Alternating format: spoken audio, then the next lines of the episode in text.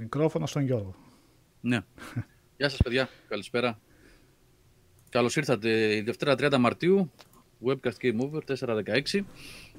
Ελπίζουμε να είστε καλά, στην υγεία σας, εσείς και οι δικοί σας. Στα μικρόφωνα μεγάλη παρέα σήμερα, ο Νικόλας εκεί στα deck. Γεια χαρά. Ο Σάβας πάνω δεξιά, ναι, πάνω δεξιά ο Σάβας. Γεια χαρά παιδιά. Κώστας αριστερά, Γεια σας όμως σας. κάτω και στο κέντρο ο Οδυσσέας, ξαπλωμένος, αραχτός και καλά κάνει. Άρα, Και καλώς ήρθατε στην παρέα. Ε... Ξάπλα είναι, ναι, ναι. Καλησπέρα στα παιδιά που είναι στο chat. Ευχαριστούμε που ήρθατε σε συντροφιά. Ε, ε, ειλικρινά δεν ξέρω τι θα συζητήσουμε σήμερα και θα πούμε. Και... Έχει δύο-τρία πραγματάκια βέβαια, αλλά δεν έχουμε προγραμματίσει τίποτα, παιδιά. Είμαστε λίγο σε παράξενη κατάσταση, υποθέτω όπως και οι περισσότεροι από εσάς. Λοιπόν, ε, από κάπου ακούγεται ένα boom μικρόφωνο. Από μένα σας ακούστηκε για λίγο, δεν ξέρω. Α, οκ. Ναι. ναι. Ε, γεια σου, ο Θοδωρής. Καλησπέρα, και από Καναδά, λέει. Το τράβηξε το μήνυμα, sorry. Λοιπόν, μόνο ο Οδυσσέας έχει σωστά στις καραντίνας. Έχεις δίκιο, Μακρένα. Κάτσα κάτσουμε λίγο καλύτερα, γιατί μόνο έτσι. Ο Σάβας είναι εδώ, Τόνι. Εδώ είμαι Είναι παιδιά. πάνω δεξιά. Εκείνο ο Σάβας. Ε, διαβάζω το chat, παιδιά, συγγνώμη. Λοιπόν, ναι. Από πού θα ξεκινήσουμε σήμερα, δεν ξέρω, παιδιά, δεν έχουμε κάνει κάποιο προγραμματισμό, επαναλαμβάνω. Ε, από παιχνίδια δεν έχουμε πάρει ακόμα τα hot ε, releases της περίοδου.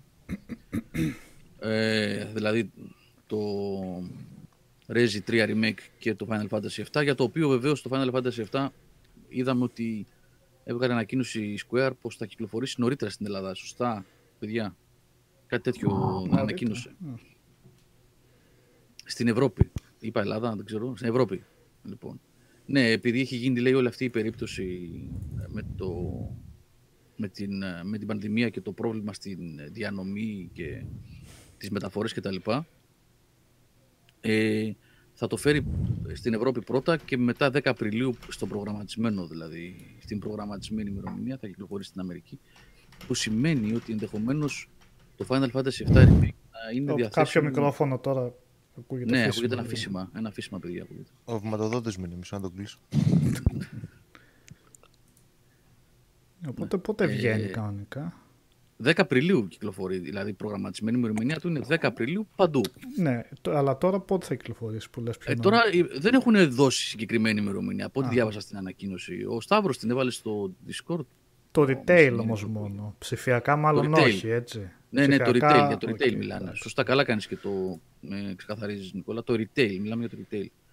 Θα κυκλοφορήσει, υποθέτω, εντός εβδομάδας αυτής, ίσως αρχής της επόμενης. Δηλαδή, να μην φτάσει μέχρι 10, γιατί θέλουν να κάνουν, να μοιράσουν τη διανομή. Ε, και καλά ζητήσαν συγγνώμη, ας πούμε, από τους Αμερικάνους ότι θα κυκλοφορήσει πιο πριν σε άλλη περιοχή. Οπότε να είστε στη θυμότητα, όσοι κυνηγάτε τη retail έκδοση του Final Fantasy 7 Remake, ίσως να το δείτε δηλαδή και αυτή την εβδομάδα στα μαγαζιά. Ίσως. Δεν έχω κάποια ενημέρωση εγώ, αλλά ίσως και αυτή την εβδομάδα. Και την Παρασκευή είναι και το Resident Evil 3. Δεν έχουμε κάτι... Α, ο Χρήστος εδώ γράφει στο chat, ο Χρήστος Δίνος λέει σπαστά όπως αποφασίσουν οι, διανομές, οι διανομείς κάθε χώρας. Οπότε θα, θα δούμε πώς θα πάει.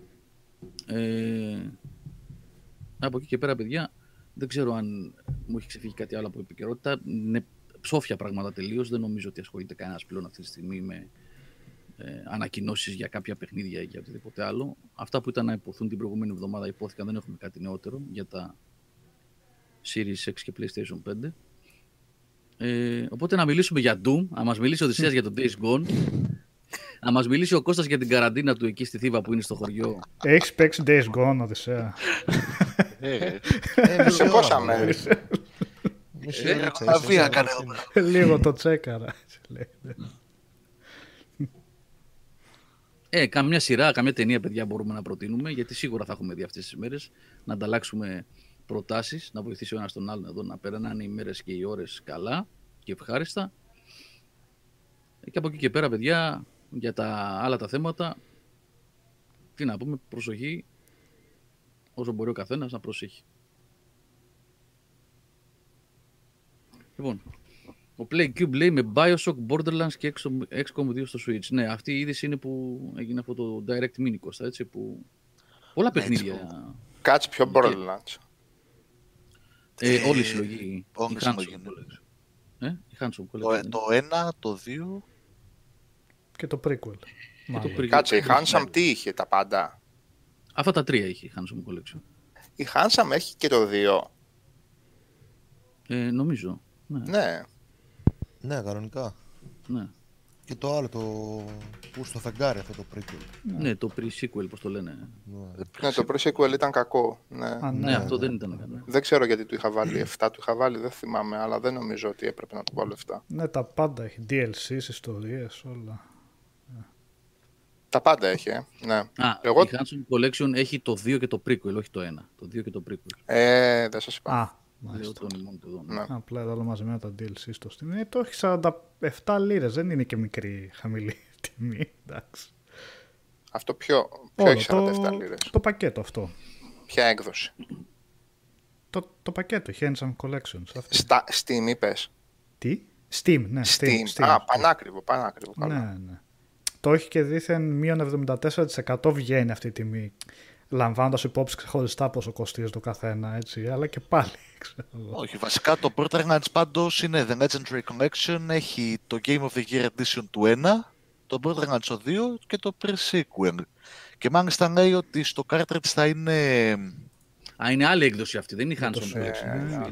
ναι. Ναι, θα, θα είναι, λέει, θα περιλαμβάνει λέει, την αρχική, θα περιλαμβάνει το cartridge, λέει, το πρώτο παιχνίδι, δηλαδή το Game of the Year Edition του Borderlands του 1 και τα υπόλοιπα, λέει, θα πρέπει να τα κατεβάσουμε από το, από το διαδίκτυο. Δεν είναι δηλαδή όλο το πακέτο μέσα στο, στο cartridge, θα είναι και παραπάνω χώρο. Και είχε και πολλά ακόμα, έτσι. Το XCOM ε, από παλιά, αλλά και κάποια καινούργια που θα... Για το επόμενο εξάμεινο ήταν αυτά που ανακοινώσαν, έτσι, Κώστα. Ε, μέχρι τον Ιούνιο φτάνουν στην ουσία οι ανακοινώσεις και μετά τα υπόλοιπα είναι σποραδικά μέχρι το τέλος της χρονιάς. Εντάξει. Λοιπόν, έχουμε την συλλογή Bioshock, τα τρία, σωστά; Xenoblade, έτσι τώρα τα... ανα- Έτσι, μια μικρή αναφορά γρήγορη από ό,τι βλέπω εδώ στην- στο άρθρο που γράψεις η Κώστα.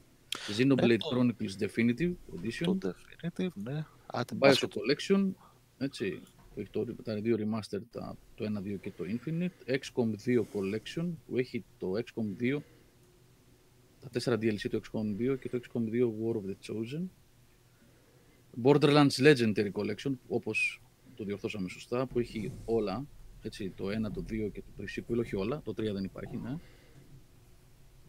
Ε, μετά βλέπω κάποια που δεν τα γνωρίζω εγώ, έτσι. Α, το Shadow of Doom είναι DLC για το Ultimate Alliance 3. Τώρα έτσι. Α, το Catherine Full Body επίσης είναι παλιό παιχνίδι που έχει βγει σε remaster και έρχεται και αυτό. King's Bounty 2.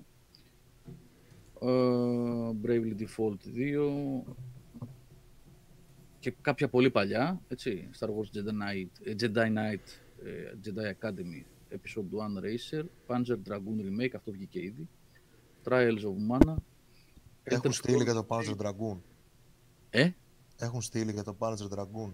Όχι. Κώστα, Όχι, όχι, δεν όχι. έχω. γιατί τα καθάρματα. Αυτό, αυτό είναι το πρώτο το Panzer Dragoon, έτσι, από το Saturn. Ε, Το πρώτο, ναι. δεν είναι- Ναι. δεν είναι... Καλά, αυτό, αυτά ξέρεις ρε Οδυσσέα τι γίνεται. Σκάσανε και ξαφνικά, δηλαδή ξέρω εγώ είχαμε το Direct. Το Direct πότε προβλήθηκε, την προηγούμενη Πέμπτη στις 26. Και όλα αυτά ξέρω εγώ σκάσανε 27. Δεν είχαμε καν ενημέρωση Μμμ, οκ. για το πότε θα, θα βγουν αυτά. Ναι, Ήταν για έκπληξη. ναι μωρέ, ε, δεν είχαν πότε να το κάνουν. Εντάξει, Ξέ, είχε, υπήρχαν φήμες, λέγανε ότι θα κάνουν ένα Direct, αλλά πότε θα το κάνουν και πότε και πότε και πότε. Ήταν καλά, το πετάξαν έτσι χωρίς ανακοίνωση. Ε, δεν είχαν παιχνίδια, αυτό είναι, γι' αυτό καθυστερούσαν. Το τελευταίο παιχνίδι της Nintendo για, το... για την περίοδο αυτή ήταν το Animal Crossing, μόνο εκεί. Ε, μετά, μέχρι το καλοκαίρι ήταν αναμενόμενο ότι θα κινιόταν σε αυτά τα επίπεδα. Όταν θα κάνει δηλαδή το Direct τον Ιούνιο, Ιούνιο δεν ξέρω πότε θα το κάνει φέτος, τότε θα, βγα... θα πει νέα παιχνίδια. Και βαράει και μια θυμολογία λέει που θα σκάσουν και τα παλιά τα Mario. Κάτι Ναι, δεν έσκασε, βλέπουμε, λέει ο- έσκασε σήμερα αυτό, ναι, ότι θα βγουν συλλογές. Α βγάλουν τα Galaxy. Δεν πειράζει, κάνω δεχόμενα είναι. Δεν είχαν βγει τα παλιά τα Μάριο. Ποια εννοώ με παλιά Μάριο; NES Super Nintendo φαντάζομαι. Ω, όχι, 64, όχι, αυτά ρε, εσύ. Galaxy, Τα Sunshine. Galaxy, το Sunshine και το 3D, το Α. 3D World. Το πήγα λίγο πιο παλιά. Οκ. Βασικά ό,τι είναι Wii και Wii U θα γίνουν. Θα re-release. βγουν σιγά σιγά υποθέτω έτσι. Ναι. Θα πειράξουν και τα controls λίγο υποθέτω. Ε, το Wii U αξίζει γιατί πολλά πήγαν χαμένα. Μμ. Αδικήθηκαν από αυτή την έννοια δηλαδή, ότι επειδή δεν πούλησε η κονσόλα. Έτσι. Τα έχουμε ξαναπεί. Πόσοι, ξέρω εγώ, 20, 25, 30 αναλόγως τα Γιατί ρε φίλε, αυτοί που ήταν να τα αγοράσουν και να τα παίξουν δεν τα αγοράσανε. Δεν το είχαν το Wii Δεν U. ξέρω, τα αγοράσαν τελικά. Ε, εγώ του λέω το αγοράσανε. Δεν νομίζω ότι... Α, απλά τώρα α, θα πάει να το ξαναπάρει ίσως, γιατί όχι. Κάποιος που το είχε παίξει σε Wii U γιατί θα είναι στο Switch που τον βολεύει και μπορεί να το πάρει και κανένας ακόμα. Αυτοί που ήταν να τα παίξουν τότε, οι φανατικοί αυτών των σειρών, δεν υπάρχει περίπτωση να μην δεν είχαν πάρει. Οι φανατικοί σίγουρα, Σάβα, εννοείται, δεν δεν τίθεται ναι, θέμα. τα εκατομμύρια πάλι τα πουλούσαν αυτά τα κομμάτια, τα παιχνίδια. Ναι, ήταν λίγα. Ήταν, σου λέει, πόσο πούλησε η κονσόλα, 10 εκατομμύρια και πόσοι από αυτούς, αναλογικά όπως πάει πάντα, που δεν τα παίρνουν όλοι όλα. Όχι ρε, δεν ήταν μόνο 10 εκατομμύρια το Wii U. Ναι, 11,5 ήταν, 12 ήταν. Πόσο ήταν. Η Κάπου κονσόλα. εκεί ήταν. Πόσα πούλησε. Ναι, ήταν πολύ χαμηλά νομίζω το Wii U. Τόσο Κάπου πολύ, εκεί. ε. Κάτσε να Αφού δω. το, το Switch ξεπέρασαν και τις, τις πωλήσεις του Wii U σε Sales, πόσο διάστημα; sales. 14 ήτανε, 14 λέει ο Μιχάλης. Κάτι Ο Τζον Τζι πήγε Μέχρι να τα 12. βρω. Ωραία, ας πούμε Α, ότι ναι, είναι 14 που... 13 μισό να το κόψουμε εκεί. 13 μισό. Ναι, δεν Ναι, είναι έτσι, πολλά. ωραία. Η αλήθεια αυτή είναι. ναι. Ε, ναι. Ήταν πολύ λίγα, ναι. Είχα αντιληφθεί ότι είχε κάνει τόσο λίγο. Ναι, ναι, είχε πάει πολύ άσχημα αυτό. Είχε Ναι. πάει άσχημα από το ξεκίνημα. Θυμάστε που το βλέπαμε και live, κάναμε webcast την μικρή, που βγάλανε την κονσόλα και δεν ξέραμε τι ήταν αυτό. Λέγαμε τελικά θα είναι expansion το κουτί. Ποιο, ποια είναι η κονσόλα, Πάλα είναι στην το E3 tablet; εκεί πέρα. Δεν θυμάστε τη φάση; Που Ναι, δεν είχαμε καταλάβει τότε με το μπέρδεμα. Reggie. Μα ο Τέγος νομίζω ήταν τότε και τον ρωτούσαμε τον. Ε, ο Ναι. Τέγος δεν ήταν στην Αμερική. Ναι, ναι, ναι. ναι. Και τον ρωτούσαμε αγωνίως τι ήταν ρε φίλε, τι δείξανε. Γιατί δείχνανε νομίζω Ναι. demo εκείνο το. Το σημείο από το Zelda με. Το κάτι Zelda. τους- Ένα tech demo Ναι. τους είχαν Ναι, δείξει. ναι, ναι. Ναι, ένα tech demo του Zelda. ναι. Ένα tech demo. Και τι έπιανε τον ρωτούσε ο Καλίκα. Τι ήτανε; ναι, τι ήταν αυτό που έπιανες; Με τι έπαιζες; Εγώ πάντως τότε είχα καταλάβει κάτι σαν περιφερειακό. Δεν, είχε, πα- δεν, είχα, δεν είχα καταλάβει για Παιδιά, εγώ κονσόλα. είχα- Ήταν πολύ Κανείς Κανένας δεν δεν μπέρδεμα. είχε καταλάβει. Καλά, παιδιά, ναι. τώρα, Το θυμάμαι παρέα. αυτό. Το θυμάμαι σαν χτες, στον αέρα ήμασταν και έκλεισα εγώ για λίγο και πήρα το τηλέ- τηλέφωνο ε, τον, ε, τέλος πάντων υπεύθυνο τότε για επικοινωνία με τα site και τα μέσα ενημέρωσης στην Nortec, πριν κλείσει η Nortec ας πούμε, Ναι, ναι. ο Κώστας, ο, τέλος πάντων, ε, Καμπάκης λεγόταν ο Κώστας, ναι, ο Κώστας. Ο Κώστας. Καπάκης, ναι. Και για να τον ρωτήσω τι ακριβώς είχε γίνει. και μου λέει ούτε εμείς ξέρουμε. Πα, Ωραία Δεν έχουμε συνεννόηση. καταλάβει ακριβώς τι είναι. το θυμάμαι σαν χτες αυτό το πράγμα. Ναι, άλλα τους βγαίνουν, άλλα δεν τους βγαίνουν. Τώρα το άλλο τους βγήκε. Το άλλο τους βγήκε Όχι ότι δεν ήταν Εντάξει, καλή η κονσόλα. Μια Μια χαρά χαρά ήταν η είναι. κονσόλα. Μια χαρά είναι η κονσόλα. Εγώ σας το είπα και την προηγούμενη Δευτέρα ότι με τη δυνατότητα του ότι είναι backwards compatible. Βάζεις και τα Wii. Σα- τα- Ο Θείος Σάβα σας τα έλεγε παλιότερα αυτά, αλλά δεν τα ακούγατε. Λοιπόν, βάζεις τα παιχνίδια στο Wii. Ε, και με την ευκαιρία του, της καραντίνας τώρα ας- αθλούμαστε και ασκούμαστε με το Wii Fit. Ε, αλλά δεν είναι αυτό το ζητούμενο. Ε, έχει 15-20 παιχνιδάκια που είναι πάρα πολύ ωραία. Και 25 και 30 είπαμε αναλόγως στα γούστα. Πάρα πολύ ωραία. Ωραία κονσόλα και η όλη φάση με το tablet ας πούμε είναι... Ωραία κονσόλιτσα ήταν. Εντάξει, δεν επικοινωνήθηκε σωστά. Λάθη πολλά. Θυμάστε στη- στο launch που λέγανε για third party support Μμ, ότι θα έχει Είχαν όλα τα παρα- παιχνίδια. παρελάσει. ναι. Ναι. η- Αυτά που λέγαμε, αυτό μου είχε θυμίσει προχθές. Ποιος το έλεγε, που βγήκαν αμέσως τουιταρίσματα και αντιδράσεις από developers ενθουσιώδεις για το PlayStation 5. Δεν α, ομογενοποιώ τις α, περιπτώσεις, απλά λέω ότι είναι αντίστοιχο το, από το σχήμα των αντιδράσεων. Και τελικά βέβαια ήταν ε, περισσότεροι twitteran από εταιρείες οι οποίες ή συνεργάζονται ή ανήκουν στη Sony. Έτσι δεν είναι; Πολύ ενθουσιασμένοι με το hardware Του και την 5. παρουσίαση του Σέρνη, ναι. Όλα αυτά. Ε, στην Και- αρχή βγήκανε, ναι, από το... Ή από τη Ready Αντών ήταν, ποιοι ήταν, δεν, θυμα- δεν θυμάμαι. Ναι, έγιναν αλυσβερείς εκεί πέρα. σκάσανε κάνω από κανένα Naughty fake Dog και τα news. λοιπά. Κάποιοι πόσταραν πολύ ενθουσιασμένοι και ήταν ε, τη Sony ενθουσιασμένοι. Χαίρομαι πολύ. Ε, ε, απλά θυμάμαι το, την παρέλαση των Δεν είναι το developers story Μμμ. έτσι όμως σωστό. του το story δεν Wii πήγε U έτσι. από Batman, που, από Ναι. Mass Effect 3, από, από Eidos για τον Deus Ex, από Darksiders. Assassin's Creed. Από άσε- καλά, εντάξει, αυτοί ήταν ενθουσιασμένοι με τα πάντα. Οι Δεν, όντως. αυτοί εξαιρούνται. Αυτοί Αυτοί, είναι παιδιά, δικό ό,τι- τους κεφάλαιο ό,τι βγαίνει, ενθουσιασμού. ανεβαίνει στο τρένο. Την Ναι, ναι, ναι. στη Ναι, έτσι. αυτό είναι δικό τους κεφάλαιο ενθουσιασμού. Ε, με τη Stadia, μόνη ου, διαφορά ου. ότι στην περίπτωση των specs του PlayStation 5, ναι, μεν βγήκαν πρώτα τα first party της Sony, μετά βγήκαν να τους φάνε από κάτω. Μα τι λέτε καλά, μαλάκια, εσείς είστε- είστε first party της Sony, λογικό να υποστηρίξετε. Και μετά βγήκαν και third party και λένε ρε παιδιά, μην τους την πέφτετε, δίκιο έχουν τα παιδιά, ξέρω εγώ. Ε, και φυσικά στην προκειμένη περίπτωση γνωρίζουμε όλοι, χωρίς καν να κοιτάξουμε καμιά σφαίρα, ότι η υποστήριξη που θα λάβει η μεν κονσόλα θα την έχει, η άλλη δεν την είχε ποτέ. Ναι, ρε παιδί μου. Ναι, είχε, είχε την υποστήριξη για launch και για τους πρώτους τίτλους. Προφανώς ήταν ε, πείραμα, εάν σου λύσει αυτό το πράγμα. Ε, δεν ενθουσιάστηκε μάλλον και κανένας από εκεί Ε, μεριά. δεν λίγο πήγε και οι πουθενά, πωλήσεις εντάξει. δεν Πού πήγαν να πολύ πάω. καλά στην αρχή. Δεν αγχώθηκε κάποιος να βγάλει κάτι άλλο. Αυτό θέλω να πω. Microsoft και Sony και ντάγανε, ας πούμε. Και ήταν καλές εκδόσεις. Ο Μιχάλης θα λέει, η έκδοση του Deus Ex ήταν ωραία και δούλευε πάρα πάρα πολύ καλά με το tablet. Είχε πολύ ωραίο implementation δηλαδή με το tablet.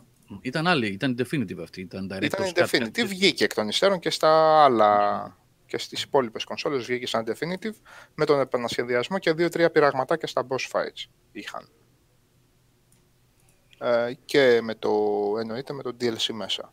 Για ποιο λέτε τώρα; Το Το Deus Deus Ex, Ex, το Mankind. το Human Revolution. Ε, το Human Revolution. Ε, τώρα που είπες, Μιχάλης, δύο, δύο συνειρμοί. Ο πρώτος είναι για, το, για τα studios, μου ήρθαν τώρα, και ο δεύτερος για το Μιχάλη. Ο Μιχάλης ε, ο Χασάπης. Καστοριανός, φιλαράκι, αδερφός, από πολύ Όχι αυτός, παλιά. Δεν λέω αυτός ο Μιχάλης, ο οποίος είναι φιλαράκι όντως. Ε, εγώ φιλ, εξ Εγώ αποστάσεως, τον ε, Μιχάλη λέω για μιλήσεις. χαιρετίσματα. Δεν, δεν, εγώ δεν ήθελα να μιλήσουμε πω. τον Μιχάλη. Εγώ τον δικό σου τον Μιχάλη, συνειδητό. Καλό αυτά, κουράγιο, με, Μιχάλη. με, την ευκαιρία, ναι, με την ευκαιρία, Μιχάλη, μιας και έχουμε μιλήσει και το έχουμε αφήσει στη μέση το θέμα για το οποίο είχαμε συζητήσει. Να Με ξέρεις αυτό ότι το δεν Μιχάλη έχει- με άλλο Μιχάλη τώρα. Τώρα μιλάω με τον Μιχάλη το Χασάπη από την ε, Καστοριά. Ε, εμένα Ε, γιατί μου την είπες που μιλάω με τον Μιχάλη το Χασάπη από την Καστοριά τώρα. Εγώ μπερδεύτηκα τώρα. ναι, γιατί με, με μπέρδεψες και εμένα. Δεν σε καταλαβαίνω Λοιπόν, τώρα. Ξεκίνησα να μιλήσω για τον Μιχάλη τον Τέγο, αλλά είπες για τον Α, Μιχάλη τον οκ. Χασάπη και θυμήθηκα κάτι για τον Μιχάλη τον Χασάπη, οπότε τα κάναμε όλα σκατά. λοιπόν, ε, λοιπόν, για να το βάλω σε μια σειρά. Με- Ο Μιχάλης ο Χασάπης. Μιχάλη, επειδή ξέρω ότι είσαι μέσα και ακούς, λοιπόν, αυτό δεν, ε, γίνανε διάφορα και έμεινε ε, μετέωρο το θέμα που είχαμε συζητήσει, αλλά δεν έχει φύγει. Θα το επαναφέρουμε με την πρώτη ευκαιρία. Τώρα, για τον Μιχάλη που είπες στον, ε, που είχε πάει στην Ιτρή τον Τέγο, Ναι. θυμήθηκα την, άσχετο, συντηρημικά το πήγα, με το, την είδηση για τον Νίερ. Το είχε κάνει το, ε, την ε, κριτική για το πρώτο Νίερ, την είχε κάνει ο Μιχάλης. Και βγήκε είδηση ε, Το χτες. Nier στο 360 και στο πρώτο PlayStation 3 Nier. Μμ. Ακριβώς, ναι. Ε, ότι που είχαν άλλο ονόματα. είχαν άλλα νούμερα και τα άλλα Εκεί παιχνίδια. να δεις. Τι Ναι, εννοείς εκεί άλλα πέρασμα ονόματα; φοβερό. Νίερ Άλλα το ονόματα. λέω. αλλά- όχι άλλα Δεν παιχνίδια. κατάλαβα. Ε, ποιο. το πρώτο Nier είχε βγει σε δύο εκδόσεις. Ναι, ρε. Ναι, Αμερική, Ευρώπη. Μία με PlayStation άλλους 3 χα- και μία 360.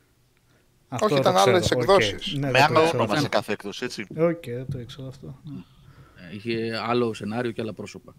Ε, αυτό που Καθόλου δεν πήγαμε μου είχε εμείς- αρέσει. Ναι, αυτό που- ήταν άλλο Καθόλου. παιχνίδι, καμία σχέση με αυτό που παίξει ο Σάββας τώρα. Α. τώρα πριν από. ε, πόσο, δύο ήταν, δύο χρόνια ήταν το Automata. Ναι, δύο χρόνια είναι το όνομα. Αυτό άλλο ήταν. βέβαια. Αυτό ήταν ε, στο ίδιο. σι- Ε, Άλλο το Nier το πρώτο, το, αυτό που λες στο 360, άλλο το. το... ναι, ναι, τελείως. Ναι, ναι. Τώρα μιλάμε για το πρώτο Nier του 2010. Ναι, ναι. 2010. Ναι, εκείνη Έτσι. του Μπάρμπα με την κόρη του, τι ήταν εκείνη. Αυτό, ναι, Ακριβώς. Ναι, Αυτή η έκδοση που πήραμε εμείς ήταν ο Μπάρμπας πρωταγωνιστής με την κόρη του. ναι. Αυτό είχαμε πάρει εμείς. Τώρα θα έρθει στην Ευρώπη, βασικά θα κυκλοφορήσει παντού, όχι στην Ευρώπη, η έκδοση που δεν είδαμε ποτέ εμείς που ήταν στην Ιαπωνία Οι για το Ιαπωνέζοι. PlayStation 3. Ναι, ναι, οι Ιαπωνέζοι. Με άλλους, ε, Όχι προγράμματα. όλοι, εγώ την είδα, αλλά δεν μπορούσα να προχωρήσω Τι πάρα είδες; πολύ από τα μενού. Ναι. οκ. Γιατί δεν ήξερα τι πατάω. Έτσι, Έπαιζε, οπότε, κα- έπαιζε κανονικότατα. Στο debug που είχα. Ναι. Που έχω ακόμα δηλαδή. Απλά δεν το χρησιμοποιώ. Και το No More Heroes έχω παίξει. Επίσης δεν μπορούσα να καταλάβω τι γίνεται με τα menus. Καλά, 360 το το No More καταλαβαίνω Heroes. και να είχε και, και στα αγγλικά που ήταν. Ε. Ναι. Λοιπόν, οπότε. Ε, α, το άλλο, ο άλλος συνδυασμό που έκανα με τα studios που είπες ήταν για την ωραία κίνηση, ο- εντυπωσιακή κίνηση της Epic που πήρε την. ε, Ε, του Εύκολο, Limbo, του- πώς τη λένε, Play... την Play Dead. Play Ε, Dead. Play Dead. Play Dead, Ναι. ναι. Ναι. Ε, την μας πήρε, κάνει- συμφωνία Συμφωνίες, κάνανε. Ναι. Συμφωνίες, ναι, ναι, ναι, Όντως, συμφωνίες, ναι. συμφωνίες. Συμφωνίες. Ε, Με και ποιον; Με, την Gen, με τη Remedy, Ναι. Α, της Epic είπες, ναι. Ναι. Οκ. με τη Remedy, την Playdead και, Διάβασα. την, και το στούντιο του Fumito Ueda, έτσι, που Ναι. έκανε... Το Last Guardian. Το Shadow Last of the Guardian. Colossus. Ω, Gen, Gen Φεύγει. Design, πώς λέει. Gen, Gen Design. Gen Design. χαιρετάει από τη μαμά Sony δηλαδή αυτός γενικά έτσι Ε, από δεν το... ήταν ποτέ, ποτέ. Ρε Δεν παιδί ήταν, μου, δεν ήταν ποτέ, ήταν ναι, συν Sony ναι. Japan Studios όμως. Μμ. ναι, ήταν το... Collaboration το Last ήταν, Guardian. ήταν συ- συνεργασία. Ακριβώς, ακριβώς, ήταν συνεργασία. Ωραία, το ναι, Last Guardian αυτό. είχε φύγει από τη Sony μετά το Shadow of the Colossus. Ξέρω Ναι. ρε παιδί. Α, μπράβο, ωραία. Ναι. ναι, τώρα με την Epic. Θα κάνει publishing τα παιχνίδια αυτών των τριών η Epic; Multi-platform παιχνίδια. Ε, και δείχνει και τις...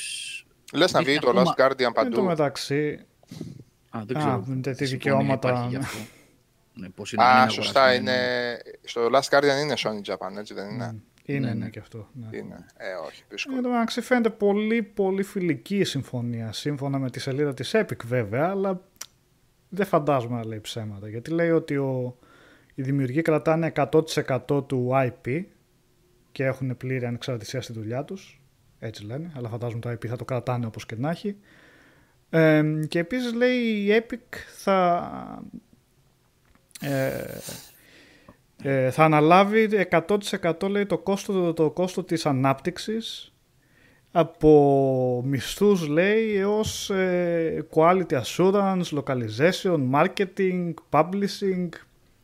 Ωραία. Φαίνεται πω φοβερά ελκυστικό για developer. Πού είναι το, έτσι. το, το περίεργο σε όλο αυτό; Φαίνεται πολύ γενναιόδωρο. Δεν ξέρω τώρα οικονομικά άλλες συμφωνίες πώς πάνε, αλλά ναι.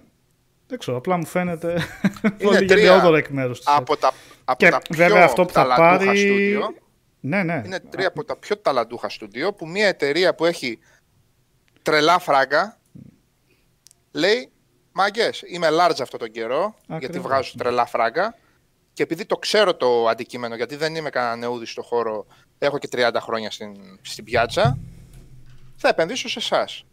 Πού είναι το κακό; Όχι, δεν είπα. Το, Όχι, το όχι Θεό, λέω δεν που είναι το είπα- περίεργο. Συγγνώμη, δεν είπες για κακό, είπες για έτσι λίγο περίεργο. Όχι, ε, το περίεργο είναι ότι μου φάνηκε πολύ γενναιόδωρο ότι ξαφνικά πάνε και λένε εμείς θα σας τα πληρώσουμε τα πάντα. Ρε, παιδί. Βέβαια θα, Ε, έχουν, θετικό. τα, ε, θα χωρίσουν 50-50 τα κέρδη, έτσι. Φυσικά. Εννοείται. Και θα κρατάνε πάρει- τα πνευματικά δικαιώματα οι δημιουργοί. δεν τα Και οι παίρνουν. δημιουργοί. Ναι, αυτό είναι σημαντικό. Ναι. Είναι Το πολύ λέω σαν καλά, πολύ αλλά- καλή συμφωνία. Δηλαδή αυτό Ναι, είναι πολύ φαίνεται καλή συμφωνία. περίεργο γιατί ακούγεται πολύ καλό. Πολύ καλό για να ανταληφθεί. Κανένα Alan Wake Remaster ζητάει ο Γιάννης, αλλά κανένα Alan Wake 2 ο Γιάννη Μμμ. να ζητάμε. Όχι Alan Wake Remaster.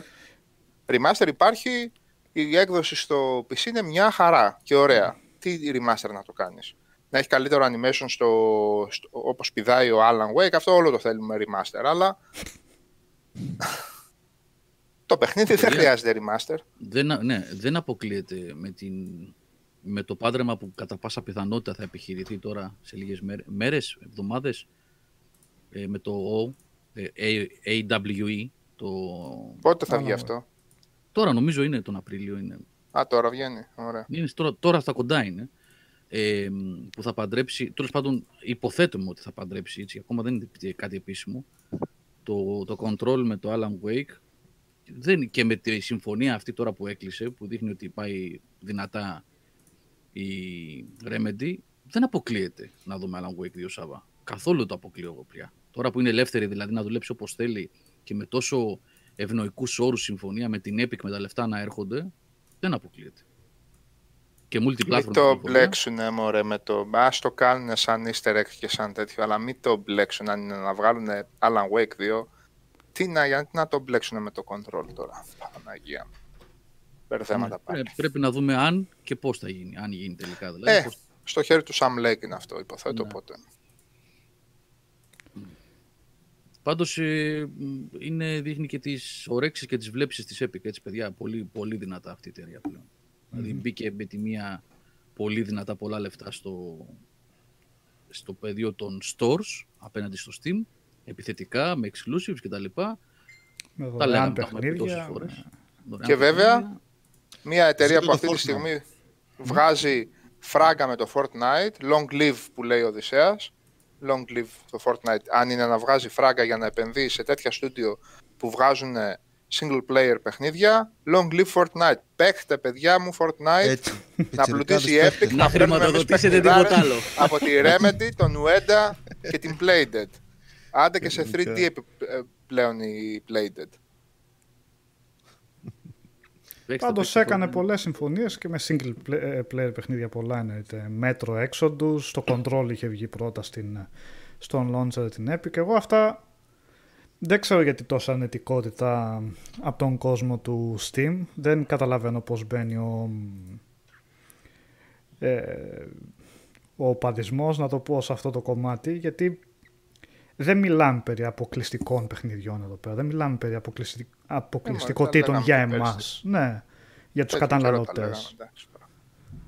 Έχουμε οπαδισμό και στις α, πλατφόρμες τώρα. Ε, εντάξει. ναι, είναι λίγο...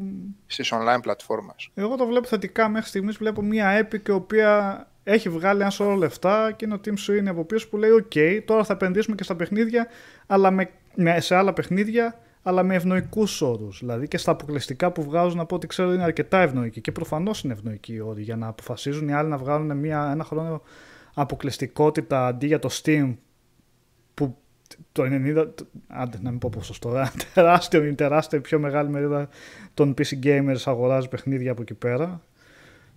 Ε, κάτι κάνει σωστά για να προσελκύει άλλους developers, έτσι.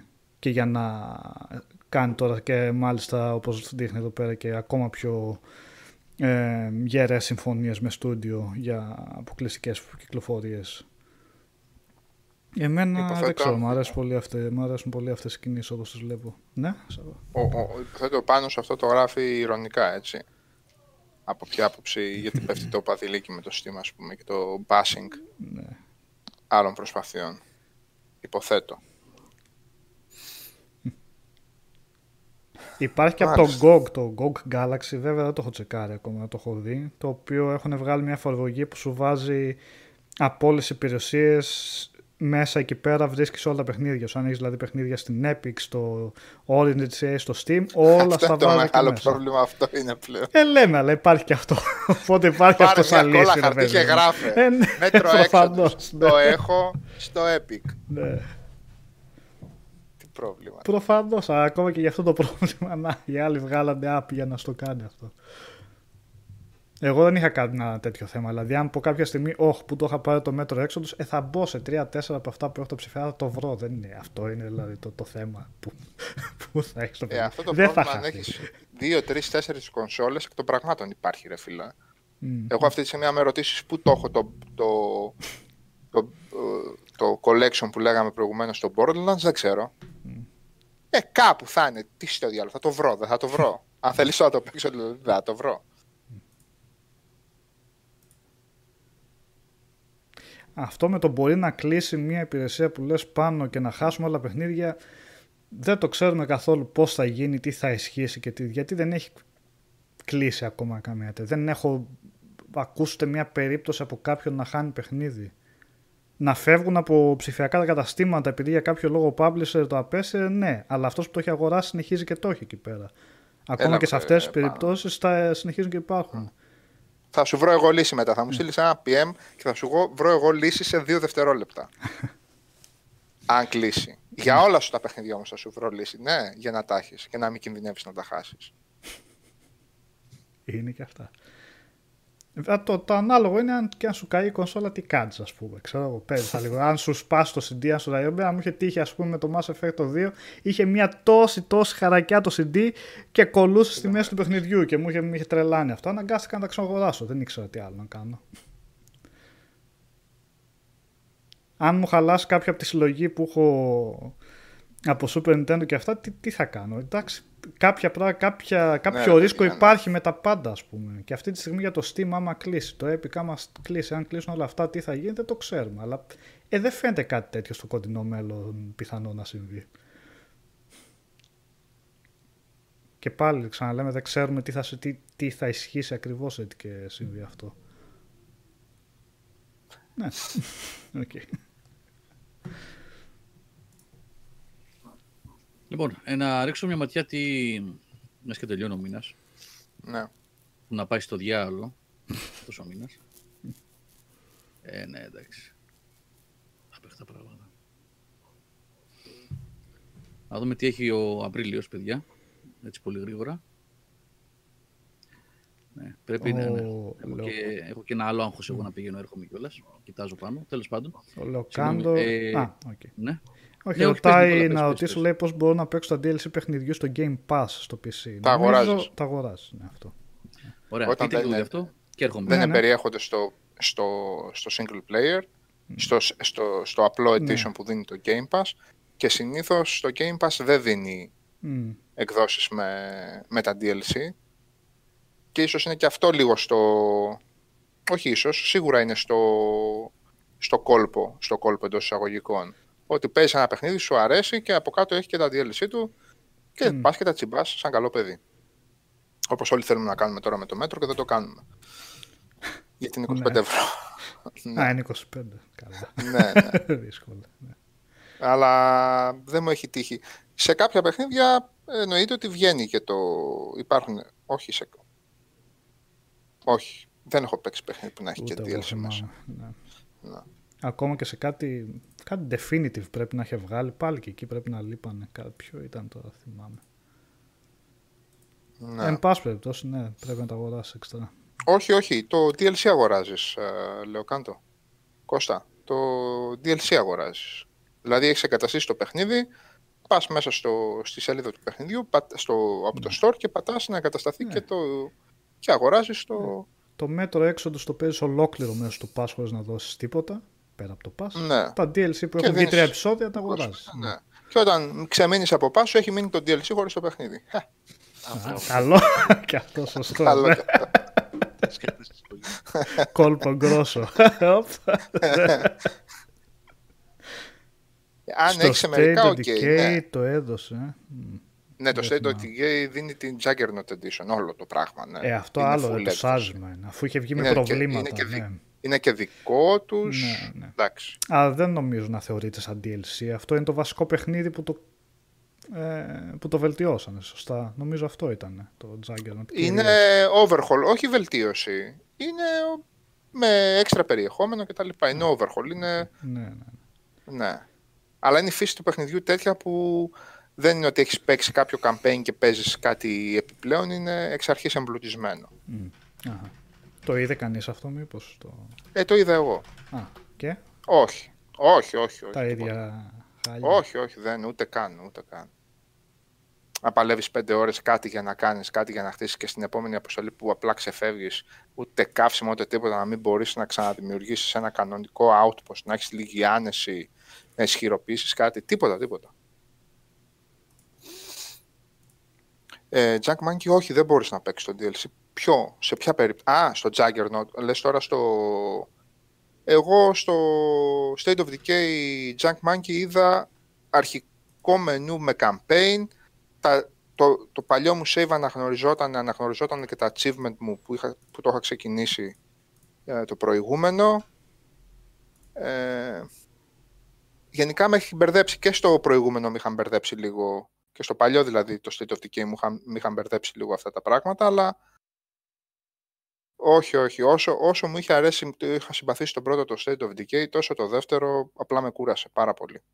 Τα ίδια και τα ίδια και κουβάλα και γύρνα πίσω και στο πρώτο σκίσιμο από τα ζόμπι για πλάκα με ένα Juggernaut τελειώνεις. Όχι. Και από όσο είχα παίξει και εγώ, ούτε την κλίμακα του χάρτη δεν μπορέσαν να φτιάξουν καλά.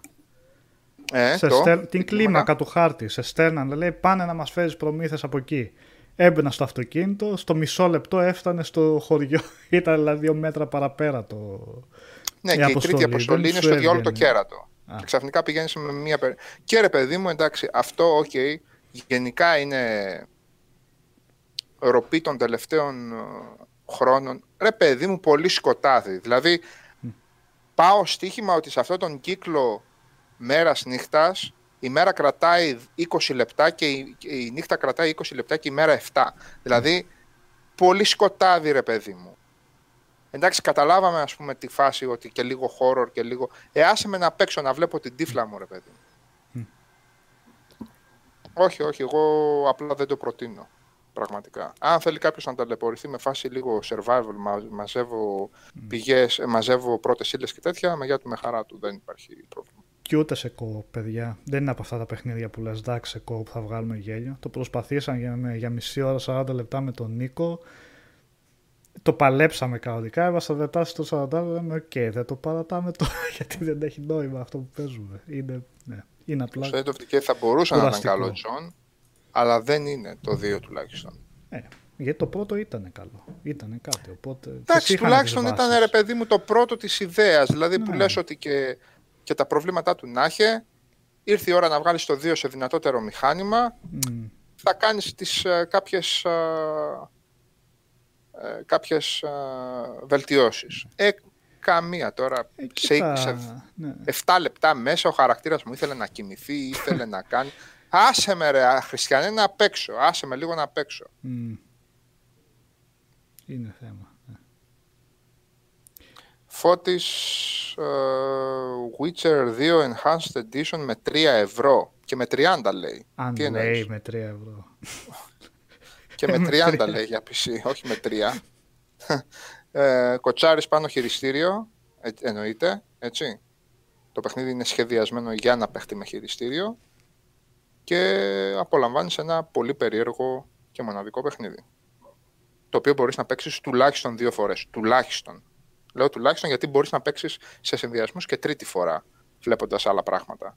Αλλά τουλάχιστον δύο φορές μπορείς να το παίξεις με τελείως διαφορετικές επιλογές και τελείως διαφορετικά setting και τελείως διαφορετικές περιοχές. Και quest και εξέλιξεις. Με 3 Διπλασίασε ευρώ δηλαδή τις πάντως ώρες που και σου δίνει. το Witcher 1 Δεν ξέρω πού το λέει. βρήκες. Και με παραπάνω λέει και το Τα Witcher. πάντα λένε. ναι. Και είναι και πολύ διαφορετικό. Το... Δεν ξέρω πώς στέκεται σήμερα βασικά, ε, οπτικά. Το ένα. Το ένα. Ε, Ε, αλλά... εντάξει μωρέ, αν το παίξεις λίγο με το tactical εκεί πέρα, με το...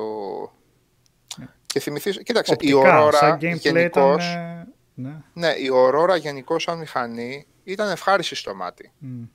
Ακόμα και αργότερα. Ήταν ευχάριστη στο μάτι. Δεν είναι άσχημη. Τώρα, Ναι, εγώ πολύ όμορφο το θυμάμαι. Τότε που το είχα κάνει review βασικά. Και Έχω το σύστημα καιρό να Max το είναι βάλω. πολύ διαφορετικό από το 2 και Ναι, από το ναι. 3 και είχε να δώσει δηλαδή, είχε βάθος. Ε, είχε ένα, είναι ένα- υποδίκη τέτοιο, έτσι. Είναι με τα stances. Ναι, ναι, είναι... με τα stances, ναι. Και το πήγαινε Ναι, με καλά τα με αυτό stances. το στυλ. Και ήταν και με υψηλή, υψηλό βαθμό πρόκλησης. Έπεφτε ξύλο, κανονικά. Ναι. Το 2 και το 3, οι 2 στο 3, αλλά το 2 και το 2 μπορείς ρε παιδί μου να το βγάλεις με dodge, dodge, dodge, dodge και dodge. Νομίζω Αν είσαι μόνο καλός στο το dodge δύο γενικώς. ειδικά. Θα το βγάλεις. Ναι. ναι. Πολύ dodge βέβαια. Ναι. Ιδίως εκείνο το boss με το, το πρώτο, με κανονικό Με playthrough, το- έτσι, με τον Λέτο δηλαδή. Α, Σε ποιο βγάζει λέει στην το. πίστη. Εγώ τα είχα δει σκούρα με το καλαμάρι τι ήταν εκείνο το τέτοιο. Ε, όχι στο μόνο, δύο, αλλά μ' έτσι. Είχε κόλπο. Ε, δεν το ξέρα. Το- Είχε λίγο κόλπο μωρέ, εντάξει, δηλαδή να, να μην, να μην ε, βαράσω που να είναι. Αλλά με το Λέτο ρε φίλε ήθελε να φέρει γύρε σε εκείνη την πισίνα. Τι ήταν εκείνο εκεί το... Αποστραγγισμένη πισίνα δεν ήταν εκείνο, κάτι ήταν ρε παιδί μου. Έτσι ένα τετράγωνο, ε. Και dodge και dodge και dodge. Να. Όχι, η George είναι λίγο πιο απλά τα πράγματα στο, Witcher. στο Witcher από το Dark Souls σε ό,τι αφορά το Dodge. Αν είσαι εξασκισμένος δηλαδή από το Dark Souls θα τα βρεις μια χαρά. Ε, Λοιπόν, ε, επίσης θέλω να πω ότι είμαι άκρος εντυπωσιασμένος από σχόλιο α, στο Doom Eternal στο review, το οποίο έχει φάει update από τον ίδιο τον συγγραφέα του σχολείου, τον αναγνώστη, ο οποίος λέει καλά λόγια για το Doom Eternal και δύο μέρες μετά κάνει απάντηση στο δικό του σχόλιο, νομίζω ο George είναι αυτός, ο Τσοπανίδης, ή κάνω λάθος, ε, μπορεί να κάνω λάθος παιδιά, ε, που λέει ότι το παράτησε τελικά. Δύο μέρες μετά. Γιατί; ναι, αλλά το, γιατί το ξεκίνησε στο Nightmare. λοιπόν. Κατάλαβα. Ναι. Παιδιά, μην το ξεκινάτε στο Nightmare. Για, δηλαδή, για όνομα του Θεού. Το παιχνίδι δεν είναι έλα μωρέ θα το ξεκινήσω, κάτι θα κάνω, θα το παλέψω. Και όπως πολύ σωστά έγραφε και ο Νίκος και ο Νίκος, νομίζω, ε, για κάποιο περίεργο λόγο, το παιχνίδι είναι πολύ εχθρικό από την αρχή. Ενώ μετά σου δίνει κάποια εργαλεία να τα απεξέλθει σε δυσκολίες, στην αρχή είναι... Εσύ Νίκο το γράψες. Ο Νίκος, ο άλλος. Ο Εγώ Νίκος. το βρήκα λίγο μουντό στην αρχή. Δεν ξέρω, κάτι δεν μου κολούσε στην αρχή, αλλά Ε, μετά σου όσο κολλάει. έδωσε, Πού μετά είσαι; μου κολλάει. είσαι, πού είσαι; Έκανα την... στον Άρη. Α, έχεις ακόμα, εντάξει. Ναι, ναι, ναι. Κάπου Ναι. στη μέση πρέπει να είμαι, ή λίγο πριν τη μέση. Τέλος πάντων. Αλλά εντάξει, το παιχνίδι. Ε, τα ίδια Το που έλεγες σκηνικό εσύ τώρα, θα. Από, από βράχο σε βράχο Ναι, τώρα, εντάξει, ναι. με το με background τον ανοιγμένο Άρη, ε, δηλαδή νομίζω ότι είναι πάρα πολύ εντυπωσιακά πράγματα. Ναι, ναι. και τρελό ναι. platforming σε ανατιναγμένες, σε ανατιναγμένους βράχους. Στην αρχή κάτι δεν μου κολούσε τα περιβάλλοντα, δεν μου αρέσαν καν. Αλλά πε- τελικά είναι μόνο, ε, ήμουνα πολύ λάθος γιατί το παιχνίδι έχει και πολλή ποικιλία. Σαν δεδομένο και έχει Ναι. πολύ εντυπωσιακά. Αυτό που, δηλαδή, που περιγράφεις με τον Άρη, εντάξει, δεν υπάρχει έτσι. Στο, στο κενό εκεί πέρα έτσι, και στο background. Ή αργότερα στο Urdak, στο Heaven, ας πούμε, θα δεις. Φαντάζομαι. Θα Ή και δεις. στη γη και σε άλλα περιβάλλοντα που ή με τα τεράστια τα αγάλματα στους άλλους χώρους. Έχει τέλος Ναι, πάντων ναι, πολύ, ναι. έχει να δώσει από Ναι. σκηνικά και Πάρα πολλή δουλειά, πάρα, τελικά πάρα πολλή δουλειά. ναι, το βλέπω ως βελτιωμένο πολύ σε όλους τους τομείς στο, σε σχέση με το, πρώτο, το προηγούμενο Ναι. το Doom, το οποίο ήδη ήταν εξαιρετικό. Πολύ επιθετικό, πολύ...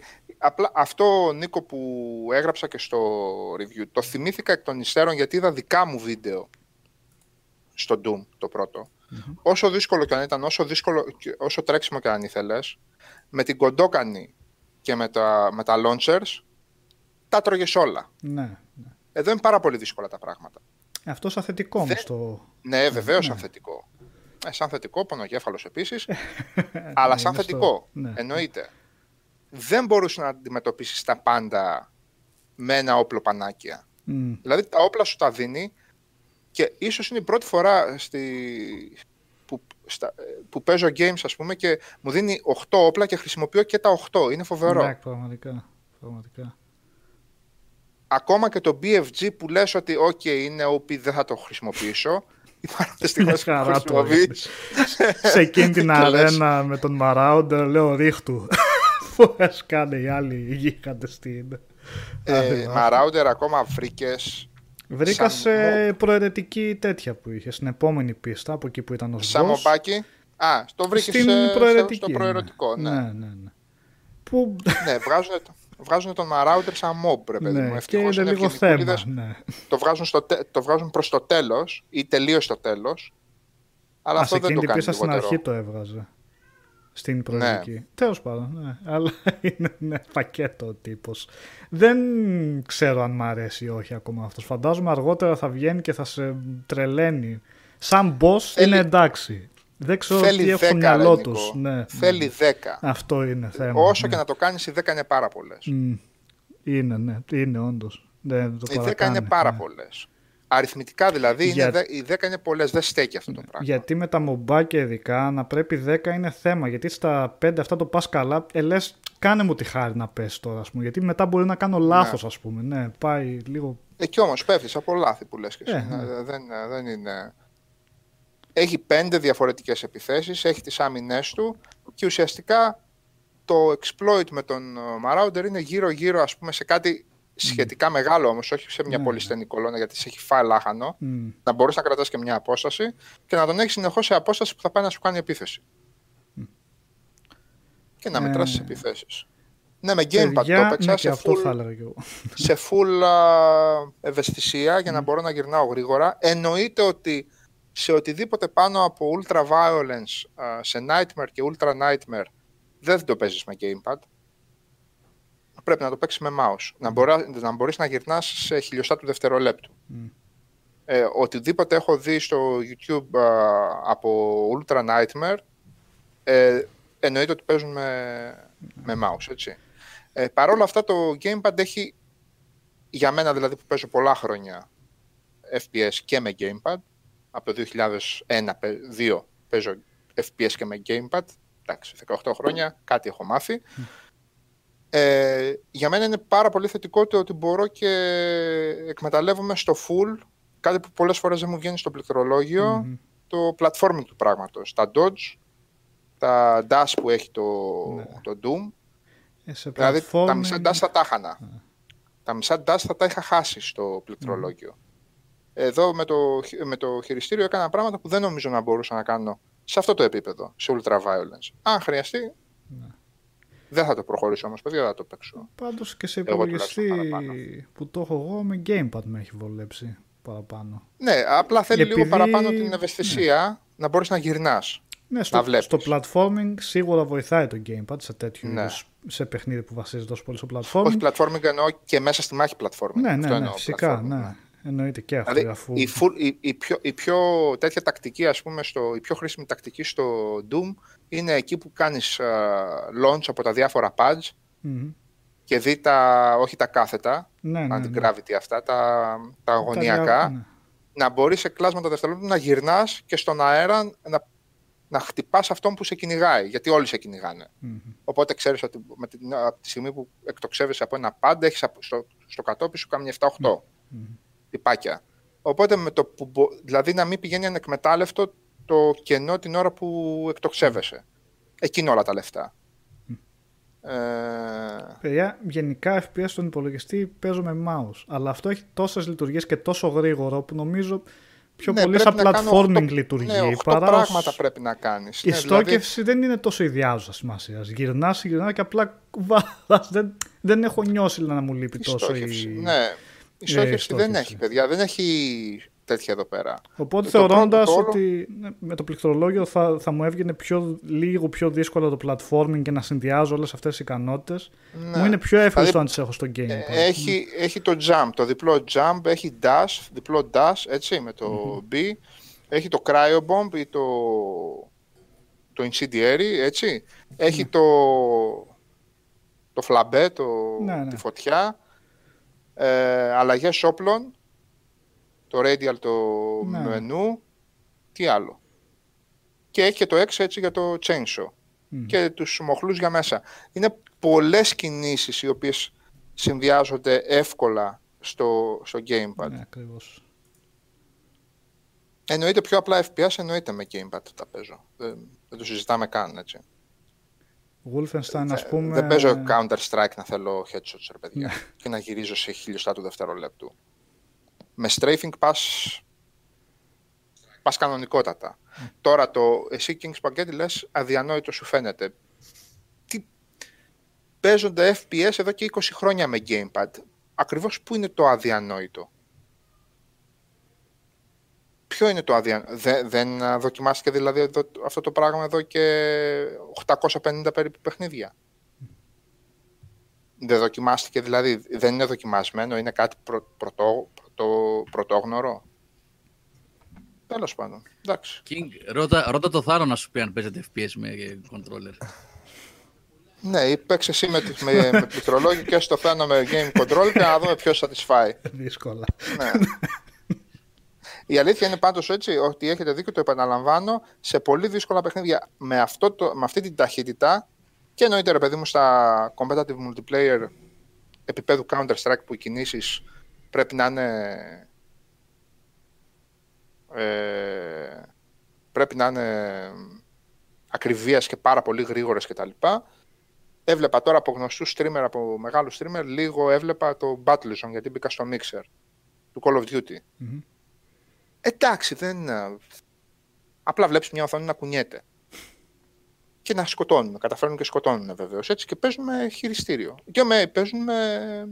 εννοείται με ποντίκι. Όχι ότι δεν μπορούν να παίξουν και με χειριστήριο. Επίσης στα shooter, παιδιά, το χειριστήριο και όταν, κυρίως όταν είναι απλό και δεν πολύ από τη δυσκολία και τα λοιπά και το ψηλό απολαμβάνει το πράγμα, είναι καλύτερη αίσθηση. Έχει σκανδάλι. Συγγνώμη δηλαδή. Πατάς μια σκανδάλι για να πυροβολήσεις. Δηλαδή, κουνιέται το χειριστήριο, έχεις vibration, έχεις το kickback, έχεις... Δεν βλέπω δηλαδή γιατί, γιατί να μην είναι καλό να παίξεις με χειριστήριο. Το ότι μπορείς να, να σημαδέψεις, σημαδεύεις. Και στα FPS και στα TPS.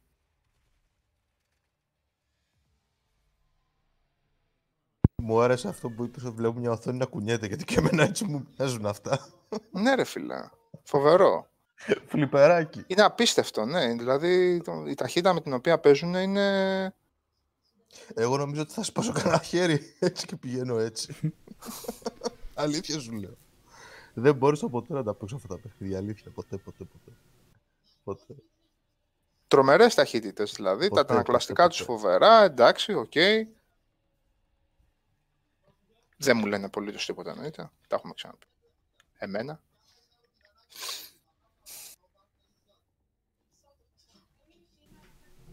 Εντάξει, εδώ μεταφέρανε παιδιά χειρισμό MMORPG σε χειριστήριο, την άλλη λέμε τώρα.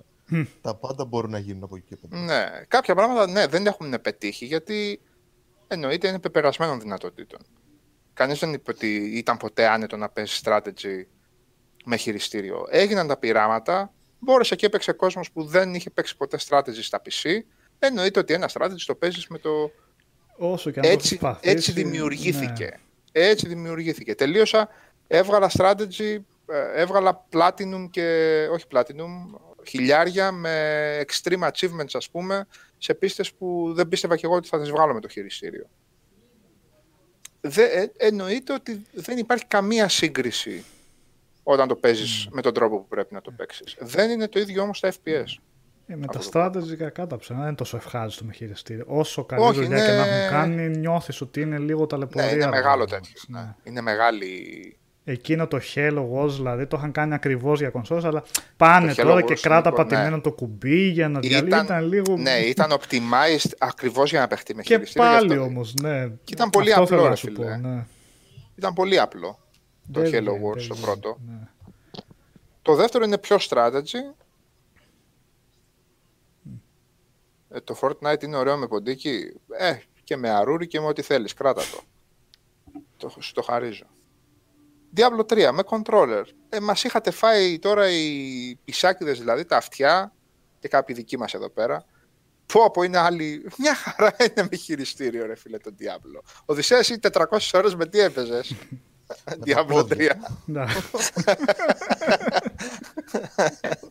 λοιπόν, ε, μια χαρά είναι ρε παιδιά δηλαδή. Για ρωτήσω τον Οδυσσέα ότι ευχαριστηθήκαμε δηλαδή που το έπαιξε 400 ώρες. Εγώ έπαιξα 70-80 ώρες. Δεν το ευχαριστηθήκαμε. Ε, εκεί μιλάμε όμως και για άλλο σύστημα χειρισμού. Εκεί πέρα πλέον πάμε ότι είναι άλλο, άλλη αίσθηση στο ένα, άλλο στο, στο ένα. Δηλαδή κοινάς, ε, κουνάς ε, άμεσα τον χαρακτήρα με το gamepad. Στο άλλο, πώς να το πούμε, του δίνεις εντολές ουσιαστικά, έτσι. Πήγαινε ναι. εκεί, πήγαινε εδώ. Ενώ με το gamepad είναι, είναι διαφορετικό και στα δύο παίζεται πολύ ωραία βασικά. Ναι, αλλά παίζεται ρε παιδί. Ναι, ναι, φυσικά, φυσικά. Στις κονσόλες είναι χαρά με gamepad. Έχεις αυτή την αμεσότητα που δεν την έχεις με το, με το mouse, έτσι. Είναι και αυτό θετικό. Και τα turn based. που ενδεχομένως είναι λίγο δύσκολο να περάσει είναι αυτό το drag and drop που έχει το body. Ναι, ναι. Που και αυτό πάλι εντάξει σε πόσα παιχνίδια χρησιμοποιείται, ας πούμε. Ε, και γρήγορη κίνηση για να επιλέγεις βάσεις, μονάδες και μονάδες, δηλαδή ξεχωριστά και αυτά, είναι... δεν είναι για να κάνεις σαν κέρσο να το χρησιμοποιείς στον αναλογικό. Εντάξει, δεν βολεύει αυτό. Όχι, όχι, όχι ή για να φτιάχνεις ομάδες, για να έχεις groups και τέτοια στο RTS μέσα, δεν, δεν βολεύει. Σπάς τα, τα χέρια σου έτσι, ναι, ξέρω εγώ. Ποιο το είχα πάει... Ε; Το έτο M απενεργοποιημένος σε όλα τα παιχνίδια. Τι λέτε τώρα; Mm. Τι το M, ποιος παίζει με... Ο το M το Doom πάντως δεν έχει. Μια χαρά είναι. Κοίτα και να είχε στα τέτοια του. Πάλι ξύλο θα φας, οπότε... Αλλά όχι ο το M, ρε παιδιά τώρα. για να κάνουμε καλά headshot. Όχι. Το Mario Rabbids, Mario and Rabbids πολύ καλά παίζει για τρίτου προσώπου εννοείς τέτοιο XCOM. Ε, ναι, φαντάζομαι στα turn base, εντάξει, είναι πιο απλή η περίπτωση. Το... Όσο και να, είναι, να περνάει καλά, ρε παιδί μου, ε, το XCOM, όχι το 2, mm. την μακριά από μας, σατανά. Λοιπόν, ε, το πρώτο δηλαδή, ε, πολύ περισσότερο το ευχαριστιέσαι εννοείται στο PC, έτσι. Πολύ περισσότερο. Και βέβαια υπήρξαν και περιπτώσεις παιχνιδιών που ήταν λίγο πιο περίπλοκα όπως είπε το Ροδισέας με MMO ή όταν είχαν προσπαθήσει να περάσουν, πού το πέρασαν έτσι, το Origins. Ε, παιχνίδια σαν το, που είχαν το, ε, πώς λέμε αυτό, το View, το, όταν σηκώνεσαι το top-down αυτό, top-down. Ε, όταν από third person γίνεται top-down το View, που στο Origins δεν γινόταν καθόλου. Είχαν αποφασίσει ότι η έκδοση των κονσόλων θα είναι μόνο third person. Ε, ήταν δύσκολο γενικά το όλο πράγμα. Τώρα εντάξει, μην με ρωτάτε, 200 ώρες είχα και στις κονσόλες εκεί πέρα, αλλά στο, στο, στο PC ήταν άλλο παιχνίδι, ρε παιδί μου. Τι να κάνουμε τώρα. Και γι' αυτό μετά υπήρχε και η μεγάλη γκρίνια ότι στο 2 είχε γίνει κονσολοποίηση του πράγματος. Στο 3 είχε όλες τις επιλογές. Είχε περάσει καλά το top-down στο 3, στο χειριστήριο. Πάρα πολύ καλά είχε περάσει. Συνεχίζει να είναι βέβαια πιο πρακτικό, εννοείται με το ποντίκι, πιο ακριβίας, πιο εύκολο κτλ.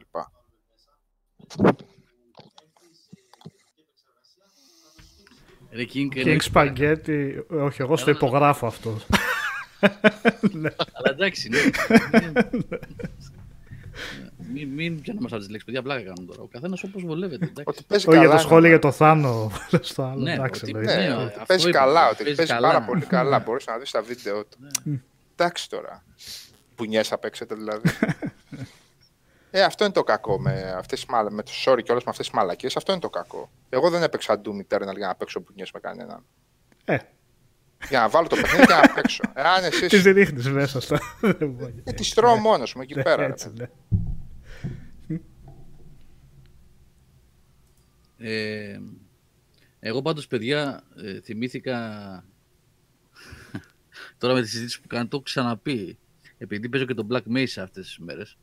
Παίζω. Τέλος πάντων, δεν παίζω πολύ. Ε, Ποιο; Τέλος πάντων, όποτε έχω χρόνο. Ποιο είπες, Γιώργο; Το Black Mesa. Α, ναι. Το Half-Life. Ναι, ναι. Ε, το έχω ξαναπεί. Σας έχω ξαναπεί. Ε, εντάξει, λίγο κουραστικό που το λέω συνέχεια. Απλή κολλάει τώρα στη συζήτηση που κάνετε για ποντίκι. Και Όχι, γιατί το Half-Life το λέμε Black Mesa και το Alex το λέμε Half-Life 3. Γι' αυτό επειδή μπερδεύεται το πράγμα, κατάλαβες. Το Half-Life mm. παίζει, δεν παίζει το Black Mesa. Αυτό και αυτοί που παίζουν το Alex παίζουν το Alex, δεν παίζουν καν Half-Life. Αυτό θέλω να πω. Ε... Όσο και ακόμα πάνα τον κόλ σας κάτω. Κάτσε να το δούμε, να το δει Εγώ λέω ζηλεύεις που δεν έχεις την κάσκα, Σάβα. Αυτό είναι. Χαίστηκα για την κάσκα. Θα πάνε να παίξουν το Half-Life 2 που γίνανε όλοι Μου γίνανε και παλαιούρες όλοι να ε, έλεγα λοιπόν ότι πάλι συνειρμικά έρχεται με τη συζήτησή σας. Μου για τον Μιχάλη; Δηλαδή. Όχι για τον Μιχάλη, αυτό. για μένα. Πολύ πριν. Το έχω ξαναπεί για το, για το Half-Life, ε, για το πρώτο Half-Life στο PlayStation 2 που είχα, είχα κάνει το απίθανο που έπαιζα με το ένα χέρι κρατούσα ένα DualShock 2 και στο δεξί επάνω σε ένα, μια επιφάνεια, ένα ντοσιέ μεγάλο είχα ένα ε, trackball, trackball. Το track, α, trackball. Γιατί το Half-Life στο, στο PlayStation 2 ε, υποστήριζε ποντίκι. Μπορούσε να παίξει με ποντίκι βεβαίως. Και εσύ έπαιξες με trackball, ρε φίλε. Ε. Κάτσε. Γιατί το, το έχω εδώ τώρα αυτό, δεν ξέρω αν θα σας το ξαναδείξω, αλλά το έχω εδώ. Δώστε με την πηλιά, τη μεγάλη. Ναι, και επανέρχομαι, θα σας το δείξω τώρα. Κλείνω λίγο, μισό λεπτό και έρχομαι. Μαγεία. Ο Γιάννης Μίο ρωτάει στο chat ποιος έχει λέει, παίξει πολύ horror για να προτείνει τίτλο λέει, για PS4. Τι, Evil Within 2 θα παίξει. Μμ. Resident Evil 2 θα παίξει. Resident Evil 7 θα παίξεις. Resident Evil. Αυτά θα Resident Evil 7 παίξεις. θα παίξεις. Και άμα θέλεις εγώ- πιο έχω extreme... αυτό Α, εδώ. έλα. Έχω αυτό εδώ ένα κουτί από VR. Στο οποίο έχω μέσα την πρίκα μου. 20 χρόνων. Δεν ξέρω αν φαίνεται. Η πρίκα φαίνεται. έχει ρε παιδί μου, έχει ποντικά και από άλλες εποχές εδώ παλιά και τα λοιπά. έτσι. Ιστορία. Λοιπόν, με αυτό εδώ έπαιζα Half-Life, παιδιά, στο PlayStation 2. Είναι αυτό το trackball της Microsoft, πολύ παλιό. Είσαι, είσαι βιτσιόζος. Οπότε είναι αυτό το πράγμα. Ρε. Λοιπόν, αυτό... Α, εγώ θυμάμαι trackball ε, με το, με το ball πάνω. Ε, υπάρχει και αυτό. Ναι, Κάτσε, ναι, έχεις και τέτοιο. Μπορεί να Είχα υπάρχει ένα εδώ φίλο στο τρελό μαγαζί, που μισό έπαιζε, λεπτό. που έπαιζε manager το Αστηράκι. 2001. Το μοναστηράκι του Καλύφα μπορεί να υπάρχει, κάτσε. Ένα παλαβό που έπαιζε manager Πρέπει να το το πάρεις. 1, το 2, πότε ήταν. Το είχα κάνει δώρο αυτό φαίνεται, δεν το έχω εδώ. Είναι το επόμενο μοντέλο αυτό που λες Σάβαση, το, το Ναι, προηγούμενο. αυτό, με ναι, τη- ναι, ναι. Τη ναι. μίλια στο κέντρο που έκανες έτσι. Το είχε Λοιπόν, πάρει, είχα- του το είχε πάρει δώρο η αδερφή του και έπαιζε manager με αυτό. Συγγνώμη, έκανε, ακούστηκε boom έτσι σίγουρα. Ε. Έπεσε το μικρόφωνο στο συγγνώμη. Ε, λοιπόν, ε, και έπαιζα με τον εξής τρόπο. Λοιπόν, αυτό εδώ είναι από το PS Classic. Κρατούσα, είχα βάλει καναπέ έτσι, στο PlayStation 2. Κρατούσα το DualShock 2 έτσι και είχα ε, L1 και L2 σκανδάλες, έτσι, για διάφορες λειτουργίες στο παιχνίδι. Και τον, την κίνηση στο χώρο, το περπάτημα, έτσι, στο strafing και τα λοιπά, με τον αριστερό αναλογικό μοχλό. Και στο δεξί χέρι, αλλά όχι στον αέρα βεβαίως, όχι, όχι στον αέρα, έτσι, πάνω σε, ένα, σε μια επιφάνεια. Καλή ώρα πως έχει ο Σάβας τώρα που έχει πάρει ένα. Ε, Πώς λέγεται αυτό το Σάβα που έχει που είναι το πληκτρολόγιο και το ποντίκι; Πληκτρολόγιο με Σαν- κοντίκι. Α, ε, coach. α, όχι, Η κάτσε επιφάνεια, πώς το πώς, λένε. πώς λέγεται, κάπως λέγεται τέλος πάντων αυτό. Έχει, ναι, Ναι. είναι τέλος πάντων το desktop του Σάβα για τον καναπέ, που έχει πληκτρολόγιο Ναι. ποντίκι και κάτω στον καναπέ. Ένα ρόκατ είναι που είναι, ναι, Μπράβο. coach. Πώς το λένε ρε φίλε, να ξεχάσω πώς το λέμε. Και είχα την κίνηση του όπλου με το trackball, με αυτό εδώ, αυτό το trackball εδώ. Ναι. Το οποίο έχει ταχύτητα ποντικού, παιδιά, έτσι. Κανονικότατα. Κανονικό ποντίκι. Ναι, ναι, απλά ναι. τι- ναι. Ε, καταπληκτικά τα αποτελέσματα, ειδικά για την εποχή εκείνη τότε, έτσι, που ακόμα τα FPS, τώρα PlayStation 2, καταλαβαίνετε, έτσι. Ε, δεν ξέραν από τέτοια πράγματα, FPS τώρα στο PlayStation 2. Κι Λοιπόν, όμως ήταν είχαν πάρα- βγει, είχε βγει η έκδοση, ναι. ναι. Ε, είχαν βγει και κάποια. με κοροϊδεύουν στο chat. Είχαν βγει και κάποια ε, prototypes και κάποια mock-ups και κάποιες πλάκες κάναν κάποιοι που έχει βγει νομίζω κιόλας και κάνα- ένα κανονικό προϊόν ε, controller το οποίο έχει ένα αναλογικό μοχλό και ο δεξής αναλογικό, ε, έχει στη θέση του δεξιού αναλογικού μοχλού υπάρχει trackball. Ε, Οκ. Είχαν, είχαν βγει κάποια πρωτότυπα τέτοια, δεν- δεν ξέρω αν υλοποιήθηκε τελικά ή όχι. Όχι, όχι κονσόλας, ε, εννοώ official της Sony, της Microsoft, third party εννοώ. Έτσι. Ε, αλλά ήταν, έπαιζες πάρα πολύ ωραία και νομίζω ότι αυτό είναι το ιδανικό. Δηλαδή η κίνηση στο χώρο και εγώ γιατί σας άκουγα τόση ώρα που λέγατε για το Doom έπαιξα και στο PC λίγο Doom, πολύ λίγο, μισή ώρα έτσι για να δω λίγο με Ultra ξέρεις όλα πως είναι και πόση διαφορά, αν έχει διαφορά από το PS4 Pro την έκδοση που παίζω. Ε, είχα μεγάλο πρόβλημα παιδιά εγώ με, το, με όλα αυτά που λέγατε, που περιγράψατε, ο Νικόλας και ο Σάβας που λέγατε. Jump και double jump και το ένα και το άλλο. Ε, Πάρα, πο- εγώ που δεν είμαι μαθημένος έτσι, Ναι, καλά ρε παιδί μου, ναι, εντάξει. Προφανώς κάποιος που παίζει PC games. Εντάξει, ναι, λέω για μένα. Ε, ένα τέτοιο, ένας τέτοιος συνδυασμός, δηλαδή στο δεξί χέρι ή στο δεξί αντίχειρα ένα, ε, ένα trackball ή κάτι με ταχύτητα mouse, όχι αναλογικό, να κινείται δηλαδή με αναλόγως στην DPI θέλεις το όπλο, αλλά στο, στην άλλη πλευρά, αυτό που περιέγραψα δηλαδή για το Half-Life, να έχεις τα έξτρα κουμπιά και όλα τα παραπάνω και τον αναλογικό μοχλό για την κίνηση, για μένα είναι το ιδανικό. Είναι πάρα πολύ ωραία ιδέα. Δεν έχει υλοποιηθεί. Ίσως πάρα πολύ ωραία ιδέα δεν είναι. Εμένα με ακούγεται ωραία σαν τέτοιο. Τώρα για να μην το έχουν κάνει, μάλλον δεν δουλεύει. Ναι. Να. Ε, και το Black Mesa, σας το πληροματιτές την άλλη φορά, ε, δεν είναι ε, απλώς το Half-Life ε, Remastered Remake. Έχει πολλά καινούργια πράγματα. Έχει άλλο layout στο level design, έχει αλλαγές αρκετές. Δηλαδή, ακόμα και αν το έχετε φρέσκο για κάποιο λόγο, το έχετε παίξει ή δεν το έχετε φρέσκο, και απλά νομίζετε ότι θα δείτε ακριβώς το ίδιο με βελτιωμένα γραφικά, μην το αγνοήσετε γιατί έχει και καινούργια πράγματα. Έχει αρκετά πράγματα που... Το επόμενο είναι μετά το Borderlands, αν το, το τελειώσω.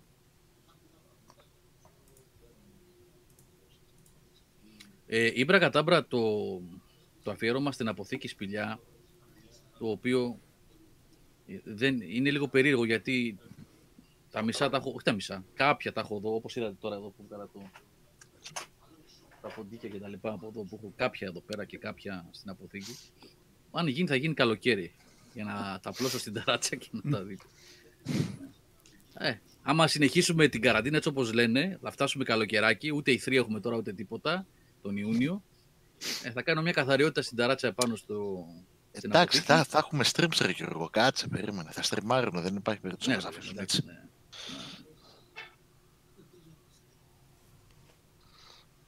Γιώργο, είσαι άρρωστος, λέει ο Μακρένα. Είμαι και άρρωστος. Όχι, άρρωστος δεν ξέρω, μπορεί και να είμαι. Μπορεί και να είμαι πραγματικά άρρωστος. Δηλαδή, ναι. ε, αυτό που λέει ο Σότο εδώ δεν το ξέρω. Δεν, το, δεν μας ήρθε ποτέ Switch Lite. Σότο, για να, δεν, το, έχω- δεν ξέρω αν έχει κάνει Switch Lite και μπορεί να κάνει σύγκριση με την απεικόνηση. Τη ποιότητα της οθόνης δηλαδή. Όχι, δεν νομίζω όμως ότι έχει διαφορά στην απεικόνηση σε σχέση μεταξύ του ενός και του άλλου. Η μόνη διαφορά το Switch Lite είναι ότι απλά είναι καθαρό φορητό και ότι έχει καλύτερη μπαταρία.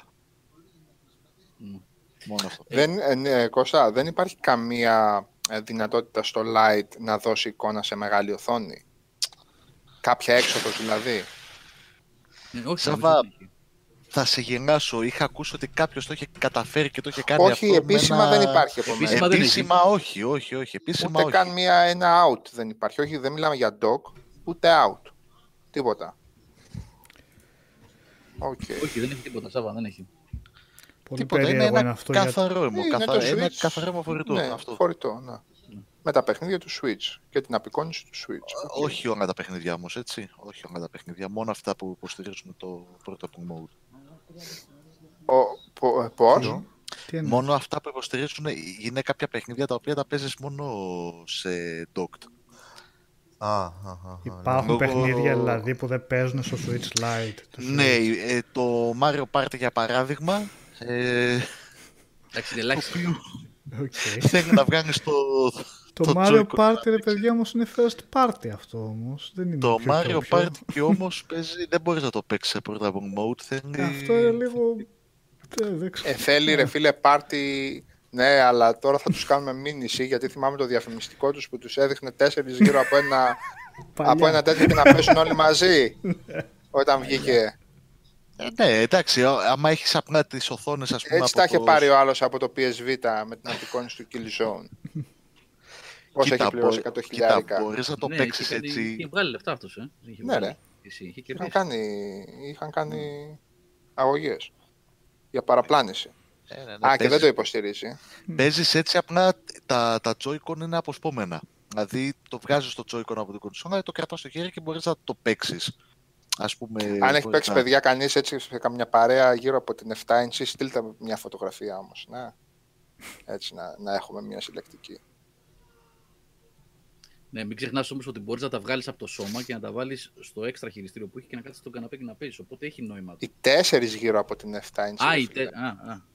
Είχε και τέτοιο σκηνικό στη διαφήμιση τότε, στο πρόμο το βίντεο. Το One Two Switch που λέει ο Junk Monkey, αν υποστηρίζεται από το Lite, προφανώς και δεν υποστηρίζεται. Χωρίς να το ξέρω, αλλά φαντάζομαι επειδή το έχω δει το παιχνίδι, εγώ έχω παίξει.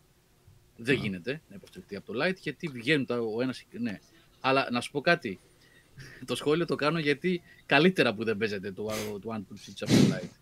Γιατί αυτό το εξάμβλωμα που ήταν και launch τίτλος, που αρμέγεις αγελάδες κάνοντα τα Joy-Cons έτσι και κάνεις και καλά ποιος είναι το πιο γρήγορο πιστόλι, ήταν από αυτά, αυτά τα novelties, τα fads της Nintendo που, ε, ε, που ε, ναι, έχεις τη- την εταιρεία που τη μία μπορεί να σου δώσει το Mario και το, το Χ Mario και το Χ Zelda παιχνίδι και την άλλη κάθεται και ασχολείται με αυτά τα fads τα οποία δεν, δεν μπορώ να καταλάβω ποτέ δεν Ε, καταλάβω. είναι, είναι tech demo αυτά, μου εντάξει. Ε, όπως το 3DS είχαμε το Pilot Πώς θα Wings αρμέξω Resort. λίγο. Ναι, ναι, Μιχάλη. ε, ναι, Μιχάλη. καλά. Φίλε Σότο, το φιλαράκι μου που έχει το Switch εδώ στο χωριό, ο Γιώργος, ε, τσίπησε ένα πάρα πολύ δυνατό λάπτοπ. Και τώρα λιώνει το Doom Eternal από ό,τι έμαθα.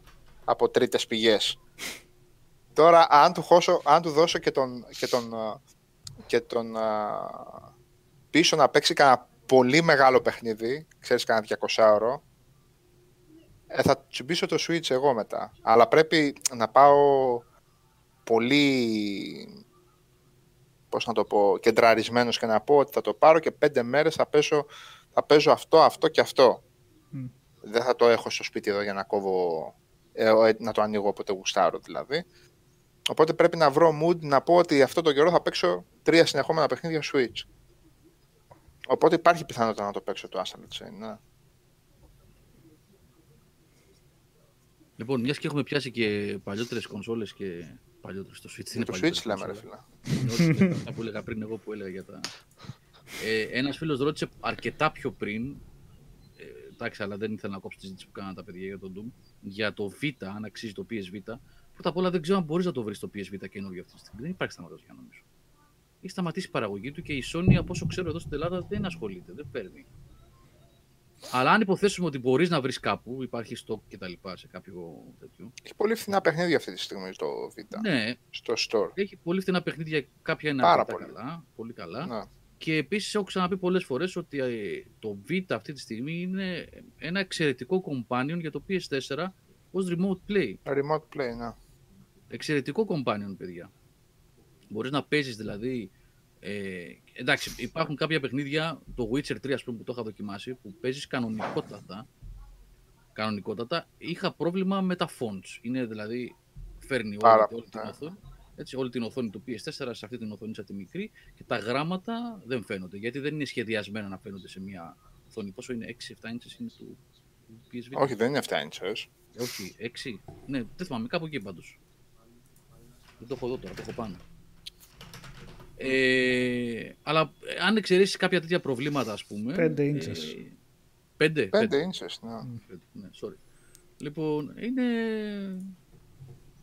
Αν το Έχει- βρει και πολύ φτηνό αυτή τη στιγμή. Πιστεύω τουλάχιστον 40 παιχνίδια που να αξίζουν τον κόπο. Για να μην μιλήσουμε για homebrew σκηνή, όχι ε, homebrew, για τέλος πάντων ε, σπασμένη κονσόλα. Έτσι, γιατί πλέον ούτε η Sony ασχολείται, οπότε παιδιά τώρα για αυτά τα θέματα. Εντάξει, μην ε, είμαστε και τόσο έτσι. Ε, α, παίζει τα πάντα. Μπορείτε να το κάνετε δηλαδή και να παίζει ό,τι μπορείτε να φανταστείτε σχεδόν. Εκτός από παιχνίδια που είναι πιο ισχυρών συστημάτων. Ε, έχουμε δει το φιλαράκι μας τον Αυστραλό, τον Modern Vintage Gamer, που έχει κάνει θαύματα με κάτι τέτοια μηχανήματα. Ε, Στο Vita τι έβαζε; τα πάντα. Αναλόγως με τον emulator. Τα πάντα. Του 2 έπαιζε δηλαδή; Και του 2 παίζει, ναι. Του PlayStation 2 λες, έτσι, προφανώς. Αυτό εννοείς. Αυτός έχει κάνει... Τον έχει κυνηγήσει η Nintendo κιόλας αυτόν, ναι. Ναι, μου είχες πει. Ναι. Θυμάμαι. Πολύ ωραία δουλειά κάνει αυτός. Εξηγεί πολλά πράγματα. Έχει παιδιά αρκετά παιχνίδια. Έχει αρκετά παιχνίδια ε, το, το Vita. Όχι τόσα όσα φιλοδοξούσαν τότε να βγάλουν, αλλά ε, και κατά καιρούς έβγαζε πολύ φθηνά πακέτα γενικώς. Κάτι 5 ευρώ και κάτι. Πέρα δηλαδή από τα μεγάλα ονόματα, τα exclusive, ξέρω εγώ, το Uncharted, το δικό του, το Killzone, το... Το Uncharted το βρίσκεις όμως στο PlayStation. Κάποιο έτσι αποκλειστικό που θα είχε μόνο στο PS Vita. Όχι, το δικό του, το Lega. Γιατί Ναι, είχε γι' αυτό... βγει το... νομ- Όχι. Είχε βγει το... Όχι ρε. Του Vita, το Σε Legends, μια πώς συλλογή δεν λέγε; το είχαν. Golden Abyss. Το Άλλο. Gold- Ναι, ναι, το Golden Abyss. Βγήκε, μπήκε στο 4. Το Golden Abyss. Γιατί Όχι. νομίζω σε κάποια Όχι, ρε. συλλογή. Όχι, ε. OK. OK, ναι, Όχι, δεν εντάξει, είχε λάθος μπει. κάνω. Και Όχι ρε, μάλιστα δικό του είναι. είχα γράψει review εγώ για το Nathan Drake Collection και έλεγα ότι για ποιο λόγο λείπει αυτό το παιχνίδι. Μμ, γιατί α, Είναι κρί- ήταν μάλιστα. κρίμα που λείπει. Ναι, Ναι, ναι, ναι. γιατί ήταν, ε, ήταν καλό Ναι, ναι. παιχνίδι. Το Killzone νομίζω ήταν καλό. Πρέπει να είχα παίξει κανένα τρίωρο. Ήταν καλό δηλαδή σαν παιχνίδι, αλλά ε, έχει αρκετά δικά του παιχνίδια τα οποία αξίζουν τον κόπο. Υπήρχαν οι συλλογές σε τα, αυτά που είχαν βγει τότε για το PSP νομίζω, ξέρω εγώ με Ratchet και με τέτοια πράγματα που φαίνονται πολύ όμορφα σε αυτές τις εκδόσεις. Πο- Πώς το λέγαμε το... Oh, size over matter, ποιο ήταν το Clank, Ναι, Ε, το Clank ήταν, ναι, νομίζω. το spin-off που ήταν ε, για Play- PSP και είχε βγει και για Vita, η εκδόση του Jack, όλα αυτά. Είχε αρκετά... Είχε, Έχουν βγει είχε και όλα αρκετά αυτά, παιχνίδια. ναι, οι συλλογές έχουν βγει στο Vita εδώ μεταξύ, τα Jack Trilogy και τα τέτοια. Και, είχε και εκείνα στο Star, π- πώς το έλεγε ένα... Ο, Και RPGs είχε ο πολλά Γιάννης πράγματα, το είχε παιδιά. κάνει ένα RPG νομίζω. Το έχω και εγώ αυτό γιατί το είχα βρει με 5 ευρώ. Το Persona ας πούμε υπάρχει σε φοβερή έκδοση στο PSV Το Commodore, ναι. το 4. Δηλαδή είναι καλύτερη από το PS2, πώς να το πούμε. Είναι πολύ καλύτερο. Εάν είστε συμφιλειωμένοι με τη μικρή οθόνη. Όχι, έχει πάρα πολλά παιχνίδια. Τώρα αν πω στο store θα θυμηθώ καμιά τριανταρία και παραπάνω. Ένα ταρξολοειδές, το... πώς το λέγανε ρε γάμο, το εγώ το είχα παίξει αυτό. Φόβο δεν θυμάμαι κανένα τίτλο, έχω πάθει... Το PSV. Ναι. Ναι, ναι. Και επίσης είχε Για, και το... Ιαπωνεζίλες τρελές, ναι. Έχω πολλά παιχνίδια, ε, το ανοίγω που και που για remote play και κάνα παιχνιδάκι. Εγώ γενικά δεν παίζω πρώτα που το έχω ξαναπεί. Κάτσε, εγώ θα μπω να Ε, κοιτάξω τώρα να μου φύγει η περιέργεια. Είχε το πλεονέκτημα του ε, κάποια, όχι δεν συνέβαινε σε πολλά, αλλά σε αρκετά, ε, έπαιρνες το παιχνίδι στην έκδοση του PS4 και έπαιρνες και δωρεάν την άλλη στο PS Vita. Δηλαδή, εγώ έχω Σε, πάρει σε παιχνίδια. αρκετά παιχνίδια, ναι. Σε Δεν αρκετά λες τον παιχνίδια. Salt and Sanctuary που γράφουν εδώ. Αυτό εννοείς. Εγώ; Ναι. Όχι, όχι, όχι, όχι. 3D, τρίτη προσώπου, τέτοιο εννοείς, κανονικό. Ναι, ναι, ναι, ναι. Α, και το Gravity Rush, ναι, και αυτό από εκεί είχε ξεκινήσει, έτσι. Ναι, από το... εκεί. Το πρώτο Gravity του Vita Rush, ήταν. Soul Ε, αλλά αυτό δεν το Το είχε λες βγει τώρα και στο γιατί... PS. Α, το Soul Sacrifice, μωρέ. Το Soul Sacrifice. Και μία full έκδοση του Soul Sacrifice κιόλας Ναι, Κώστας. το, το Είχα εγώ. Τέλμετα είχε βγει. Είχε, ναι, Το είχε Tel- βγει μπράβο, μια- ναι. μπράβο, Ναι, ναι. ναι. Ε, πολύ αξιόλογο παιχνίδι βέβαια, έτσι. Πολύ αξιόλογο. Soul Sacrifice. Persona, Persona 3 και 5 bundle 69-99. Wow. Πολύ ακριβό. Όχι τόσο. Πω, 69-99. 3 και 5 bundle Megaverse. Τι είναι αυτό ρε φίλε; Άλλες, άλλα πράγματα είναι αυτά; Άλλα πράγματα θα είναι αυτά. Ninja Gaiden Sigma 2 Plus και Sigma Plus για Β.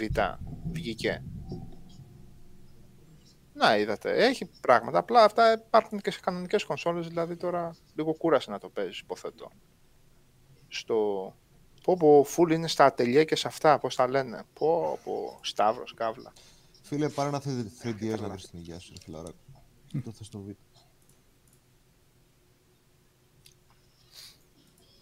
Όταν θα βγάλω πολλά λεφτά μετά με τον κορονοϊό που θα αρχίσω να πουλάω τίποτα σε μαύρη αγορά, θα πάρω Switch πρώτα. Φτιάχνει, θα φτιάχνει, σαν- ε, και ο Νικόλας το κάνει αυτό, παιδιά. Θα φτιάχνουν moonshine ε, αντισηπτικά στις μανιέρες. Σαν κάνω ήδη που μπορεί να λειτουργήσει σαν αντισηπτικό, αγαπητέ. Ε, στείλε κάνα πόδο, δεν μπορούμε να Ήμουνα βρούμε. σίγουρος. μετρημένο, τελευταία, μετρη- μετρημένο τελευταία φορά 57 βαθμούς. Λοιπόν, Κοντά είσαι. κοντά σε καθαρό Παίρνεις, αλκοόλ παίρνεις είμαι. και έγκριση. Όπου να είναι, παίρνεις έγκριση από τον ΕΟΦ. Πίνεις μια γουλιά και έχει, έχει καεί μέχρι το δωδεκαδάκτυλο. Παιδιά, επίσης, μιας και μιλάμε, βγήκαμε λίγο από τα... Δεν, δεν βγήκαμε από τίποτα, συνέχισε. Ναι. και λέμε για... Ε, πώς το λένε, για homebrew σκηνή που πάει για το Β, γιατί εγώ το είπα πρώτος. Ε, Α, τόσο Εντάξει. πολύ να βγούμε, άστο. Να μην βγούμε τόσο, γιατί να σας πω άρχισε λιγάκι λέει για, και για ο αυτό Γιαχόμ, εδώ. για αυτό εδώ. Το οποίο επίσης είναι τελειωμένο, τελειωμένη υπόθεση. Ε, και επίσης αναφέρομαι σε παιχνίδια που είναι πολύ παλιά, 20-25 χρόνων, οπότε θα πάρω το ρίσκο και θα το πω. Ξέρετε ότι δεν το κάνω συχνά, αλλά οκ, χεστήκαμε τώρα για 20, παιχνίδια 20 χρόνων, 25. Ε, έχει αποκτήσει μια άλλη αξία αυτό το συστηματάκι εδώ πέρα, το οποίο δεν, τα, δεν το δικαίωσε η Sony. Έτσι, θα έπρεπε να το έχει προσέξει περισσότερο. Ε, τα έχουμε πει, είχαμε κάνει, είχα κάνει και το βίντεο τότε. Τα παιχνίδια που είχε μέσα είναι κάποια είναι φοβερά παιχνίδια, αλλά πολλές οι ελλείψεις και, το, ε, και ο emulator δεν είναι πολύ καλός. Γενικά είχε πολλές ελλείψεις αυτό και γι' αυτό πήγε άπατο και για, πριν από κάνα εξάμηνο, οχτάμηνο ε, τα σκοτώνανε με 20 και με 30 ευρώ. Δεν ξέρω αν ακόμα και τόσο έχουν αυτά εδώ. Αυτά εδώ. Από πόσο ήταν, 90 όταν ξεκίνησε.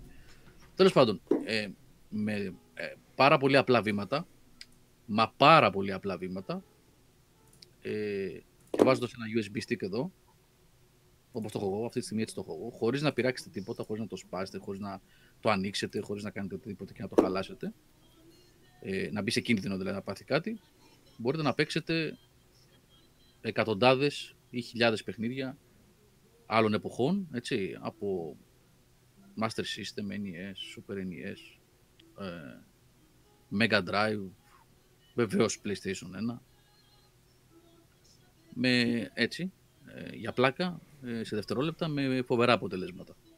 Ε, για μένα έχει αποκτήσει άλλη αξία αυτό εδώ. Δηλαδή, πέρα από τα 15 πόσα παιχνίδια έχει μέσα, ξέρω εγώ, τα default, έχει αποκτήσει άλλη αξία και είναι ωραία παρέα όταν σε μια μικρή τηλεόραση, τηρουμένων των αναλογιών, γιατί όταν το βάλεις σε μεγάλη τηλεόραση αυτά τα παιχνίδια δεν φαίνονται ωραία. Ε, αν, αν είσαστε λίγο μερακλείδες και σας ενδιαφέρει κάτι τέτοιο, θα μου πεις: Μπορείς να τα κάνεις στο PC σου όλα αυτά, βεβαίως, εντάξει, λέμε τώρα. Ε, αλλά αν είστε λίγο μερακλείδε και το ψάξετε, ε, αποκτά μια άλλη αξία το PS Classic. Είναι ωραίο. Το, εγώ το προτείνω ανεπιφύλακτα δηλαδή. Αυτό, αν σας ενδιαφέρει να πάρετε PS Classic και το βρείτε 20 ευρώ, 20-25 ευρώ, γιατί τόσο το έχουν σκοτώσει σε πολλά μαγαζιά. Δεν ξέρω για Ελλάδα, επαναλαμβάνω, αλλά νομίζω και στην Ελλάδα τόσο το έχουν σκοτωμένο. Γιατί δεν πήγε καθόλου καλά. Ε, και ένα κατάλληλο USB stick. Θα σας προλάβω τώρα εδώ να σας πω ότι πρέπει να είναι διαπιστευμένο αυτό το USB stick, ένα SanDisk αυτής της μορφής, δεν παίζουν όλα. Ρίχνετε μέσα τους emulators και τα ρωμάκια σας και κάνετε τη δουλειά σας. Και κολομετράει μετά το PS Classic. Αξίζει. Αυτά. Πειρατεία τέλος. Ναι. Ε, τώρα, κοίταξε, πήρες ωραίος ήσουν πάρα πολύ που μου άρεσε στην αρχή και με τον πρόλογο. Πήρες και ύφος ροκ. Αλλά φίλε, δυστυχώς δεν μπορείς να ξεπεράσεις αυτή τη βδομάδα το ροκ του Μαρκόγλου. Οπότε το οποίο δεν μπορώ να πω αυτή τη στιγμή. Α, ναι. Το πόσο ροκ ήταν. λοιπόν, Ήταν, ο- αυτό ήταν εντελώς όμως. Ναι. Αλλά ήταν το, το arrogant, το swagger, ρε παιδί μου, το ροκ. ήταν, swagger, ήταν νέα, Δεν Ναι, με α- πιάνουν εμένα αυτά. νέα κατηγορία. ήταν swagger rock. Rock. Αλλά θα το πούμε άλλη φορά. Εγώ προσωπικά γελούσα κανένα πεντάλεπτο. Απλά δεν φαίνεται αυτό στο Discord, έτσι. Γελούσα κανένα πεντάλεπτο και το, το γέλιο μου ήταν τόσο πολύ που ντράπηκα μετά να βάλω emoticon. Γιατί θα το, υποτι... θα το υποβάθμισα πάρα πολύ το γέλιο που έριξα. Ε... Α, τώρα που έβλεπα, ας πούμε, έβλεπα ο καλύτερος τρόπος να παίξεις τη συλλογή των portable των α, GTA, ας πούμε, είναι το PS Vita. Βέβαια, τη βλέπω 35 ευρώ, ρε φίλε. Έχετε σταματήσει το PS Vita και 35 ευρώ το GTA Collection. Καλά. Που έχει ε, το Vice City, Liberty City Stories, τα δύο, και το Chinatown Wars. το, P- στο, το store του PS Vita έχει ακόμα κάποια παιχνίδια με τιμές. Αυτό λέγατε προηγουμένως για το Persona. Ναι, ναι, 69. Ναι, Ναι, ναι, ναι, ναι, ναι. ναι τραγωδία, εντάξει. Έχουν ξεμείνει εκεί πέρα. Δεν εξέμεινα, ναι. Και είναι και ακριβά τώρα που να τα πακετάρεις και να τα στέλνεις ψηφιακά. Σαν τα Ε. Final Fantasy, τα 2, 3 και 4 NES και αυτά που τα Στο δίνει Android. άλλοι 15 ευρώ και Στο Android 1599, 2999, Είναι δυνατόν. 2199. είναι Ναι. δυνατόν. Brave, Brave, ποιο είχε βγει, το; Bravely Default είχε βγει στο Android. 23, 24, ή κάνω λάθος. Ή το Όλα The τόσο World. έχουν τη Square. Τα μεγάλα, The World τα μεγάλα. uh, Dies With You, πώς το έλεγε Κώστα; Ends. Ends with you. Ends With You, 22. Στο, αν- τα ακριβότερα παιχνίδια στο Android. Τι λες ρε φίλε, κάτσε περίμενα. Αλλά αυτά, να, δηλαδή, αν μπείτε στο store που βέβαια θα σας βγάλει 1206 παιχνίδια βγάζει εδώ, εντάξει, καταλαβαίνετε ότι. Πολύ ιαπωνικό προς το τέλος, γιατί μόνο από η Ιαπωνία μεριά στηρίζονταν το πράγμα.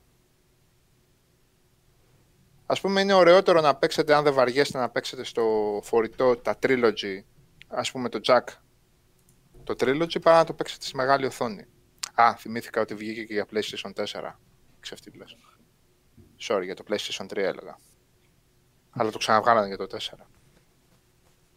Μια remaster έκδοση. Και εγώ που το έχω και το αγόρασα για 3, δεν μπορώ να το παίξω στο 4 εννοείται. Και δεν θα μπορώ να το Παρομοίως. παίξω στο 5. Ο Τάσος εδώ Μάλιστα. πέρα λέει δεν υπάρχει με 20 ευρώ στην Ελλάδα το, ε, το Classic ήθελες να γράψεις. Ναι. Με τον ιό έχει ανέβει η τιμή μέχρι 100 ευρώ. Τι είμαι, με τον ιό ανέβηκε η τιμή. Γιατί όλοι θα αγοράζανε PS Classic να τη βγάλουν με την καραντίνα. Τι είναι, α, τι φάση. Τώρα ανέβηκε και έφτασε στα 100 ευρώ πάλι το PS Classic. Γιατί μέχρι πριν από μερικούς μήνες τα σκοτώνανε για να φύγουν τα στόκ, έτσι. Τώρα, Ε, δηλαδή, όχι πολλούς αλλάξαν τα μήνες. δώρα, Τώρα, ναι. ένα-δύο-τρει μήνες. Ναι. Ναι. Να, ο Ταρατατζούμ το γράφει. 30 ευρώ το πέτυχα, λέει πριν λίγους μήνες. Τι φάση, τι είναι αυτό τώρα; Μήπως ε, τελειώσανε, δεν ξαναφέρανε και έχει αποκτήσει και καλά του τύπου συλλεκτική αξία και το κοπανάνε; Μήπως, παιδιά; Γιατί τώρα ο ιός τι; Δηλαδή, επειδή έχουμε την καραντίνα, όλοι πήγαν και αγοράσανε το PlayStation Classic. Τόσες κονσόλες έχουν αυτό, θα πάρουνε; Παράξενο. Τέλος πάντων. ναι.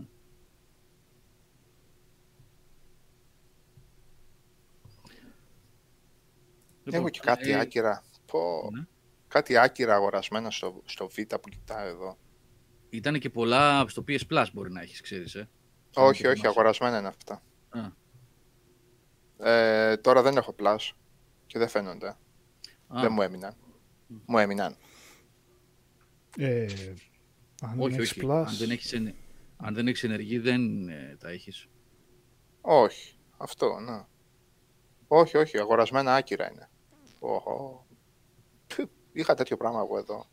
Τι με βάλατε και κοιτάω τώρα. Τέλος πάντων. Έχει, έχει μωρέ παιδιά. Εντάξει. Αν, ε, εγώ το, το παρόπλησα δυστυχώς ή ευτυχώς. Έχω τόσα πολλά, τόσες πολλές εκκρεμότητες στην 55 εδώ πέρα που δεν με παίρνει.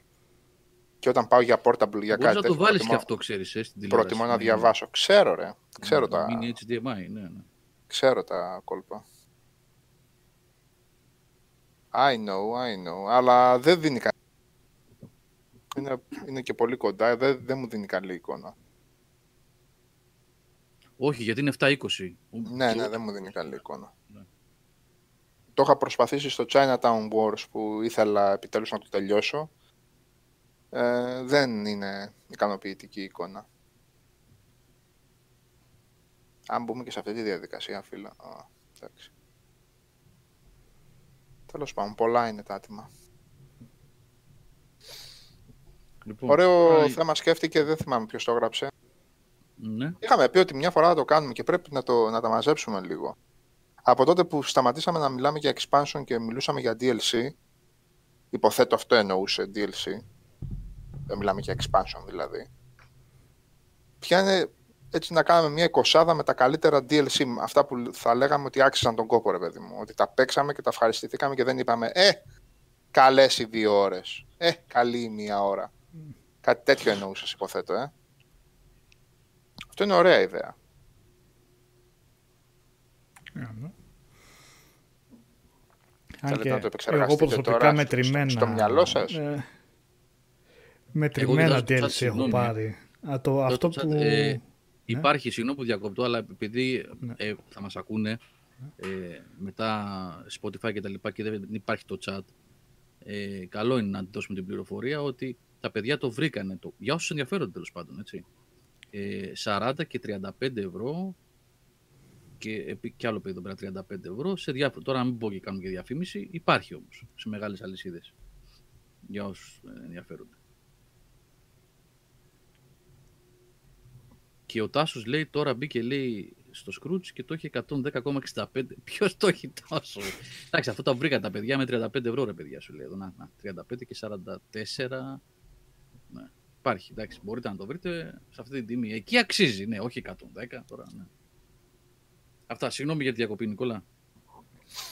Όχι τίποτα, για τα DLC που αξίζουν, νομίζω καταρχήν θα έβγαζα απ' έξω αυτά το Witcher. Εντάξει, τα έχουμε πει πολλές φορές. Εκεί είναι κανονικά expansion. Είναι λίγο Αυτά περίεργο εμπίπτουν να νομίζω πούμε... στην α, κατηγορία των expansion. Ε, ναι, ναι. Αλλά σαν DLC, ε, αυτά που- τα πρώτα που μου έρχονται στο μυαλό, και από τα ελάχιστα που έχω πάρει βασικά, είναι τον... του Dark Souls και του Bloodborne βασικά. Μμμ. Του Bloodborne βασικά κυρίως που είχα παίξει και πιο πρόσφατα. Το Dark Souls... Ναι και το Dark Souls του πρώτου είχα πάρει. Για τα άλλα δύο για κάποιο λόγο δεν έχω πάρει τα DLC, αλλά ναι. Αυτά Στο ήταν 2 δεν όντως... έχεις παίξει τα DLC; Όχι, όχι. Ε, δεν τα έχω παίξει. Το 2 γενικά δεν το θυμάμαι καθόλου. Κάναμε ξέρεις ένα τι stream της προάλλες με τον Οδυσσέα και έλεγε κάποιος για ένα επίπεδο σε ένα καράβι ή ένα boss δύσκολο. Δεν θυμόμουν να κάνω ότι υπήρχε τέτοιο σκηνικό στο παιχνίδι. Δηλαδή έχει. δεν, δεν ξέρω γιατί, σαν να έχει διαγραφεί από το μυαλό μου. Εν πάση περιπτώσει. ε, το... Ναι, ήταν πραγματικά πολύ αξιόλογο. Καλά τα στο καράβι DLC. δεν θυμάσαι τι, με τις διπλές τις χατζάρες που μετά εμφανίστηκε σαν μομπάκι. Τίποτα. Δεν Σαν ξέρω άλογο γιατί. που είναι με δεξιά και αριστερά Κάτσε ε, να το ο βρω σώμα. αυτό. Δεν μπορείς να το θυμηθείς αυτό. Όχι, στο δεν Dead ξέρω. Rift. Dead Rift. Μας και το Όχι όνομα, Dead είσαι Rift, κάτι καλός. Rift είναι Α. τέλος πάντων. ναι, Ε, οκ. Το- Ε, Ήταν βάρβαρα τα DLC, αλλά ήταν χορταστικά σε διάρκεια τέλος. Χορταστικά. Ε, ε, Έφτιανε σχολή μαύρη, αλλά τέλος πάντων. Και το, ναι, το DLC του Bloodborne που έχει το μοναδικό boss από αυτά τα παιχνίδια που δεν έχω καταλάβει, καταφέρει να βγάλω τον ε, ε, of course, πώς τον λένε. Ε, πώς τον λένε ρε εσύ; Fa- Father, πώς, πώς τον λένε αυτό. Ναι. Νίκο. Τι λέει, κάτσε.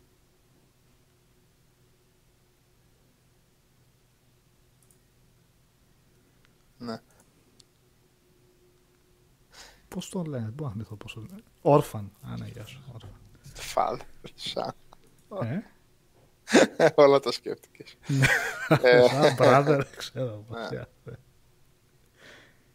Ε, ναι, πρέπει να τα μαζέψουμε λίγο, παιδιά, να ο Ρίπνου που θυμάται Minerva's Den, για παράδειγμα, από τον Bioshock. Και πλέον τις εκδόσεις τις βρίσκεις πλήρης, αλλά ε, τον καιρό που έβγαιναν αυτά τα παιχνίδια, όταν έβγαινε ένα DLC, ήταν ή δεν καβλέ τελείως ή έκανε τη διαφορά, έτσι. Ε, ναι. Συνήθως δηλαδή, για παράδειγμα, σαν τότε τα DLC του, των Assassin's Creed, ήταν κομμένα κεφαλαιάκια και συνήθως δεν λέγανε τίποτα. Συνήθως. Στο, σ- Α, ε, Στο Revelations, για παράδειγμα, στο, στο 2 ήταν κομμένο κεφάλαιο. Έτσι. Ε, τα θυμάμαι χαρακτηριστικά γιατί ήταν, ήταν το, το 12ο Memory Sequence Costa. Ήταν το 11, από το 11 που Έκανε πηγαίναμε στο 13 ξαφνικά, έκανε- ή ναι, όχι το μπράβο, 10 και το έκανε 11. Όχι, ήταν, πήγαινε 9 και Όχι. μετά πηδούσαμε κατευθείαν στο 12 και Μπράβο. στο 13 και χάναμε το 10 και το 11. 11. Ναι, Μπράβο, ναι, ναι, ναι, Battle, ναι, for, ναι, ναι. Battle of Friuli, ποια, Ναι, πώς το αυτό, λέγαμε, δεν μπορώ να αυτό, θυμηθώ. ναι. Πάνω το Battle of Fronic το και... θυμήθηκες. Άλλο ένα ήταν. Ε, φίλε, Τι κουλό τότε και το τρώγαμε έτσι. Έλειπαν κεφάλαια μέσα από το main Έλειπαν campaign. κεφάλαια, μέσα, αφαιρούσαν κανονικά. παιδιά Ναι. κεφάλαια. Έλεγε Και τα- chapter 10 στο, στο μενού και μετά πήγαινε chapter 13. Δεν τα γύρισε. λύση του μνήμης του Underworld του Tomb Raider που ήταν ε, βγαλμένα μέσα από το παιχνίδι κανονικότατα. Κόψανε μέσα τα, τα DLC μέσα από το παιχνίδι. Εγώ είχα βρει τότε τρόπο με, έναν πολύ, με ένα πολύ ωραίο πραγματάκι στο 360 που οι μάγκες εδώ το ξέρετε. Είναι ένας εδώ πέρα που τα ξέρει πολύ καλά στο chat, αλλά σήμερα δεν τον είδα, δεν εμφανίστηκε. Ε, και τα DLC τα παίζαμε κανονικά, κανονικότατα. Τα βρίσκες, τα βάζες, τα διάβαζε το 360 και τα έπαιζε. Γι' αυτό και τα μάθαινα δηλαδή ένα-ένα απ' έξω και συνήθως τα παίζα. Και συνήθως τα παίζα με το παιχνίδι κανονικότατα, όχι εκ των υστέρων. Αλλά αυτά έκαναν μπαμ, ρε παιδί μου, ότι ήταν ε, αλητίες εκείνης της περίοδου. Παγαποντιές εκείνης της περίοδου. Και ήταν και τα άλλα που έκαναν μπαμ ότι ήταν καλά πραγματάκια που ναι, μεν τα κρατούσαν για λίγο αργότερα, αλλά άξιζαν τον κόπο. Π.χ. το Minerva's Den. Κάποια του Mass Effect, παιδιά, όχι όλα, έτσι. Όχι όλα. Δείχνω τον boss αυτό. Δεν προσπαθώ να το θυμηθώ. Πραγματικά δεν το θυμάμαι καθόλου από τον Dark Souls. Οκ. Ναι. Ή προαιρετικό όπω ήταν και το είχα βρει. Του Resi 7 εγώ τα έπαιξα. Είναι στις full τις εκδόσεις ούτως ή άλλως τώρα όταν παίρνεις την πλήρη την έκδοση. Ε, άλλα αξίζουν, άλλα δεν αξίζουν. Ε, δύο είναι σαν α, puzzle. Το ένα που του Resident Evil το 7 ρωτάει ο Kai Naman. Που είσαι δεμένος εκεί στο κρεβάτι και έρχεται η μαμά ναι, να είναι σε ένα που στο ταΐσει. κρεβάτι. Ναι. ουσιαστικά είναι puzzle, έτσι. Ναι. Αν α, βρεις την αλληλουχία των α, κινήσεων που πρέπει να κάνεις, έξυπνο είναι, αλλά τώρα στον καιρό του ποιος το πλήρωσε πριν δύο χρόνια Μμ. συγκεκριμένα αυτό, δεν ξέρω. Το νομίζω Zoe's ήταν, End. ήταν δωρεάν αυτό νομίζω. σε- σε- Α, γιατί το εγώ bedroom έχω- είναι αυτό. Έτσι, Εγώ το το έχω bedroom. και, δεν, και δεν είχα, εγώ δεν έχω πληρώσει για DLC στο 7. Αν το το, έχω. έχεις, ναι. Νομίζω ήταν δωρεάν. Νομίζω. Ωραία, ωραία, εντάξει. Ε, και είναι με τον Chris που είναι μεγάλο κεφάλαιο. Αυτό βέβαια δεν είναι DLC. Αυτό είναι shooter, ναι. Λίγο horror, αλλά shooter. ναι, αυτό είναι σουτεράκι, ναι. Σουτεράκι. Είσαι ο Chris, είναι το Zoe's End. Δεν μου είπε και πολλά πράγματα. Θα έκανα και χωρίς τα DLC τέλος πάντων. Ενδιαφέροντες, ενδιαφέρουσες προσθήκες, αλλά κάνεις και χωρίς τα DLC.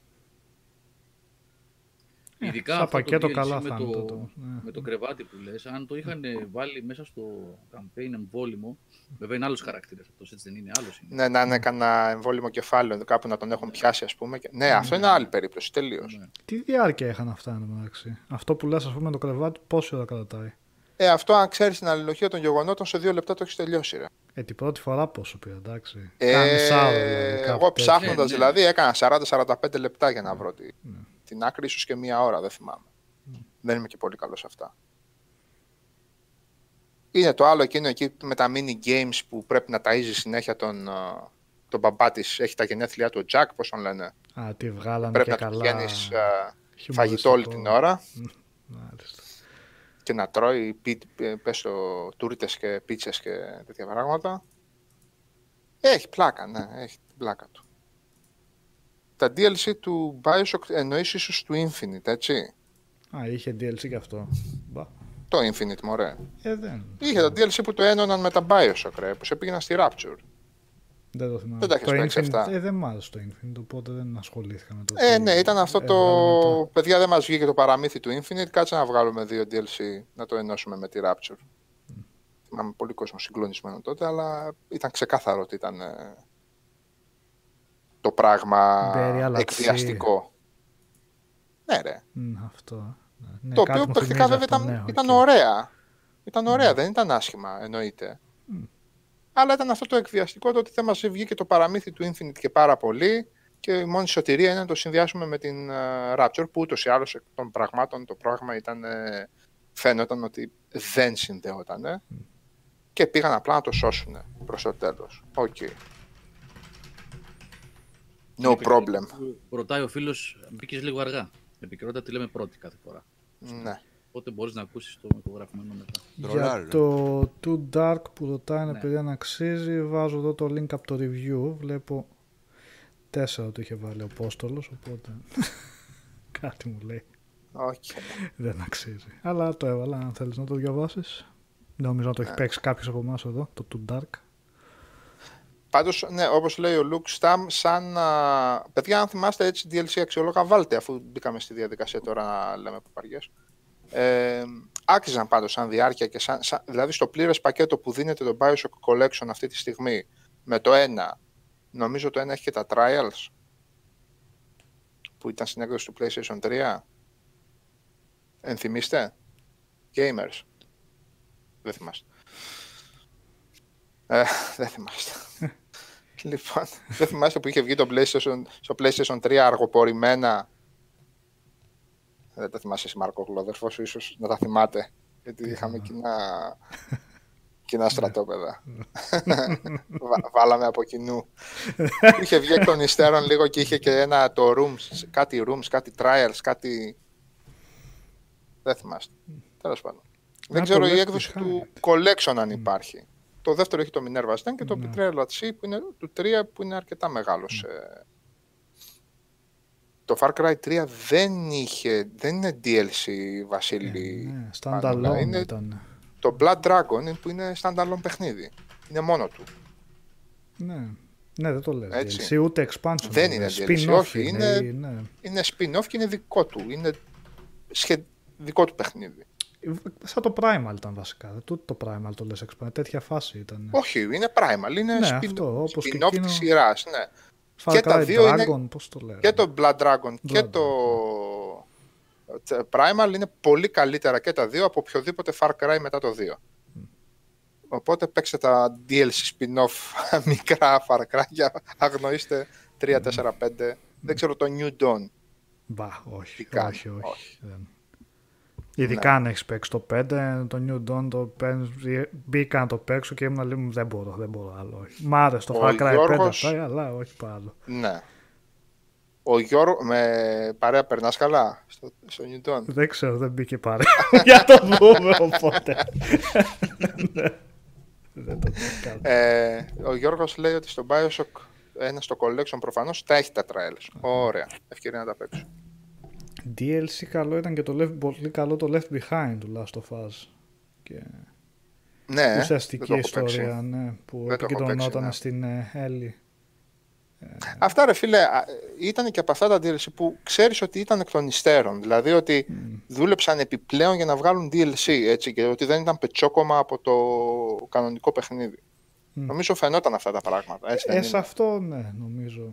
Ναι. Ή έτσι κι αλλιώς είχες γεμάτο κεντρικό παιχνίδι. Νομίζω και καταλάβαινες ότι ναι, αυτό το βγάλουν εξτρά είναι μια παράπλευρη ιστορία που φαινόταν δεν είναι κομμένη. Γιατί το ανέφερε και κάποιος στα DLC του Inquisition από σένα που έχω ακούσει ξανά και ξανά τα DLC του ότι Το- ήταν το Inquisition τέλος δεν της είναι- ιστορίας. Ναι. Έτσι, Το κόψανε. τέλος της ιστορίας το βρίσκεις στα DLC, έτσι.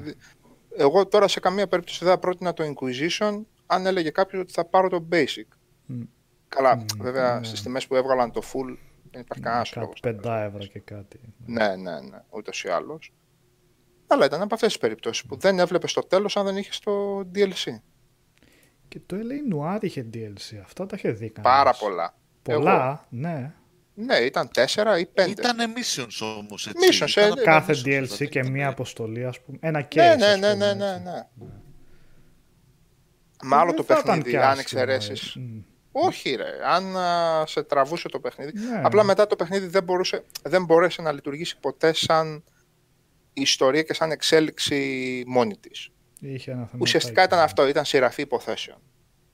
Ναι. Έτρεχε κάτι περί, περίεργο θολό που κάπου στο τέλος απότομα εμφανιζόταν σαν main mission για να τελειώσει το παιχνίδι. ναι, ναι, ναι. Έτσι μια παλιά γνωριμία από τον πόλεμο, για όσοι το θυμάστε παιδιά.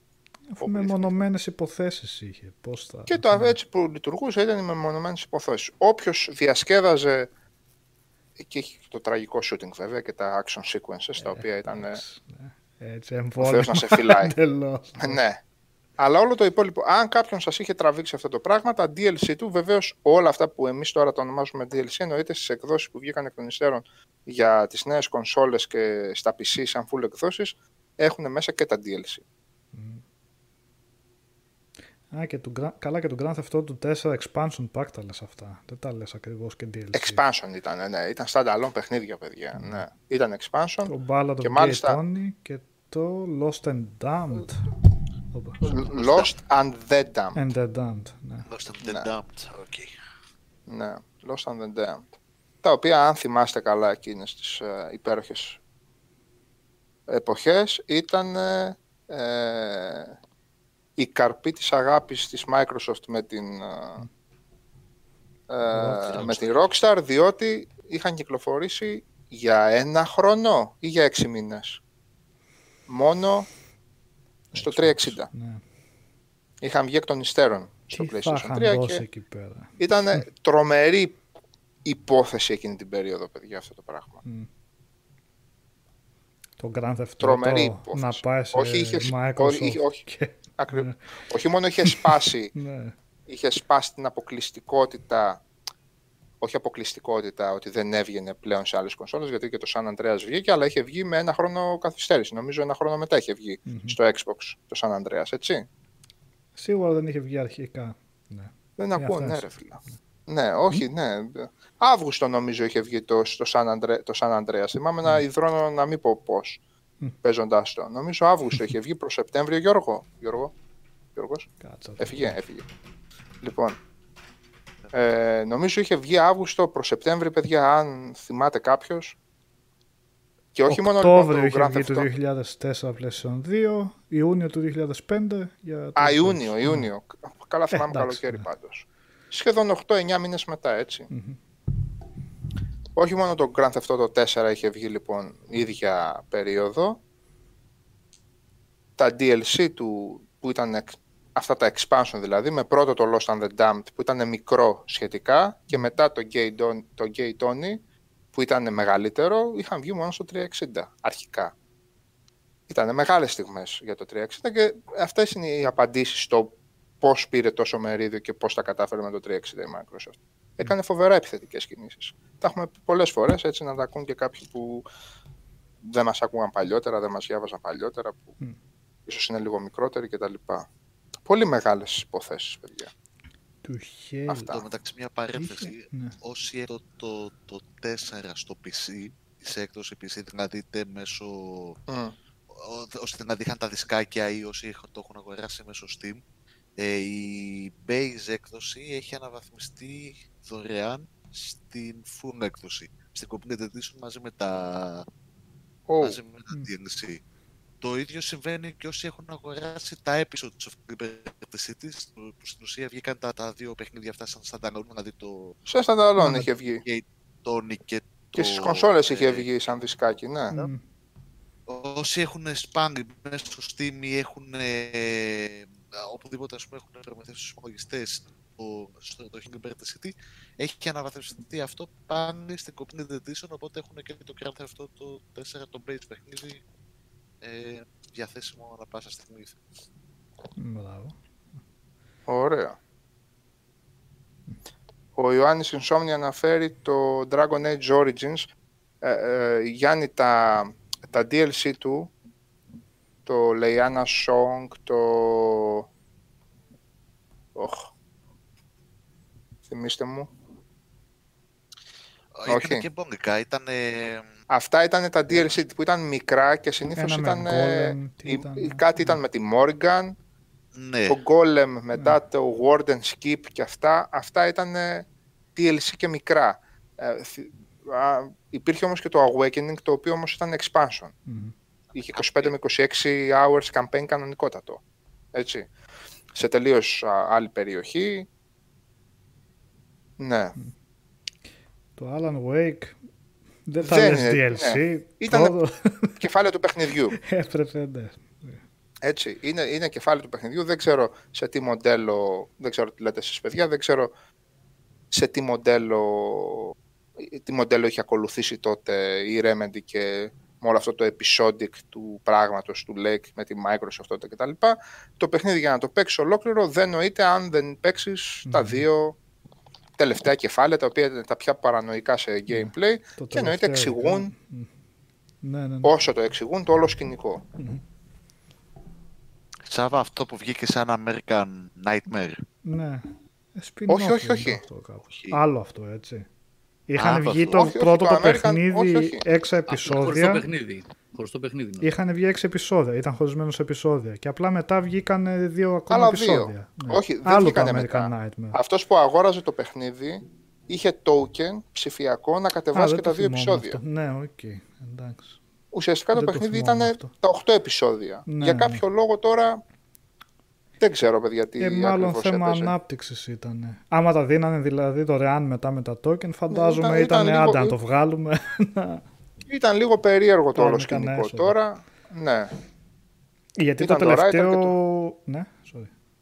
Όχι, το Writer και το Signal Ναι. όπως λέει. Το American Nightmare ήταν ε, αργότερα, ήταν standalone ε, παιχνιδάκι μέσα στο ημιτρελαμένο μυαλό ας πούμε του Tom Zane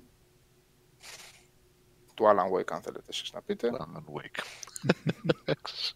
του Tom Zane όμως είναι ε, και ήταν αυτό το παιχνιδάκι που ήταν που είχε αυτό το περίεργο campaign με τις τρεις τοποθεσίες ωραία ατμόσφαιρα αλλά λίγο off γενικώς και Ε, action, αυτό δεν το ήταν- defense, το Μμ. night defense Μμ. με τους πόντους που ήταν και λίγο της μόδας εκείνη την περίοδο. Ε, πώς το λέγαμε; The Club. Ο- What were they thinking που λέει και ο video game nerd. Το The What were they Club. thinking; What were they thinking; Εταιρεία που Να σου έβγαζε πω. racing μόνο έτσι πήγε και έβγαλε Κάτσε, το το The club. Club ποιανού ήτανε; Της ε, Bizarre Creations. Τα Project Gotham που Της έκανε. Bizarre ήτανε, ναι, ωραία, ναι, ναι, της Bizarre, της Bizarre. Ό,τι να είναι, πώς το σκεφτήκανε εκεί. Τέλος πάντων. Μπροστά από την εποχή τους τα παιδιά. Multi Ήταν only. μπροστά από την εποχή τους με τη, στη λογική του Arena Shooter, έτσι. Του Arena Ε, Shooter. single player για δεν τις ήταν κονσόλες, όμως. για- Όχι, το, δεν είχε, κα- είχε ένα υποτυπώδες campaign που λειτουργούσε σαν tutorial. Ναι, βασικά. δεν ήταν. Όχι, Ναι. ρε παιδιά. Είχε online το club. Είχε Το online. club ήταν κυρίως online shooter, arena shooter. Ναι, ρε. Άρα ένα shooter ήταν. Τέτοια λογική. Απλά εγώ το έπαιξα. Τα- Ρε, είχε πώς ένα- το λέγαμε Δεν θα εκείνο εκεί που ήταν με το multiplayer, με το... Ναι, Πω, όντως. πω ρε φίλε, τι Alzheimer είναι αυτή. Που είχε, και, που είχε shooter ήταν, αλλά είχε μέσα και εξωτικά και... Έλα, Τι γνωστής λες για εταιρείας online τώρα τότε. λες; Ναι, ναι, στο 360. Και τι γινόταν. Για πες. Πω, πω, αρένες. Τον πρώτο καιρό ήταν ρε παιδιά, το 6 πρέπει να είναι αυτό. Τρίτου προσώπου. Σα, τι- shadow, shadow, Α, ε, ναι, κατάλαβα. έλα, καταλαβες. Έλα, ήταν Ε, εταιρεία η Shadow οποία... Run, όχι, πώς το λέγα. Το Shadowrun, Shadowrun ρε, ήταν. το ναι. Shadowrun, το Αυτό Shadowrun. ήταν. Πω, πω, άπατο είχε πάει. Ναι, ναι, ναι. Γνωστής ομάδας ήταν. Α, το βρούμε. Είχε κάνει κάτι καλό αυτή παλιότερα. Νίκο, για βαρά, εγώ βαριέμαι να βαράω πληκτρολογία. Κάνει και θόρυβο. Της ε, Fasa Interactive βασικά. Ναι, Κάτι είχε Quarter είχε, κάνει αυτή. βγάλει αυτή. Ε; Crimson, α, Crimson Skies. Α, τα Crimson Sky. Ναι, ήταν γνωστό στούντιο. Φάσα. Ναι. Ναι, το Crimson είναι αυτοί Skies. που κάνανε μετά το τέτοιο, μωρέ. Για το Xbox που είχε βγει το Crimson Skies. Ναι, ή- ή είναι αυτοί που είχαν κάνει μετά το. Με Quake και με Assault είχαν βγάλει αυτή και το Shadowrun. Αυτά. Αυτά, ε; Ναι. Οκ. Ναι, οκ. Ήταν γνωστό στούντιο πάνω, το ψιλοκάκι τότε με εκείνο εκεί. Όχι ψιλοκάκι, χοντροκάκι. Και αυτοί και οι άλλοι που είχαν κάνει το Frontlines. Όλα αυτά ήταν ε, οι πρώιμες οι προσπάθειες για only mul- multiplayer παιχνίδια. Που να ξέραν οι άνθρωποι. Ότι ήταν ε, πρωτοπόροι σε αυτό το τομέα. Το front lines είχε επίσης αυτό το μποτοειδές το campaign που όταν Frontlines. έπαιζες μόνος σου. Το Fuel for θυμήθηκες. War. Ναι. Εγώ ρε φίλε. Εγώ έπαιζα και τα demo που έβγαιναν τότε. Θα- Ήμουν Το ένας είχα πει. μικρός Νίκος Μαρκόγλου του 2005-2006. Τώρα βάρινα δεν μπορώ. Παίζω ένα παιχνίδι το μήνα. Και ο Studio Frontline έβγαλε το Frontlines και μετά το Homefront και στα δύο τα πήγε. Τα πήγε άψογα. Ναι. το Homefront είχε πρέμισα, αλλά δυστυχώς Ε. Το Homefront, παιδιά, ήταν και με τον... είχε σπάει και εσύ Νέα Υόρκη Είχα πάει Νέα τότε. Υόρκη με σενάριο του Μίλιους από Μμ. πίσω. Του μίλου από πίσω, ψιλοδουλεμένο. Κάποια καλά σκηνικά όταν έφευγες εκεί από την πόλη, εκεί με τις φάρμες των... Είχε αυτό το spin και τον Γιάνκη στον ακροδεξιόν, ας πούμε, πέρα από τον Κορεατών που είχαν επιβάλει την, εκ, εκ, εκ, το, εκ των αριστερών, ξέρω εγώ, δικτατορία. Ήταν το άκρο ναότον της άλλης μεριάς, στην επαρχία. Θυμάστε, δεν ξέρω αν θυμάστε που πήγαινε εκεί πέρα σε κάτι rednecks και πέφτει η αιματοχυσία. Το θυμάσαι, όχι. Όχι, το θυμάμαι και στο τέλος, προς το τέλος. Απλά βγήκε το παιχνίδι πολύ μικρό. Ε, κάνα πεντάωρο, Γενικώς, εξάωρο να ήταν. Εξάωρο, εφτάωρο ήταν κάπου. Ε, και ήταν απέναντι από τα Call of Duty, γιατί και ως τέτοιο το θυ- διαφημίζανε, ως τον... Τότε που τα Call of Duty το single player ακόμα μετρούσε σαν κομμάτι του, του παιχνιδιού. Ε, αλλά δεν μπορούσε να συγκριθεί και με εκείνο. Είχε θέμα Ναι. το παιχνίδι. Και μετά περιέργως βγάλανε και το sequel, έτσι. Τα Ναι, κατάφεραν, από άλλη εταιρεία βέβαια. Ποιο λες; Το Homefront Revolution. Το Revolution, ναι. Εγώ δεν έβγαλα άκρη με αυτό το παιχνίδι, να πω την αλήθεια. Εσύ έβγαλες; Το είχα κάνει και review. Ναι. Ξέρω. Είχε μου θέματα τεχνικά πολλά όμως και να ήθελες δεν μπορούσες να το ευχαριστηθείς γιατί είχε θέματα με το frame rate και αυτά. Ε, κάτι με open world προσπάσαν να κάνουν. Λίγο τους έβγαινε, πολύ δεν τους έβγαινε. Κάποια Ναι, άλλα ναι. στοιχεία. Δεν, τελικά δεν τους βγήκε. Εμένα πολύ Γενικότερα. επαναλαμβανόμενο μου είχε φανεί. Ε, το ήταν, βαρέθηκα ήταν. να σου πω πολύ γρήγορα. Far Cry style έτσι, με λίγο πιο πολύ verticality είχε να σκαρφαλώνει και να. Όχι ότι δεν έχει το Far Cry τώρα. Εγώ το είχα, δι- Αλλά, το είχα ναι, δοκιμάσει δεν λέει στην, τίποτα. σε Gamescom αυτό και μάλιστα είχα χάσει ένα ραντεβού και ήταν ψιλοπερασμένη ώρα και τα ψιλομάζευαν τα παιδιά. Και λέω ρε παιδιά, θέλω να δοκιμάσω. Και μου λέει ρε φίλε σοβαρά, να λέει, ξέρω, δεν είχαν δείξει γενικά, δεν υπήρχε πολύ ενδιαφέρον για το παιχνίδι γενικώς. Για ποιο λες, για το πρώτο ή το δεύτερο. Για το Homefront το 2. Το Το 2. 2. Ναι, ναι. Οπότε λέω σίγουρα ρε παιδιά έχετε ανοιχτό. Τώρα τα παιδιά είχαν γεμίσει, ήταν τα πρώτα χρόνια που γέμιζε YouTubers εκεί πέρα. Και σου λέει, «Ε, ήρθε ο Θιούλης εδώ πέρα, να πούμε, ο μεγαλύτερος, σε σχέση τώρα με τα πιτσιρίκια, έτσι φαινόμουν. Λέει, σου άρεσε το πρώτο και εγώ δεν ξέρω τι. Ε, για το πρώτο μιλούσαμε. Ναι. Έτσι. Να, λέω και μίλιος και το έπαιξα και να εκείνο το σημείο και να εκείνο το τέτοιο και στο τέλος τη γέφυρα και, και είχαν χαρεί τα παιδιά που δεν μπόρεσαν να ανοίξουν υπολογιστή βέβαια γιατί το πρόγραμμα ήταν έτσι αλλά μου είχαν δώσει μεμορabilia δύο-τρία, μου είχαν δώσει μπλουζάκια, δύο μπλουζάκια. Achievement unlocked. Πάρ το δώρο Ναι, σου. Ναι. ναι. ναι, σου λέει το παιδί έδειξε, έδειξε ενδιαφέρον ε, γνήσιο. όχι να Ο πούμε. Αθανάσιος Τσομπάνης που παίζει πολύ καλά με το controller λέει, Οκ. λέει ότι το Homefront το πρώτο έχει πολύ καλό multiplayer αλλά δεν είχε όνομα και δεν το έπαιξε κόσμος. είχαν ρίξει βάση στο multiplayer τους. Δηλαδή το, το διαφήμιζαν Γιώργο τότε. Έλεγαν ότι θα έχει multiplayer, ότι θα δουλεύει έτσι. Ότι... Δεν ήταν δηλαδή ότι βγήκε σαν ένα απλό campaign και να φύγει. Ναι, ναι, ναι.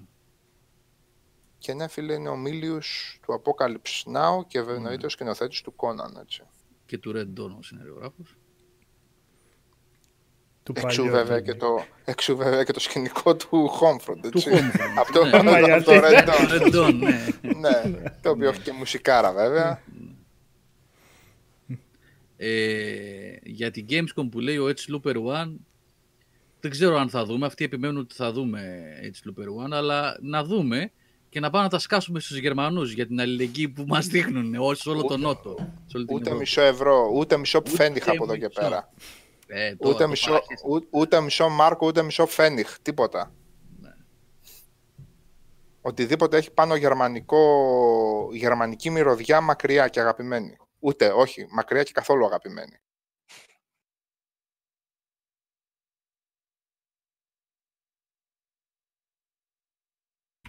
Ούτε μισό. Ποια άλλα ρε φίλε.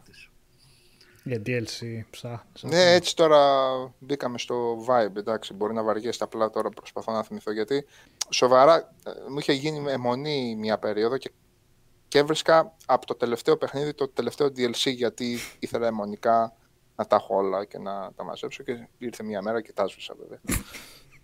Ό,τι έπαιξα, έπαιξα. Σταθερή. Πολύ αξιόλογο, παιδιά, ήταν το Rams, Rams, Revenge. Ποιο, για τον Rams Gears. Shadow, Rams Revenge, πώς το έλεγε για τον Gears Για of τον War Gears. 3. Ram Shadow νομίζω είναι. Το Ram 3. Shadow Α, ήτανε. το μπερδεύω για Ήταν νομίζω. ένα καταπληκτικό μικρό campaign. Αυτό πρέπει να και τον, χαρα- τον, τον έλεγχο του RAM, δεν ήταν; Ναι, τον έπαιρνες. Ναι. Α, στο 3 Λοιπόν, ήταν. Σαν prequel. στο ήταν 3 είναι το αυτό. Red Οκ.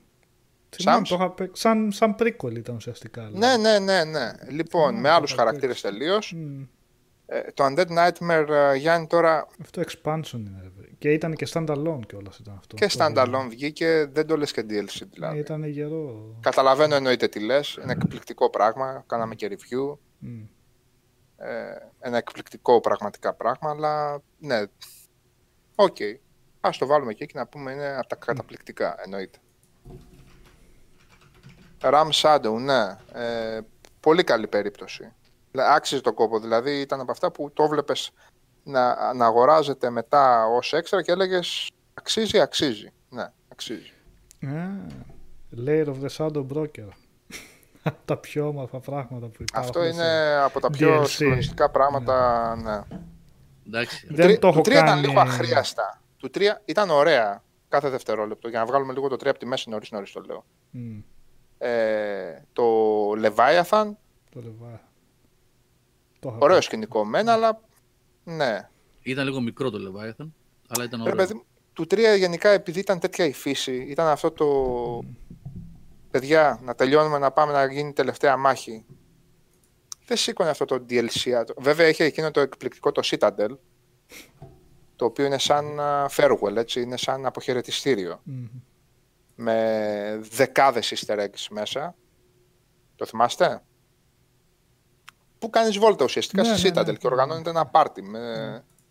Ναι, Έτσι ναι. δεν ήταν στο τέλος, Ναι, ναι. με όλους τους χαρακτήρες. Μμμ. Ένα καταπληκτικό πράγμα και sorry κιόλας που θα το πω. Για αυτούς που είχαν περάσει καμιά 200 ώρες με τα Mass Effect ήταν πολύ συγκινητικό. Τι να κάνουμε τώρα. Δεν τραπούμε. Ναι. Αλλά τα υπόλοιπα ήταν λίγο μικρά και αχρίαστα. Αλλά εκείνο το Lord of the Shadow Broker νομίζω ότι είναι θρηλυκή περίπτωση. Κάθεσαι και Πολύ ωραίο χαζεύεις ήταν και εκεί πάνω στο το Άσε πρώτο που- ήταν. σκάφος. Που, ψιλοκάνεις, ε, ψιλοαλλάζει και το παιχνίδι, έτσι, γιατί παίρνεις και assets από την όλη φάση.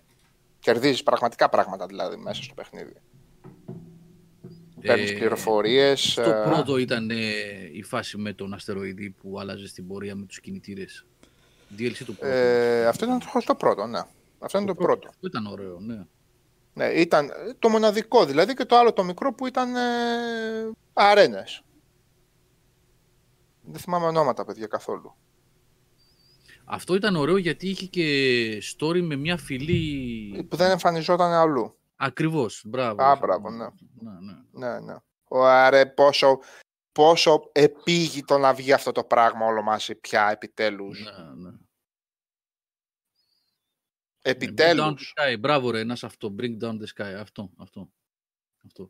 Ναι, αυτό θα ήταν σπουδαία, σπουδαία ανακοίνωση, σπουδαία είδηση.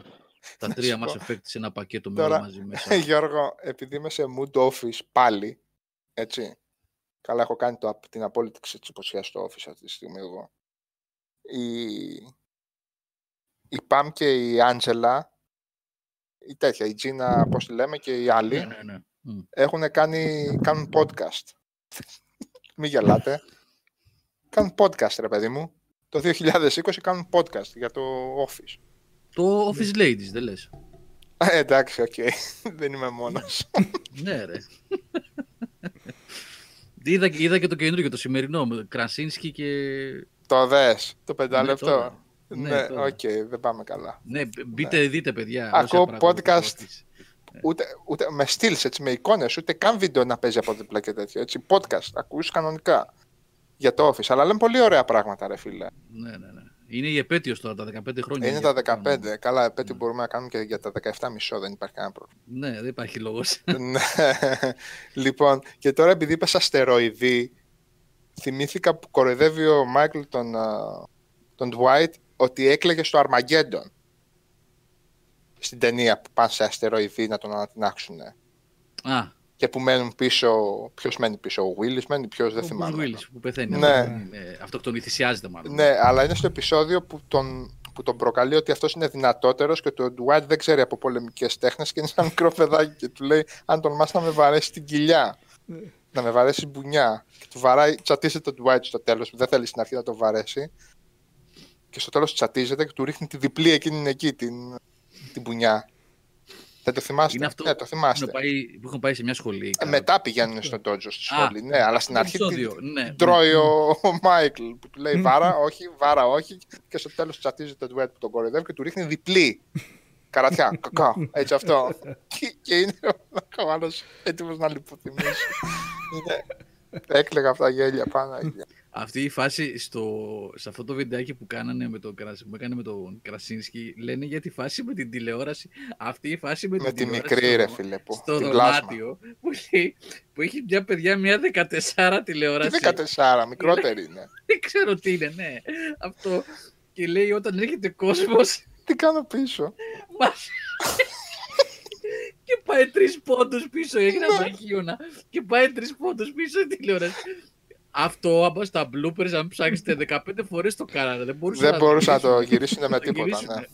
Δεν μπορούσαν να το γυρίσουν. Τι είναι αυτό το πράγμα; Τι είναι αυτό; Θρηλυκό είναι αυτό. Τι είναι αυτό; Αλλά ε, α- άλλο τόσο μαγικό έχουν ε, τα παραλυπόμενα και τα deleted. Ε, δέστε τα deleted. Σας έχω βάλει το link. Κάπου υπάρχει το link. Είναι 100 Ναι, ναι. γίγα. Κάντε την καρδιά σας πέτρα και δέστε τα, τα deleted. Οι θεοί μάλλον Ρώσοι είναι παιδιά. Μάλλον Ρώσοι είναι αυτοί που το κάνανε το πακέτο έχουν τις deleted της σκηνής, το ξαναείπαμε, κομμένες και ραμμένες μέσα στα επεισόδια οργανικά. Δεν είναι στο τέλος, δηλαδή 7 λεπτά deleted scenes από κάθε επεισόδιο, ή 8 ή 5 ή 10. Είναι μέσα στο επεισόδιο, στη ροή του, του επεισόδιου. Φοβερό πράγμα. Ναι. Πάνω αυτό με την πυρασφάλεια που λες είναι που ο Dwight στείνει και καλά το σκηνικό. Αυτό εννοείς, ε. Που είναι... Έβαλε ο Λάμπρος γι' αυτό. Ε, έχει βγει και βιβλίο, μάλλον θα το τσιμπήσω αυτό.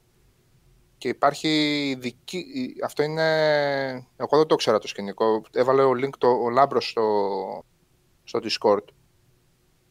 ε, είναι Super Bowl επεισόδιο. Κατάλαβες τι εννοώ. Δηλαδή είναι, ναι, είναι ναι. επεισόδιο που έπρεπε επιτακτικά να κάνει μπαμ. Να πάει πολύ καλά γιατί ήταν, Ναι. είχε μόλις γίνει η αλλαγή και καναλιού, είχαν πάει στο NBC. Α, Ναι, βέβαια, βέβαια. Και το βιβλίο θα το τσιμπήσω, δεν υπάρχει περίπτωση, πρέπει να το διαβάσω. Αυτό που βγαίνει μετά παραλυπόμενα και τις συνεντεύξεις. Και βέβαια αυτό που προκύπτει μάλλον από ό,τι διάβαζα από το βιβλίο είναι ότι ο Καρέλ δεν ήθελε σε καμία περίπτωση να φύγει από τη σειρά. Α, Ουσιαστικά Και δεν γιατί- του κάνανε πρόταση αξιοπρεπή, δεν γύρισαν, δεν αγχώθηκε ποτέ το NBC να του πει έλα εδώ να το συζητήσουμε, έλα μείνε. Δεν ήταν δηλαδή καμιά κάβλα του Κάρελ να πει φεύγω. Και όταν δεν δέχτηκε πρόταση, είπε, γύρισε και είπε ο Κάρελ, προφανώς δεν θέλουν να μείνω. Και την έκανε. ναι. Και τον έστειλαν και τρία-τέσσερα επεισόδια πριν για να αποφύγουν το transition της νέας, να μπορέσουν να, στ- να στρώσουν το έδαφος για την Να μην 8η ξεκινήσει η σεζόν. Να Ναι. μην- ναι, γιατί θα φεύγει πολύς κόσμος, εννοείται, ξέροντας ότι η σεζόν θα ξεκινήσει χωρίς τον Καρέλ. Ε, Και έγινε αυτό. ναι. Και ήταν δυστυχώς. Ναι. Έτσι Αλλά, θυμάμαι ε, κακές ρε παιδιά τις τελευταίες σεζόν. Εντάξει. Όχι, όχι δεν ήταν κακές. στα Όχι, πρώτα. Μωρέ, περίεργες ήταν σε σχέση με το τέτοιο, Ναι. εννοείται. Κακές δεν τις λες. Δεν υπάρχει κακή σεζόν στο Έχει Office, και αλλά πολύ ναι. καλά σκηνικά Θέλω να μέσα. πω όμως ότι κρατιόντουσαν, είχε χαρακτήρες μέσα για να κρατηθεί η σειρά. Δεν ήταν ότι έφευγε. ο Νίκ, Steve κάποια Carell και πράγματα έλεγες, αντικειμενικά ε, τα ξεχωρίζεις. Τα... Ε, ε, Λούπερ θα σου πω.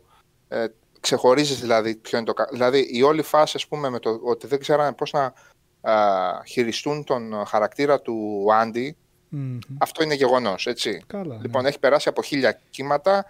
Ε, ες, ε, ενέκυψε και το σκηνικό με το Hangover το 2, το 3 ποιο ήτανε. Το 2, το 2. Λοιπόν, το 2, ναι. Έφευγε για γυρίσματα, έλειπε τρεις μήνες, τέσσερις, ξέρω εγώ, γύριζε. Σε άλλα ήταν ο. Από ένα σημείο και μετά όμως, από το, από το 8ο και μετά γίνεται ο Μαλάκας Σάντι. Είναι ο Μαλάκας, αψυχολόγητα Μαλάκας Σάντι πλέον. Ναι. Λοιπόν, ε, το- δύο τώρα τρεις χαρακτήρες που μπήκανε, ίσως ήταν, δεν ξέρω. Εγώ ας πούμε εκείνη η Αγγλίδα, ε, η τύπησα, η κοκκινομάλα, η Νέλη, δεν μπόρεσα να καταλάβω ποτέ γιατί μπήκε σαν χαρακτήρας. Αυτό έτσι το όλο σκηνικό. Τώρα το ότι πήγαν σε πολλά εξωτερικά γυρίσματα κτλ. Εντάξει, οκ, άλλαξε η- το concept της σειράς. Επίσης εκείνο το σκηνικό με το... Ποιο- Ποιο ήταν με τον Dwight, με την κηδεία, με το... που μαζεύεται όλη η οικογένεια του Dwight, ο αδερφός του, ο τύπος από το Silicon Valley. Η αδερφή του, ότι θα παντρευτεί ο Dwight και όλο αυτό. Εγώ επίσης δεν ήξερα ότι όλο αυτό το σκηνικό που τους δείχνει πάρα πολύ και επικεντρώνει εκεί ήταν σαν προπαρασκευαστικό spin-off, Μμ. Για- σαν προπαρασκευαστικό pilot για spin-off. Που δεν Το The υλοποιήθηκε Farm ποτέ. με τον ναι. Dwight. Δεν το ήξερα. Μπα, Τώρα σε αυτά τα podcast και σε αυτά τα διαβάζω. Δεν είχα ασχοληθεί ποτέ δηλαδή. Ε, υπήρχε πολύ, εντάξει, είχε γίνει ένα τεράστιο εμπορικό μέγεθος, οπότε με κάποιο τρόπο έπρεπε να το διαχειριστούν αυτό το πράγμα. Τους αναγνωρίζεις τουλάχιστον ότι προσπαθούσαν να αλλάξουν το φορμάτι για να μην ε, βαλτώσουν. Ε. Για να μην δεν τους βαλτώσουν, βγήκαν. βέβαια. Ναι, δεν τους βγήκαν όλα, αλλά εντάξει, δεν ήταν. Κάποιοι δεν έβγαιναν. Δεν ήταν Ναι. όμως όλα άσχημα, έτσι. Μμ. Ναι. Ναι, ναι. Μπήκε μέσα λίγο Συνέχιζε το και δράμα. βλεπόταν ε, κανονικά βασικά. Μμ. Ναι, συνεχ... συνέχιζες και το έβλεπες κανονικά γιατί είχε Ούτε χαρακτήρες χιλιοστό που δεν χάνεις. αγαπούσες μέσα αυτό. Ναι. Ούτε χιλιοστό δεν χάνεις. Και τα σκηνικά, τα αστεία συνεχίζουν και υπάρχουν έτσι, για όνομα του Θεού. Και καλές ερμηνείες και απέδειξαν, αν μη τι άλλο, οι άνθρωποι αυτοί απέδειξαν ότι παρά την ατυχή έλλει- α, απουσία του, έτσι όπως αποδεικνύεται, ατυχή εννοώ ότι τελικά μάλλον δεν το ήθελε και κανείς, απουσία του Καρέλ, ότι όλοι οι υπόλοιποι στάθηκαν. Αυτό θέλω να πω. Πολύ, πολύ σπουδαίο για μια τέτοια σειρά. Φοβερά σπουδαίο. Στο Parks and Recreation δεν δούλεψε, ας πούμε, αυτό το πράγμα. Ε, στην, ε, από την πέμπτη σεζόν και μετά το πράγμα εκτροχιάζεται πάρα πολύ. Ναι. Μμ. Έτσι. Ε, είναι από όταν φεύγουν από τα γραφεία, πάνε σε άλλο όροφο, κάπου εκεί είναι. αυτό. Όχι, αρχίζουν ε, οι Λέσλι ότι θα γίνει ο δήμαρχος, που θα Αυτό. γίνει ο Σένατο. Μπράβο με τη δημαρχία. Ναι, Πολύ ναι. μπέρδεμα ρε φίλε εκεί πέρα. Δηλαδή, Ναι, πολύ πέφτει κουραστικό το όλο αρκετά, δεν σκηνικό. γίνεται. εγώ ευχάριστα τα βλέπω πάλι πλέον γιατί ξέρω ότι θα δω. αλλά νομίζω ότι αποπροσανατολίζεται πάρα πολύ το πράγμα. Τουλάχιστον από το Office δεν έφυγαν ποτέ από το Dunder Mifflin. Mifflin, ε, Mifflin Company. Χαρτί και μετά εκτυπωτές πουλούσαν και μάλιστα εκτυπωτές που παίρνουν φωτιά. Παίρνω φωτιά. Ναι. Ωραία, φοβερά επεισόδια αυτά τώρα. Μετά από τον Καρέλ, αλλά φοβερά επεισόδια. Πολύ γέλιο, ρε φίλε. Ε, το Parks ξέφυγε. Αυτό δεν που, όπως είπαμε, όχι απλά ξέφυγε, είναι σε, σε βαθμό κριντσαρίσματος, δηλαδή είναι δυστυχώς στο Brooklyn. Τα είδα τα Το τελευταία Brooklyn, επεισόδια, Σάβα, που έλεγες. Ναι, ε, έχουν καλές στιγμές, αλλά είναι κάποια που λες δεν, είναι 7η σεζόν, 8η. Όχι, Και το- εκ- έκτη. Μόνο. Πώς νόμιζα παραπάνω. Εν πάση περιπτώσει, είναι σε κάτι σημείο που δεν ήταν ποτέ. Το γυρνάει στο δραματικό εντελώς. Είχε κανένα Και λες, λόγο, ναι. το βλέπεις, λες, το βλέπω και λέω.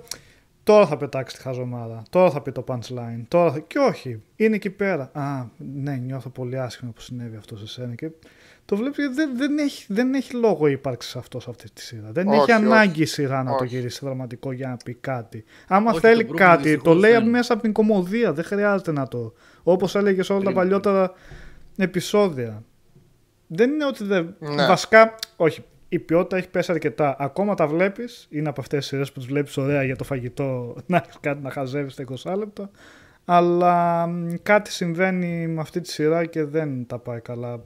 Δηλαδή, βλέπεις και οι χαρακτήρες μεταξύ τους. Κάτι έχει παίξει με τους ανεριογράφους, δεν ξέρω, επειδή άλλαξε εταιρεία. Βρε, πήγε στο NBC. Ναι, ρε, ναι, και πρώτα απ' άλλαξε όλα. μάλλον Ναι, και ομάδα άλλαξε από λίγο. πίσω, γιατί βλέπεις και οι χαρακτήρες η ομάδα- πλέον δεν δένουν, δεν δένουν καλά. Έχει Ξέρεις, επεισόδια ηρωνικό. που είναι σε μεμονωμένους χαρακτήρες και οι άλλοι... Λέγαμε με τον Γιώργο, είναι κάποια επεισόδια που σχεδόν α, με, σ- με, με στρατιωτική πειθαρχία εξυπηρετούν ατζέντες. Ναι, Δεν λέω ναι. καλός ή κακός, καλές ή κακές οι ατζέντες, αλλά εξυπηρετούν ατζέντες. Δηλαδή, σ- με αυτό το επεισόδιο θα περάσουμε αυτό το μήνυμα. μ, Ε, δεν είναι για αυτή τη δουλειά το Brooklyn. ρε Ναι, φίλε. είχε κάτι τέτοιο που δεν... Είναι και άμα θες να το στρατευμένη τέχνη το περάσεις... Brooklyn, ρε φίλε. Και άμα θες να περάσεις κάτι τέτοιο, συνέχισε το στην κομμωδία. Μην το γυρνάς τώρα και τι να νιώσω ξαφνικά. Να νιώσω λύπη για κάποιους χαρακτήρες να τους... Ναι. Δεν, δεν έχει νόημα σε αυτό. Δεν τη βλέπεις Το αυτή τη σειρά Brooklyn για αυτό το ήταν, πράγμα. Ο, ο Πλημέντο να πούμε, ο, πώς τον λένε, ο Έλληνας, πώς τον λέμε; Ο Έλληνας. Ο Ναι, ναι, Πιμένο, ναι, φο- Εντάξει, αυτό είναι το Brooklyn δηλαδή. Τι, Αλλά ναι, δυστυχώς Ναι. έχει. Εντάξει, ο Σουρ και η ομάδα του αυτή τη στιγμή δείχνουν μια. Δεν ξέρω αν στο Brooklyn συνεχίζουν ε, κανονικά. Τουλάχιστον με το Good Place έδειξαν μια φοβερή κόποση. Ε, το Good Place ήταν μια καλή σειρά για 15 επεισόδια ή για 20 επεισόδια και εκεί. Η κατάφερε δεύτερη, και κάνα σε... τέσσερις- ναι, Τέσσερις χρονιές. ναι. Η Για όνομα δεύτερη της Θεού της σεζόν Παναγίας. πόσο καλά μπαίνει έτσι, που το γυρνάει όλη τη συνταγή. Φοβερό, έτσι. ναι, Και λες, αλλά οκ, κάνω κάτι 20 πάει επεισο- εδώ, κάτι κάνει, ναι. Ε, μετά ρε φίλε, πραγματικά Ε, όχι, εγώ το ούτε και οι παράτησα, ηθοποιοί ε. νομίζω ότι παρακολουθούσαν πλέον τι γίνεται στη σειρά. Δεν, Ναι. δεν το παράτησα. Μετά από ένα σημείο εντάξει δεν έχει. νόημα. Δεν μου φαίνονταν τόσο αστείο πλέον, δεν ξέρω. Δεν. ναι. Από σειρές, επειδή το είχαμε αναφέρει πολλές φορές εδώ πέρα, ξεκίνησα το. Πολλές φορές είχε αναφερθεί εν πάση περιπτώσει, το Desperate Housewives. Είσαι Νοικοκυρές- θεός. Είσαι Ε, θεός. Ξεκίνησες Desperate Housewives. Α, ναι. ναι. Δεν κάνει. Όχι ρε φίλε.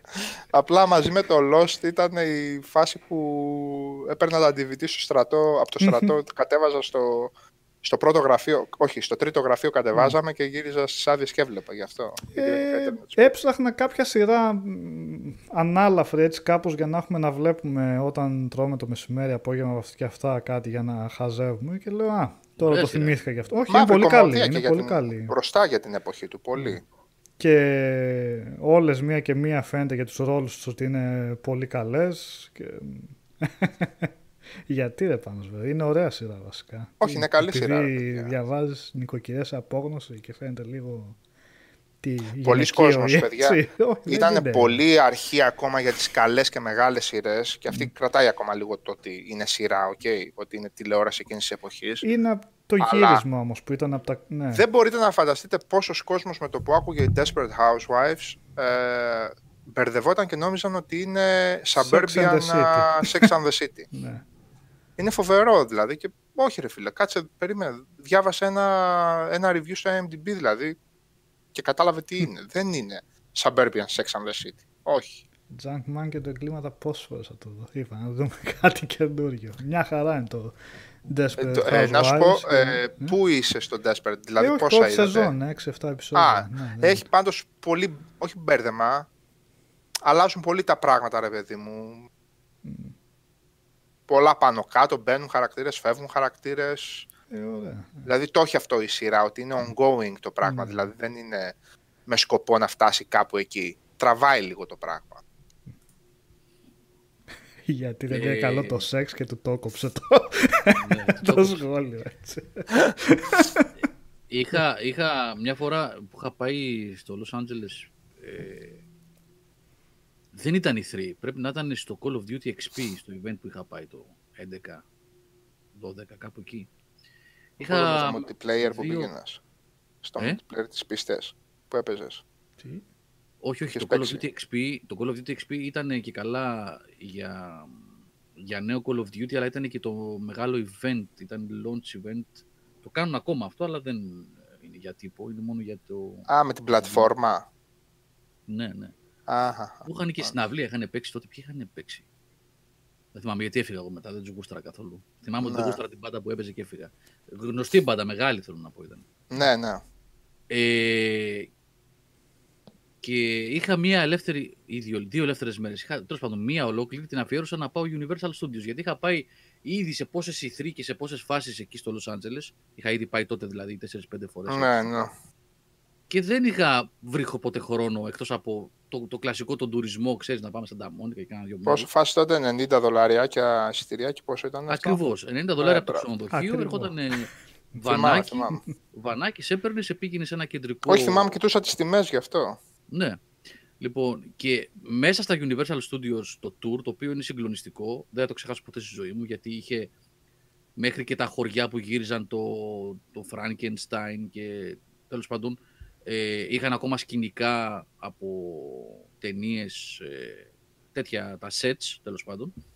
Ένα από τα set που έχουν στο lot των Universal Studios και γυρίζουν κανονικά ήταν το Desperate Housewives. Ναι. Και πήγαμε με το, με το τρενάκι τέλος πάντων που σε πήγαινε. Στο, σα- ε, στα στο, suburbs. στο, στο set Μμ. κανονικά Ναι, που είναι ναι. το σπίτι, ξέρω εγώ, έλεγε Όλη εδώ η είναι το σπίτι γειτονιά, της τάδε, ε, εκεί Ναι. που γυρίζεται. Ε, ήταν ε, εμπειρία φοβερή. Δηλαδή είχαν το set από το πόλεμο των κόσμων με τον Tom Cruise με το αεροπλάνο που Πω, είχε πω, πέσει πω, πω. Μμ. με το κινητήρα που γυρίζει, ξέρω εγώ. Και, Τα όλα production τα values έχουμε ήταν αφήσει. ωραία της ταινίας. Η ταινία Ήταν, δεν ήταν ναι. καλή, αλλά τα production Ναι. values ήταν φοβερά. Ο στην ταινία. ήχος, Συ- ο Συγκινητικά. τέτοιο, ναι, Ναι, ναι, ναι. συγκινητικά. Ταινία, Ναι, όχι, και- αλλά εντάξει. Είναι μία από τις ωραίες στιγμές δηλαδή, που θυμάμαι από τα ταξίδια μου στην Αμερική. Αυτή η φάση στα Universal Studios. Φοβερό, φοβερό. Όλο αυτό το set. Τι δηλαδή. φάση, αυτά πρέπει να φτιάχνουν, να πιάνουν τόσο χώρο. Τα έχουν δηλαδή και τα κρατάνε, τόσο βγάζουν. Ναι, τα κρατάνε γιατί βγάζουν πολλά λεφτά, Νικόλα, από αυτό που έκανα Ναι, εγώ. ρε Πήγα φίλε, στο ναι. tour. Ε, τι χώρο, τι χιλιάδες τρέματα είναι αυτά. Αυτό να μου πεις. Είχαν, να, δηλαδή σ- πολύ γρήγορα σου λέω, είχαν το ευρωπαϊκό ε, χωριό, έτσι το λένε, European Village, που γύριζαν τα Frankenstein, The Wolfman κλπ. Τις Πω, παλιές πω, ταινίες. πω, πω, πω. Είχαν το σπίτι από το Psycho, το ξενοδοχείο, το, το, το Οχ, Bates Motel. Bates Motel. Ναι, ναι. ναι. Το Bates Motel. Είχαν το σκηνικό με την ταινία από το War of the Worlds με το αεροπλάνο. Είχαν όλο το set βεβαίως από το Desperate Housewives, όλο το δρόμο, το Wisteria Lane. Είχαν τη λίμνη και το μηχανικό καρχαρία από το Joss. Τι λες. Είχαν δύο-τρία σκηνικά από το King Kong. Δύο-τρία μόνο μικρά.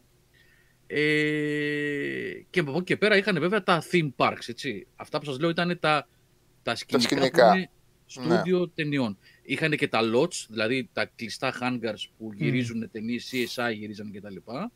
Το Two and a Half Men γυρίζαν εκεί. Αυτά σε, σε μεγάλα υπόστεγα, έτσι. Υπήρχαν, μας περάσαν και από εκεί. Και μετά είχαν τα theme parks που ήταν το Jurassic ε, Mm. Park και τα λοιπά. Αλλά αυτά δεν είναι σκηνικά ταινιών, είναι Ναι, rides, έτσι όπως τα ναι. λένε. Όμως έχουν κρατήσει κάποια και έχουν και κάποια που είναι κλειστά. Έχουν την όπερα του Παρισιού που έχουν φτιάξει για το Phantom of the Opera, την οποία την έχουν, δεν μπαίνει κόσμος, είναι και με, με nylon και τα λοιπά, κλεισμένη. Που είναι ρέπλικα της όπερας από το Παρίσι, όπως Μμ. είναι κανονικά δηλαδή όλα με τους εξώ και τα λοιπά. Αυτή όμως είναι κλειστή, δεν την έχουν στα εκθέματα. Ε, εντάξει, θησαυρός είναι αυτό Μμ. για την κουλτούρα των για το Όχι, κινηματογράφο. ωραίο είναι αυτό που το κρατάνε. Ιστορία είναι τέτοια. Ναι, ναι, είναι ωραίο. Το, Το community που γράψαν τα Sense- παιδιά πιο πάνω μπαίνει για όσους δεν έχουν άλλους τρόπους να το δουν, μπαίνει στο Netflix. Α, ναι. Μεγάλο, Μεγάλη είσοδος σε αυτή, παιδιά, έτσι. Ε, Ναι, εντάξει, βαρύ χαρτί. Ναι. Το Sense8 πάνω το είχα δει την πρώτη σεζόν. Εντάξει, πολύ φιλόδοξη παραγωγή βασικά, σε πόσες διαφορετικές χώρες γυρίσματα και αυτά και μεγάλα. αλλά η υπόθεση πολύ μπέρδεμα και σε πολλά επεισόδια δεν πήγαινε κάπου έτσι. Δηλαδή, ενώ υπήρχε μια γενικότερη υπόθεση με αυτό το μεταφυσικό, πολλές φορές το ξεχνούσαν για να πούνε τις προσωπικές ιστορίες των διαφόρων ζευγαριών ή χαρακτήρων. Δεν, δεν ξέρω. Το έχουν Ενώ ήταν με το φιλόδοξο, μπέρδεμα οι ναι. Wachowski γενικώς. Ενώ σαν ιδέα ήταν ενδιαφέρουσα, δεν, δεν ξέρανε πού να την πάνε μάλλον έτσι. Το έχουν λίγο με το μπέρδεμα, όπως έγινε και στα Matrix δηλαδή. Σαν- Θα βγάλουν και τέταρτο τώρα, δούμε τι θα. Με γεια τους, Α, με χαρά οκ. τους. Ε, το Μας φτάνει το Watchmen... πρώτο. Ναι, ακριβώς.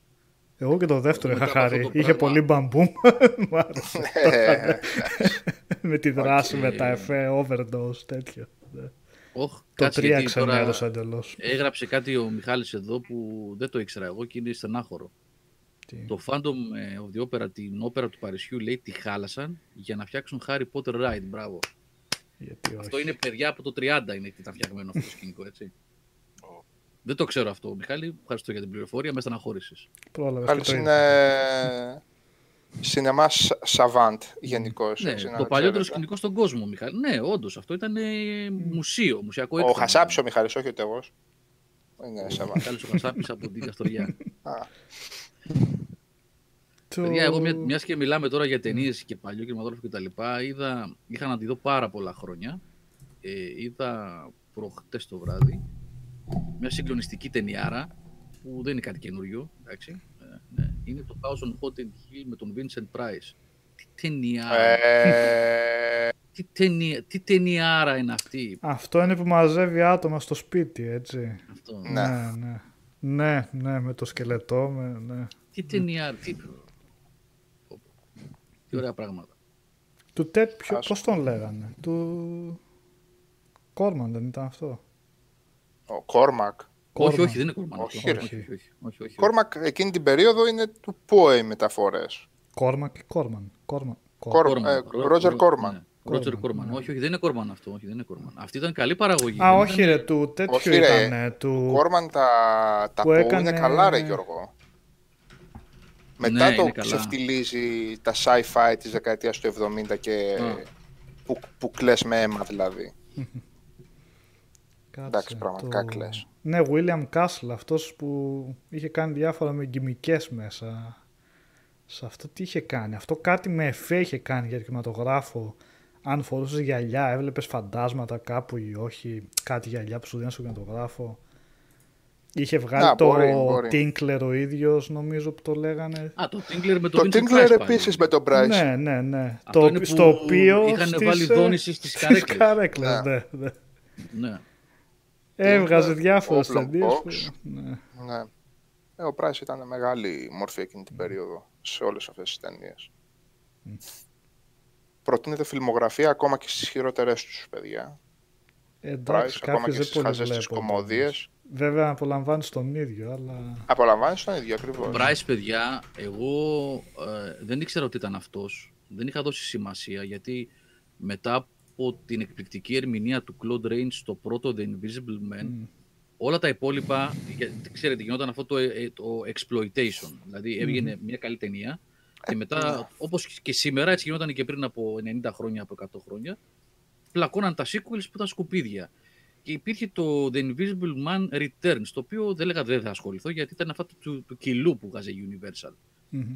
Αλλά κάποια στιγμή, ευτυχώς, έκατσα και το είδα. Και στο 2 παίζει ο Vincent Price, ο οποίος δεν εμφανίζεται σχεδόν καθόλου έτσι, ως αόρατος άνθρωπος. Ακριβώς το ίδιο γίνεται Γιώργο με το Fly. Μμμ. Στο Ναι. πρώτο, στο πρώτο είναι Με το πολύ πανί. μέτρια ταινία και είναι συνοδευτικός ο ρόλος του και στο δεύτερο μεγαλουργεί. Ναι, ναι. Ακριβώς το ίδιο πράγμα γίνεται. Λοιπόν, ναι, είναι φοβερός. Φοβερό. Με κορυφαία του για μένα ταινία, όταν λέμε κορυφαίας, συγκινητικά καλή, full στο Shakespeare, είναι το Theater of Blood, εννοείται. Δεν σου είχε αρέσει αυτό τόσο. ε. Ναι, είναι ο ηθοποιός ίδιο, το- ναι, τον το- οποίο δεν έχουν, Μμ. δεν έχουν ποτέ μα ποτέ εκτιμήσει την αξία του και ο οποίος Καλτιά, αρχίζει και ναι. εκτελεί τους κριτικούς του οι οποίοι τον απέρριψαν και, τον, και του κατέστρεψαν ας πούμε, την καριέρα με σεξπυρικό τρόπο σε κάθε περίπτωση. Απλά εκπληκτικό. Δεν, Για μένα δεν έχω το- λόγια για αυτή την ταινία. Το Comedy of Terror βασικά, νομίζω είναι αγαπημένο μου, τον έχω δει. Πάει φοβερά βασικά ο ρόλος. Ναι. Είναι ωραίος. Διακομώδες ταινιών τρόμου και αυτά, παίζει ανάλογο χαρακτήρα αλλά στο πιο κωμικό και εντάξει του πάει φοβερά και αυτός ο ρόλος έτσι και σε τέτοιο στυλ έτσι Μα, κομμωδίας. τα πάντα μπορούσε να παίξει αυτός ο άνθρωπος, Ναι, ρε ναι. φίλε. Τα πάντα μπορούσε να παίξει ο Πράις. Τεράστια Και- μορφή. Τελευταία του ταινία Σω- που σωστά έπαιξε θυμάμαι. το... Και, και στο House of Wax ήταν. ε, Ναι, ναι. Στο House of Και ένα Wax, House of Wax. στο Ήταν πάρα πολύ καλός. Scissorhand Πάρα πολύ. παίζει τον Ναι, δημιουργό ναι. του Scissorhand. ναι. Στο Pit and the Pendulum ήταν πολύ καλό. Α, Πολύ καλή Ναι. ταινία και αυτή. Με μεταφορές του Poe είναι αυτές όλες. Ναι, ναι, ναι. House of Usher, Μμ. Lydia και εννοείται το The Crown με τον τεράστιο Ποιο; Boris Karloff, Α, το το... Crow, Ναι, ναι. το οποίο είναι σχεδόν ε, κομμωδία βέβαια, Ναι, κομμωδία. Ε, Κομικότητά το κομμωδία, είναι, ναι. δηλαδή καταφέρει, καταφέρνει εκεί ο Κόρμαν και το επιτελείο με έναν εκπληκτικό τρόπο. Ένα από τα στιβαρότερα και σημαντικότερα ποίηματα στην Αμερικάνικη λογοτεχνία το μαθαίνουν ε, τα πιτσιρίκια όπως εδώ μαθαίνουμε το... Δεν ξέρω τώρα τι μαθαίνουν. ε. Εμείς τι μαθαίναμε τέλος πάντων. Δεν ξέρω εγώ το βράχο του, του Ρώτα. Ποιος ήταν. Του Ρώτα ήταν ο βράχος. Λοιπόν, Του Ridley Scott. όχι ρε. το μέ, μέρια σε πράσινα διαβώ. Ποιανού ήταν ρε παιδιά ο βράχος; Του Ρώτα ήτανε; Του Βασίλη θυμάμαι, Ρώτα. δεν- Ποιο ήταν. Δεν ξέρω. Δεν μπορώ να θυμηθώ. Πολλά δεν μπορώ να θυμηθώ. Και το κάνουν έτσι το The Crow, το εκπληκτικό The Crow του Edgar Allan Poe. Το κάνουν μια ας το πούμε ανάλαφρη κομμωδία με τους, αντι- με τους μάγους που πλακώνονται εκεί πέρα. Ποιος είναι Και κάτσε και ισχυρότερος. ο Νίκολσον δεν παίζει εκεί πέρα, νομίζω, στις πρώτες, μία από τις πρώτες ταινίες. Ο Νίκολσον παίζει έναν Μαθητευόμενο νεαρό του Vincent αξιωματικό. Price ή κάτι τέτοιο νομίζω. Όχι. θυμάμαι στο, ή στο Lygia ή στο House of Usher είναι, που το παίζει νεαρός αξιωματικός. Ο, σε ένα από αυτά ρε Στο Νίκο. The Crow είναι πάντως στο κοράκι. Παίζει, α, Ναι, ναι, αυτός δεν, είναι, δεν το ναι, θυμάμαι νέος τώρα, τέρμα, ναι, δεν, έτσι. δεν το θυμάμαι. Ναι. Παίζει και σε άλλος, σε, από, τι- από τις σοβαρές της ε, πενταλογίας εκεί πέρα του Κόρπαν. Ναι, δεν το θυμάμαι. Σαν νεαρός στρα, στρατιωτικός. The Raven βασικά, όχι The Crow. The Raven. The Ε, Crow, The Raven, ναι. μωρέ, The Crow κι εγώ. Το The Crow είναι του, Ναι. Bruce- του γιου του Lee. Α, Little Shop of Horrors βλέπω έπαιζε. Εκεί ήταν ο Vincent Price έπαιζε. Όχι. Όχι, άλλο. αυτό σίγουρα δεν είναι. Από, από αυτά που λέμε. The Το Terror. Murder by Death που λέει ο Ιωάννης εδώ είναι πολύ έξυπνη ταινία. Παλιά είναι Ποιο; το 73. Murder by Death που είναι που μα- μαζεύονται όλοι Μμ, οι διάσημοι ε, detective σε ένα David σπίτι γίνεται Niven, μια... Peter Sellers, ποιοι είναι. ένα- Ε, ναι, εντάξει, ναι. ναι, φοβερό είναι αυτό, ρε. Φοβερή ταινία. Ε, παιδιά, για όλα αυτά που λέμε, ε, θα το επαναλάβω, το είπα την προηγούμενη εβδομάδα. Ε, δεν θέλω να σας κουράζω που τα ξαναλέμε, αλλά επειδή αξίζει για όλα αυτά που λέει και ο Νικόλας τώρα και ο Σάβας τόση ώρα κυρίως, ε, επαναλαμβάνω ότι εγώ τώρα το ανακάλυψα και το έχω ρουφήξει σαν πληροφορία. Είναι θησαυρός γνώσης πραγματικά. 100 Years of Horror, 100 χρόνια τρόμου, 24-25 επεισόδια, με τον Christopher Lee ως host και ως ε, σχολιαστή για όλη την ιστορία, όλη όμως του κινηματογράφου από το 1910 11 ποτέ είναι το Cabinet of Dr. Caligari μέχρι το 1996 γιατί τότε ετοιμάστηκε, φτιάχτηκε το ντοκιμαντέρ αυτό για όλες τις μεγάλες στιγμές του κινηματογράφου τρόμου κάθε μορφής sci-fi, με εξωγήινους, με Frankenstein, με τέρατα, με Scream Queens Και έχει και το event Horizon. Εννοείται όλα αυτά του Κόρμαν που είπε ο Σάββας με τον Ναι. Poe, της Hammer, τις ταινίες, της Universal, όλα, όλα, όλα. 25 επεισόδια, θησαυρός γνώσης. Σε Εντάξει. Xvid μόνο επειδή τα έχουμε ψάξει λίγο. Μμμ. Ε, Δεν υπάρχουν σε Blu-ray σε τέτοιο αυτό, παιδιά, να ξέρετε. Α, δεν υπάρχουν. αλλά ε. υπάρχουν σε κάποια πολύ μικρά Ναι. πακέτα. Πόσα επεισόδια, Γιώργο, είπες, 23? 4, 25, 23, κάπου εκεί ήταν, αν θυμάμαι καλά. Ναι, γιατί εγώ είχα βρει τα πακέτα μέχρι 23, 21, Ε, τόσο 23, θα ναι, τόσο. 23 είχα βρει αυτά. Και εντάξει, μικρά πακετάκια είναι αυτά. Οκ. Με π- ποιότητα, οκ. Έτσι Ξέρω κι αλλιώς τώρα. είναι, και εγώ που τα είδα δηλαδή στο Prime, είναι SD, είναι το 1990. Ναι, SD Ναι, ποιότητα. ναι, ναι. Δεν είναι Ναι, τίποτα. ναι. Ναι, δεν το βρίσκεις HD αυτό δηλαδή, δεν υπάρχει. Ε, νομίζω να έχει σημασία η ποιότητα στην εικόνα σε Καμία, αυτό. καμία οπότε, σημασία. ναι. Ίσα ίσα να είναι και λίγο έτσι θα δίνει. Ο Τζον Κιούσακ, ναι, συμπαθητικός, το οποίος αυτός τι έχει απογίνει, ρε παιδιά. Εμένα μου αρέσει ο Τζον Κιούσακ. Ναι, είναι Πάρα. καλός, αλλά Μ' αρέσει πάρα ήρθε πολύ. και σε- έφυγε σε έτσι πολλές σαν. ταινίες. ε, High fidelity και μιλάει High σε όλους fidelity, τους ναι. ε, μουσικόφιλους. Ακόμα και αν Τι ο μόνος ωραία που ταινία. ασχολείται με rock εκεί μέσα είναι ο Black και μάλλον με πολύ γραφικό τρόπο. High Fidelity και το 1408 του King ήταν καλός και το Conner. Ghost Plan ήταν καλός. Ε, Ωραίος, και, οι, και οι ληστές με την Angela, Angelica Houston Α, και... Στα νέα τα έδινε αυτή την κασέτα, θυμάμαι, το είχα δει από εκεί. Ναι, Και ωραία στην ταινία Blaze αυτή. κασέτες, ναι. Ναι. Και μετά έβγαλε κάτι με. Το 1308 Έκανε και κάτι ε, αποτυχημένες. πολλές αποτυχημένες. Και κάτι- κάτι 2012 αποτυχημένες. Επιλογές, τελευταία. κουρασμένες λίγο, αλλά ο Cusack ήταν πάντα συμπαθής. είχε βγάλει την άλλη τραγωδία που έκανε. Κάτσε να το βρω. Για πες. Α, το 2012. Το 2012. και- Α, το Dragon Blade. Να το. Και έλεγα τώρα μην κάνω λάθος και δεν έπαιζε αυτός. Αλλά έπαιζε βλέπω αυτός στο Dragon Blade. Κινέζικο που οι Ρωμαίοι καταλήξαν στην Κίνα για κάποιο λόγο. Παίζει και ο Καλά, Μπρόντι ου, μέσα. α, α, που Και παίζει ο Τζάκι Τσάν. Και ναι. Πω, Ναι, δεν πω, πω, με βλέπετε αυτή αυτό την το παράδοση. πράγμα. Α, είναι από βλέπετε. αυτές τις ταινίες που παίρνουν, είναι κινέζικες παραγωγές Ναι, που πληρώνουν ναι. έναν χολικουδιανό για να. Και έτσι και ο Ματ Ντέιμον είχε παίξει την άλλη την μπουρδα Όπως με έκανε ο τα Matt Damon τέρατα. στο The ναι. Wall, έτσι. Ναι, ναι. Τι Κατάλαβα. ανάγκη έχει ο Μα... Εντάξει, ο Τζον Κιούσακ, ρε παιδί μου, δεν έχει πλέον το όνομα που είχε, οπότε πες, ο Ματ Πολλά Ντέιμον για λεφτά, ποιο ρε φίλε, λόγο. γιατί τι δεν- ανάγκη, ρε. Κάτσε ρε εσύ, το Ματ Ντέιμον δεν του πάνε σενάρια και λεφτά για να παίξει αλλού ή έχει τόσο ανάγκη για να πει θα πάω Τι να παίξω. εφορία εκείνη τη έχει, μάπα. ρε φίλε. Πού ξέρεις τι εφορία έχει. Τι να πω. Η δεν μισή ξέρω, από την περίεργο εφορία έχουν φαίνεται. καταστραφεί.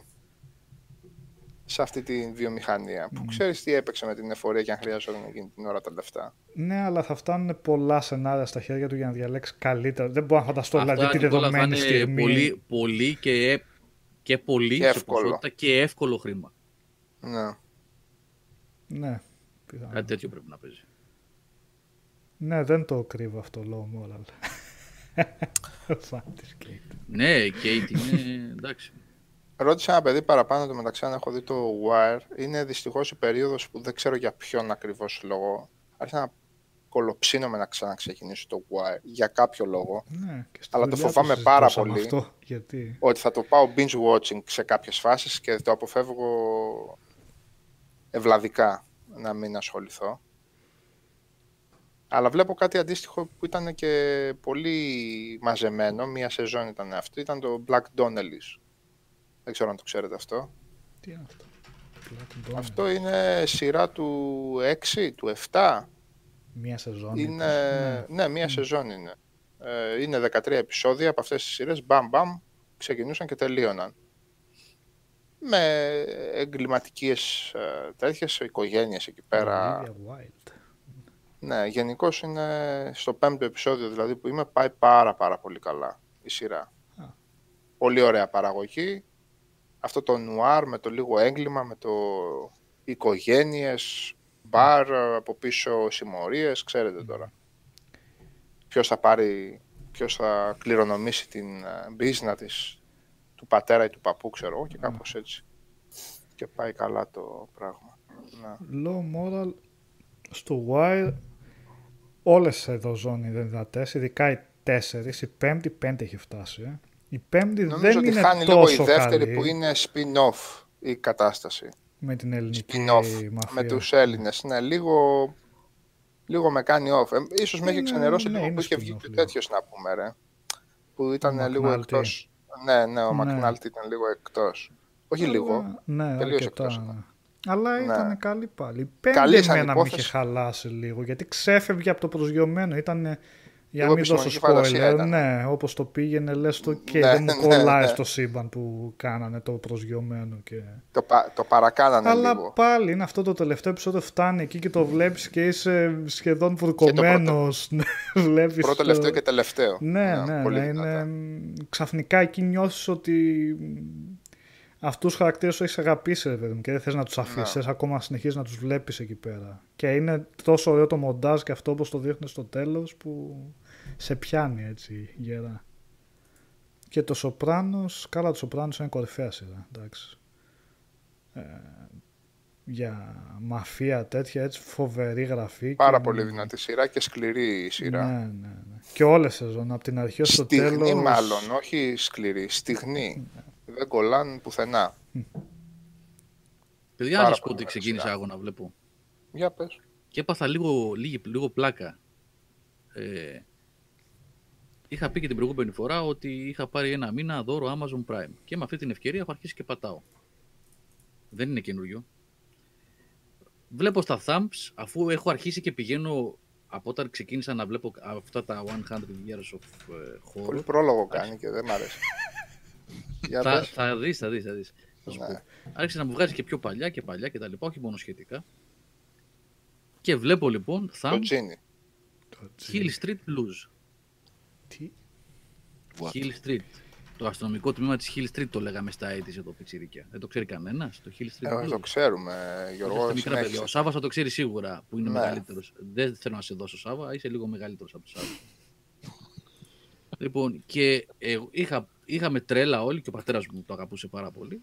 Το, το θέμα, το μουσικό θέμα, το, το intro. Πάρα πολύ ωραίο έτσι, 70s soul jazz, ας πούμε, θεματάκι. Και πατάω για να ακούσω το θέμα μόνο, για να θυμηθώ έτσι λίγο και τον πατέρα μου, ας πούμε, ξέρεις. Και λέω, κάτσε να δω το pilot, το πρώτο επεισόδιο, παιδιά. Είναι με shaky cam. Εγώ το είχα ξεχάσει αυτό το πράγμα. Τι είναι; Το 1978. Shaky 79. cam. Α, Άκη, ναι. που τρέχει. ναι, ναι, ναι. ναι. Ναι, Που ακολουθεί, ναι. Και πολύ ωραίο gritty. Είχα ξεχάσει, είχα να το δω πάνω από 25-30 χρόνια. Hill Street Blues. Έτσι, seventιά σκληρή, σε στυλ. Τώρα τι να πω. Ωραία σειρά πάντως. Δηλαδή, καλώς τη βλέπαμε τότε και όλη η Ελλάδα καθόταν στην ΕΡΤ2 και βλέπε Hill- τα- το αστυνομικό τμήμα της Hill Street. Πολύ ωραία σειρά, έχει αντέξει τα χρόνια εντάξει. Οκ, είναι προϊόν της εποχής του με τα κουρέματα και τα μαλλιά και τα ξέρω εγώ, εντάξει, οκ, και τη γλώσσα. Ε, αλλά είναι μια ωραία αστυνομική σειρά, τουλάχιστον κάνα δύο επεισόδια, τρία που είδα δηλαδή. Ωραίο, ωραίο. Και με πήγε πολλά χρόνια πίσω. Μμ. Ε, εντάξει, Πολύ δεν στέκεται. μουστάκι έπαιζε. Ε, πολύ. Πολύ μουστάκι, λέω. Ναι, ρε. Είναι εντάξει, προϊόν της εποχής του, ρε Σάβα. Και Αλλά- α- αυτή τη πιστεύω, γιατί εντάξει τώρα πολύ αχνά θυμάμαι κάποια πράγματα, καθόλου μα καθόλου political correct νομίζω για το 2020. Ε, Έτσι θέλω να πιστεύω. Ε, όχι. καθόλου, ε. ε, όχι, καθόλου. Δεν υπήρχαν τέτοια, ναι. ρε. ναι. Το Goliath το έχει δει κανείς από εσάς. Τζον Τζέπι δεν ξέρω, το, το πάει καλά γιατί είδα 5-6 επεισόδια και. Εγώ από τον Goliath ένα πράγμα θα σου πω, συγγνώμη που διακόπτω. Όχι, τον Τζον Όλιβερ να λέει ότι κανείς δεν βλέπει τον Goliath και να κάνει έτσι και να δείχνει το, το thumb από τον Γκολάιαθ. Ποιος είναι ο Γκολάιαθ; Παίζει ο Billy Bob Thornton που κάνει έναν ξεπεσμένο δικηγόρο έτσι. Κλασικά Α, ρε το παιδί. μου. Γκολάιαθ, ε, πολύ καλές κριτικές ρε φίλο, εγώ διάβασα. Το έχω στο watchlist, αλλά δεν έχω ιδέα τι γίνεται. Ψιλοβλέπω κάνα επεισόδιο. Είναι κλασική ιστορία. Ο μικρός ο δικηγόρος αυτό ξεπεσμένο που τα βάζει με τη μεγάλη την εταιρεία των Κολοσσό. ας πούμε, Συγγνώμη, για- ε, είναι, επειδή δεν κόπηκες, ε, είναι αυτοτελή επεισόδια; Όχι, όχι. Είναι Α, οκ. μία επεισόδια. Προσπαθεί να ρίξει τη μεγάλη. να διαλευκάνει μια υπόθεση εκεί πέρα. Έχει, έχει σκοτωθεί ένας, ας πούμε, και θέλει να το πάει αυτή η εταιρεία ότι αυτός αυτοκτόνησε και ότι δεν είναι αυτή η εταιρεία που Οκ, σκοτώθηκε. οκ. Και. Αλλά. Εντάξει, τους κακούς τους δικηγόρους, ας πούμε, το δικηγορικό γραφείο είναι λες και είναι villains. Ο ένας που έχει την παραμορφωμένη τη φάτσα, την άλλη που την είναι με το ψευδόνυμο ο- το ποντίκι γιατί έχει χαρακτηριστικά λίγο έτσι κάπως που θέλει. και το βλέπεις τώρα τι βλέπω κάτι σαν από το MCU δεν φτάνω σε εκεί ρε παιδί μου. είναι λίγο υπερβολικό σε κάποια σημεία πες το Όχι, αγγλικά. ναι. ναι, ναι. ότι θέλουν να το κάνουν εντελώς οι κακοί και ο καλός και κάνουμε σαν καρικατούρες κάπου στους κάπου δεν, δεν ξέρω Αλλά Ε, θα λέει όσο προτείνω- πάει γίνεται καλύτερο ο James Gunn. Οκ, ας το συνεχίσω. Ναι. Οκ. Οπότε άλλες παραμένει, στο, παραμένει στο watch Κάτι list. να τον ρωτήσω αυτό έχει δει, αφού είναι τρει-τέσσερι σεζόν, νομίζω συνεχίζει η ίδια υπόθεση. ή Αλλάζει η μετά; υπόθεση, μπράβο, ναι. Γιατί αν αλλάζει. ναι, ξέρω. ναι. Ε, προτείνω πάρα πολύ και πάλι δυνατά το Trapped, Α, ε, το Ισλανδικό. είπες και άλλη σεζόν βγήκε σε αυτό. Ε. Ε, βγήκε και η δε- βγήκε Ναι, ναι. πέρυσι η δεύτερη. Με Άλλη υπόθεση. Το πρώτο ήταν το 2015, αυτό είναι τρία χρόνια μετά. Πέρυσι Α. βγήκε, ή πέρυσι πρόπερσι. Με τον Ε, ίδιος. ίδιος. Με τον ίδιο, Μμ. αυτός παίζει και σε αμερικάνικες Ναι, ταινίες. Ο, ε, ναι. Ε, τώρα, εντάξει, οκ, εμένα με τραβάει λίγο και αυτό το απομονωμένο, το, έχει εκπληκτικά πλάνα, αυτά Μμ. ξέρετε που λέει ο Νικόλας, φοβερή φωτογραφία κτλ. Εδώ έχει φοβερή φωτογραφία όντως και πλάνα και όλο αυτό το παγωμένο το σκηνικό. Εντάξει, εμένα με εγωιτεύει πάρα πολύ και το πώς κινείται, πώς σκέφτεται, πώς λειτουργεί μια κοινωνία που είναι ταυτόχρονα πάρα πάρα πολύ δυτική και μέσα στον κόσμο και την ίδια στιγμή δεν παραμένει ένας αποκομμένος πολιτισμός. Έτσι, ένας πολιτισμός ο οποίος αναπτύχθηκε σχεδόν α, μόνος του για 700-800 χρόνια, ίσως και παραπάνω. Οι πρώτες πόλεις εκεί πάνω κατοικού, αρχίζουν και δημιουργούνται και κατοικούνται από Vikings νομίζω στα τέλη του 10ου αιώνα, στα τέλη του 9ου αιώνα. Δεν είμαι πολύ σίγουρος. Α, Πάρα πολύ εγωιτευτικό το βρίσκω όλο αυτό. Με μπερδεύει πάρα πάρα πολύ η γλώσσα τους, σε σημείο δηλαδή να μπερδεύομαι από αυτό που ακούω και να μην διαβάζω καλά τα αγγλικά, δηλαδή σε- σε τέτοιο επίπεδο. δηλαδή έκανα πέντε πώς για να καταλάβω ποιος είναι ξάδερφος και ποιος μπατζανάκης ποιου. Γιατί άκουγα από πίσω τα Ισλανδικά και μπερδευόμουν. ναι. Ε, βέβαια έχω ακούσει από Ισλανδό το ότι είναι τρομερά δύσκολο αυτό που ακούω από σένα και τον αδερφό σου όταν μιλούσα με τον αδερφό μου και μας άκουγε ένας Ισλανδός και λέει δεν μπορώ να καταλάβω πώς μπορείτε και μιλάτε έτσι και του είπα τι είπες Ισλανδός άνθρωπος ναι. Ε, πάρα πάρα πολύ καλό παιδιά. Γενικά το, το ε, η- από την παραγωγή που είναι σοβαρότατη χωρίς τρύπες, χωρίς ε, άχρηστα σκηνικά, χωρίς άχρηστα side plots. Δεν παίζουν τέτοια πράγματα. Είναι μία σειρά, 10 επεισόδια, κατευθείαν μπαμ στο, στο κεφάλι. Σε αντίθεση με το The Bridge που ιδίως νομίζω στην τρίτη σεζόν εκτροχιάστηκε τελείως. Ε, γιατί στις άλλες. Στην πρώτη δηλαδή. Στην πρώτη και στη δεύτερη, ρε φίλε, τουλάχιστον εκείνος ο ωραίος ο Δανός ο ηθοποιός, λίγο το κρατούσε. Ε, τρίτη και τέταρτη ήταν αφόρητα τα πράγματα. Πρέπει να το είδα επί τρία ή επί τέσσερα ταχύτητα. Γι' αυτό δεν θυμάμαι και τι είδα, βεβαίως. Ε, πάρα πολύ καλό παιδιά το Trapped, φοβερή, φοβερή ατμόσφαιρα αυτό το παγωμένο και λαμβάνει η χώρα σε μια πόλη που οι μέσες θερμοκρασίες Αυγούστου είναι 12 βαθμοί Κελσίου, γιούχου. Βέβαια, χτυπάει ένα ανώτερο 23, αλλά οι μέσες είναι 12. Τι λες ρε φίλε. Δεν εκτιμούμε κάποια πράγματα. Εγώ αυτό ξέρω. Εσύ βάζω όλα. Και ένας και μπαφ. και παθ. Και μπαφ. Ορίστε, όχι δεν σε... Επίσης, επειδή ο Γιώργος θέλει να το κλείσουμε σιγά σιγά, έχω να πω, Ε, όχι, έχω όχι. να πω, Όχι, Ότι όχι, δεν θέλω είμαι- να το κλείσω. Σάβα, Α. δεν θέλω να κλείσουμε, επειδή εγώ Α. δεν μπορώ να καθίσω πολλή ώρα. ναι ρε Ε, παιδί μου, γι' αυτό, όχι ναι. το- άμα θέλετε, ε, εννοείται, για μένα λέω. Θέλω να πω ότι διαβάζω επειδή μας χαιρέτησε, μας αποχαιρέτησε και ο Τερζό πλήρης ημερών, θέλω να πιστεύω και τα χρόνια του να έχουμε που λέμε, και όπως και να το πήγε το πράγμα με τον Αστερίξ, καλή του ώρα του τεράστιου Τερζό, ε, γιατί δεν είχε μόνο ευθύνη, επειδή δεν έγραφε τόσο καλές ιστορίες με τον Κοσινή, δεν σημαίνει ότι δεν είχε ευθύνη για τα αριστουργήματα που βγήκαν και με τον Κοσινή. Σαφώς συμμετείχε σε αυτό το πράγμα. Σαφώς δεν μπορούσε να γράψει τόσο καλό όσο ο Γκοσινή. Δεν το αφισβητεί κανείς. Αλλά. Όχι, μπορεί να το αφισβητεί κανείς. Αλλά ήταν ο Ουτερζό. Ε, διαβάζω επειδή έχουν εκπληκτικό χρώμα και είναι εκπληκτικά όμορφες αγγλικές εκδόσεις. Με νέες μεταφρα... Όχι με νέες μεταφράσεις, με τις παλιές αγγλικές μεταφράσεις του Asterix. Δεν γελάω ούτε στο και όχι επειδή δεν καταλαβαίνω τα αγγλικά ή θα γελούσε εδώ ο Άγγλος. Δηλαδή στο σημείο που ο μικρός, ο Ισπανός, λέει στον Μαζεστίξ έχεις μια μεγάλη μύτη, ο Μαζεστήξ τον, τον καλωσορίζει ε, πες το επίσημα και ο μικρός Ναι. λέει έχεις μια μεγάλη μύτη. Το Σαν αγγλικό είναι μελιτζάνα. έχει- you have a big nose και αρχίζει να χασκογελάει ο Βελίξ. Και στα ελληνικά είναι η μύτη, σας είναι σαν, μελι- η μύτη σου είναι σαν μελιτζάνα. Λοιπόν, πού θα γελάσεις τώρα, σε ποιο από τα δύο; Ε, Ε, οι ελληνικές μεταφράσεις είναι πραγματικά αριστουργήματα. Πραγματικά αριστουργήματα. Εντάξει, στα λογοπαίγνια λίγε- γίνεται λίγο χαμός, έτσι. Είναι λογικό αυτό το πράγμα με, και με δεδομένο ότι πολλά από τα λογοπαίγνια των ε, Γκοσινή και Ουντερζό και του Γκοσινή και του Ουντερζό αργότερα είχαν να κάνουν και με το σύγχρονό τους γαλλικό γίγνεσθε. Οπότε αυτό έπρεπε να περάσει σε ένα αγγλικό γίγνεσθε, σε ένα γερμανικό γίγνεσθε, σε ένα ελληνικό γίγνεσθε, έτσι εννοείται αυτό το πράγμα. Ε, η αξία του να διαβάζεις αυτά τα πράγματα στα ελληνικά είναι απαράμιλη, αλλά πρέπει να πω βλέποντας τα χρώματα και τις τυπω, εκτυπώσεις, ε, τις ψηφιακές βεβαίως. Έτσι. Έχω δύο αγγλικά τεύχη, αλλά είναι πολύ παλιά. Ε, ότι οι, τα ελληνικές τυπώσεις, όσο και την αγαπώ την Mammoth Comics, δεν ήταν και καλύτερες. Μα πολύ ύστερα, τα πολύ ύστερα τεύχη έχουν καλά χρώματα. Τα πρώτα αδικούνται πάρα πολύ, δυστυχώς. Αλλά το...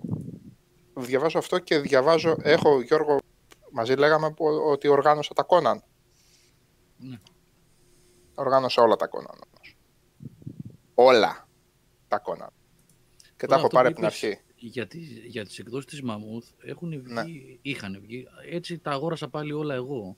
Είχαν βγει από βήμα, από έθνος, από ναι, μια καθημερινή. εφημερίδα πριν τι από ήταν; δύο χρόνια. Και Όχι, παραπάνω. Σε, σε- ε, σκληρόδετο κιόλας. Παραπάνω, παραπάνω.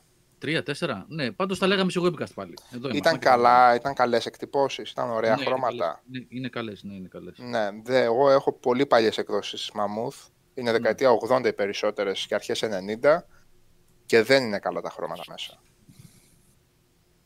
Σε κάποια είναι περίεργος αυτά που είχαν πολύ καλά χρώματα ήταν τα Is No Good. Μμ. Τα Is No Good είχαν, είχα- είχαν καλά χρώματα από Mammoth. Και εννοείται οι πιο Μπορεί να τα πολυτελείς δίνανε σε άλλα εκδόσεις. τυπογραφία, δεν ξέρω τι παίζει. Τι, Δεν ξέρω τι Γιώργο, γινόταν τότε. δεν ξέρω. Τώρα σου, Εγώ, σου εδώ, λέω- εδώ, εδώ ε, έβγαλα εγώ κάποια δικά μου πολύ παλιά, τα οποία ίσα που στέκονται δηλαδή, ε, κάποια 10-10 και ανοίξαμε ένα, οι 7 χρυσές σφαίρες ήταν το οποίο στις μισές σελίδες έλειπε ένα χρώμα και ήταν μοβ. Πολ- και, μετα... Δηλαδή- και λείπει χρώμα και με- μεταμορφώνεται ξαφνικά το, το μπλε γίνεται κίτρινο γιατί λείπει Μμ. το πράσινο. Ε, Γίνονται τέτοια, ναι. ναι, Ναι, ναι, ναι, ναι. ναι. ναι, ναι. Έχω κι εγώ Ναι, Lucky Luke που αυτό. είναι σχεδόν μονοχρωματικά, ναι. ε, Αχιλέα Σταλόν που δεν έχουν καλά χρώματα. Τα Λεωνάρντο περιέργως έχουν καλά χρώματα. Φοβερή σειρά. Δεν ξέρω παιδιά αν Τα είχατε ασχοληθεί Λεωνάρντο. ποτέ με Λεωνάρντο. Και Πολύ κλάμα. αυτοτελής ήταν πάντα η ιστορία, δεν ξέρω. Ναι, Ε, μέχρι και μία σελίδα. ναι, ναι. Εντάξει, Ψάχναν του να Groot. βρούνε το, το Του χρώμα Groot. του Ε, φαναριού. εγώ- τι να ναι, βάλουμε, εγώ, τι το- να εγώ δείχνουμε. το διασκέδαζα πάρα πολύ. εγώ τον Λεωνάρντο το διασκέδαζα πάρα πολύ. Δεν ξέρω, το αγαπούσα Παιδιά, πάρα εγώ πολύ. σας αφήνω, sorry, ε, για άλλους λόγους. Δεν είναι ότι θα καθόμουν μέχρι τις 3 για Ε. τέτοιες συζητήσεις, αλλά δεν μπορώ να κάτσω πολλή ώρα. Αυτό είναι το πρόβλημα. Να, να κάθομαι σε καρέκλα να πολλή ώρα. Λοιπόν, ε, η- ε, τώρα συνειδητοποίησα ότι σε μια μέρα που ξεκίνησα λέγοντας ότι πάλι δεν έχουμε τίποτα να πούμε, είμαστε τρεις ώρες στον αέρα. Είχα και άλλα κάτι στο μυαλό μου να σας ρωτήσω, αλλά δεν θα το Ε, πάμε. ε, μπορείτε να συνεχίσετε, ρε παιδιά, ό,τι θέλετε. Ε, Εγώ- όχι, μωρέ. Να, να το κρατήσουμε. Α, οπότε κλείνουμε; Κλείνουμε. Ναι, ε, Ε. παιδιά, τι θέλετε. Εγώ, να Τι σας πω την θέλετε, αλήθεια, πολλά και εγώ για αυτά, Οδυσσέας, πεφτάνη ας είμαστε. Τι. Ε, Ναι, ναι, ας κλείσουμε, παιδιά. Ναι. Ας το κάνουμε, ναι. ωραία, βέβαια και για αστερίξω ο Νικόλας, ε, μάχη. ε, με αυτή τη φάση η οποία ψοφάω κάθε φορά με τη διευκρίνηση που έχεις στην παρένθεση μέσα εκεί πέρα σε αυτά που λέει. και γενικό εντάξει. ναι, ναι. Δεν ξέρω αν φαίνονται τα γράμματα. ναι. Ο Γάιδαρος, όχι ο Κουνιάδος. Όπως και να έχει το πράγμα είναι πολύ σοβαρό. Άλλα, άλλα. ναι. Όχι, είναι η... Τα έχει κάνει η Μαντάρα με την εξήγηση και στο τέλος λέει ο Γάιδαρος, ο Γιωκουμιάδος. Με το πρόσχημα Ο πως Κουνιάδος, ήταν όχι ο κοτσό. Γάιδαρος. Αν σε ξαναπιάσω να, χα- πώς λέει, να, να χασκογελάς με Να Ρωμαίο. χαχαντείς. Είναι Και ένα άλλα απλά τεύχος λέει ναι. που είναι, νομίζω, κάθε μπαλονάκι είναι μια ατάκα, δηλαδή δεν... Λοιπόν, καλό βράδυ, παιδιά. Ευχαριστώ πολύ για την παρέα. Να Καλή προσέχετε. νύχτα σε όλους. Καλό βράδυ. Γεια σας. Γεια σας. Γεια παιδιά, γεια.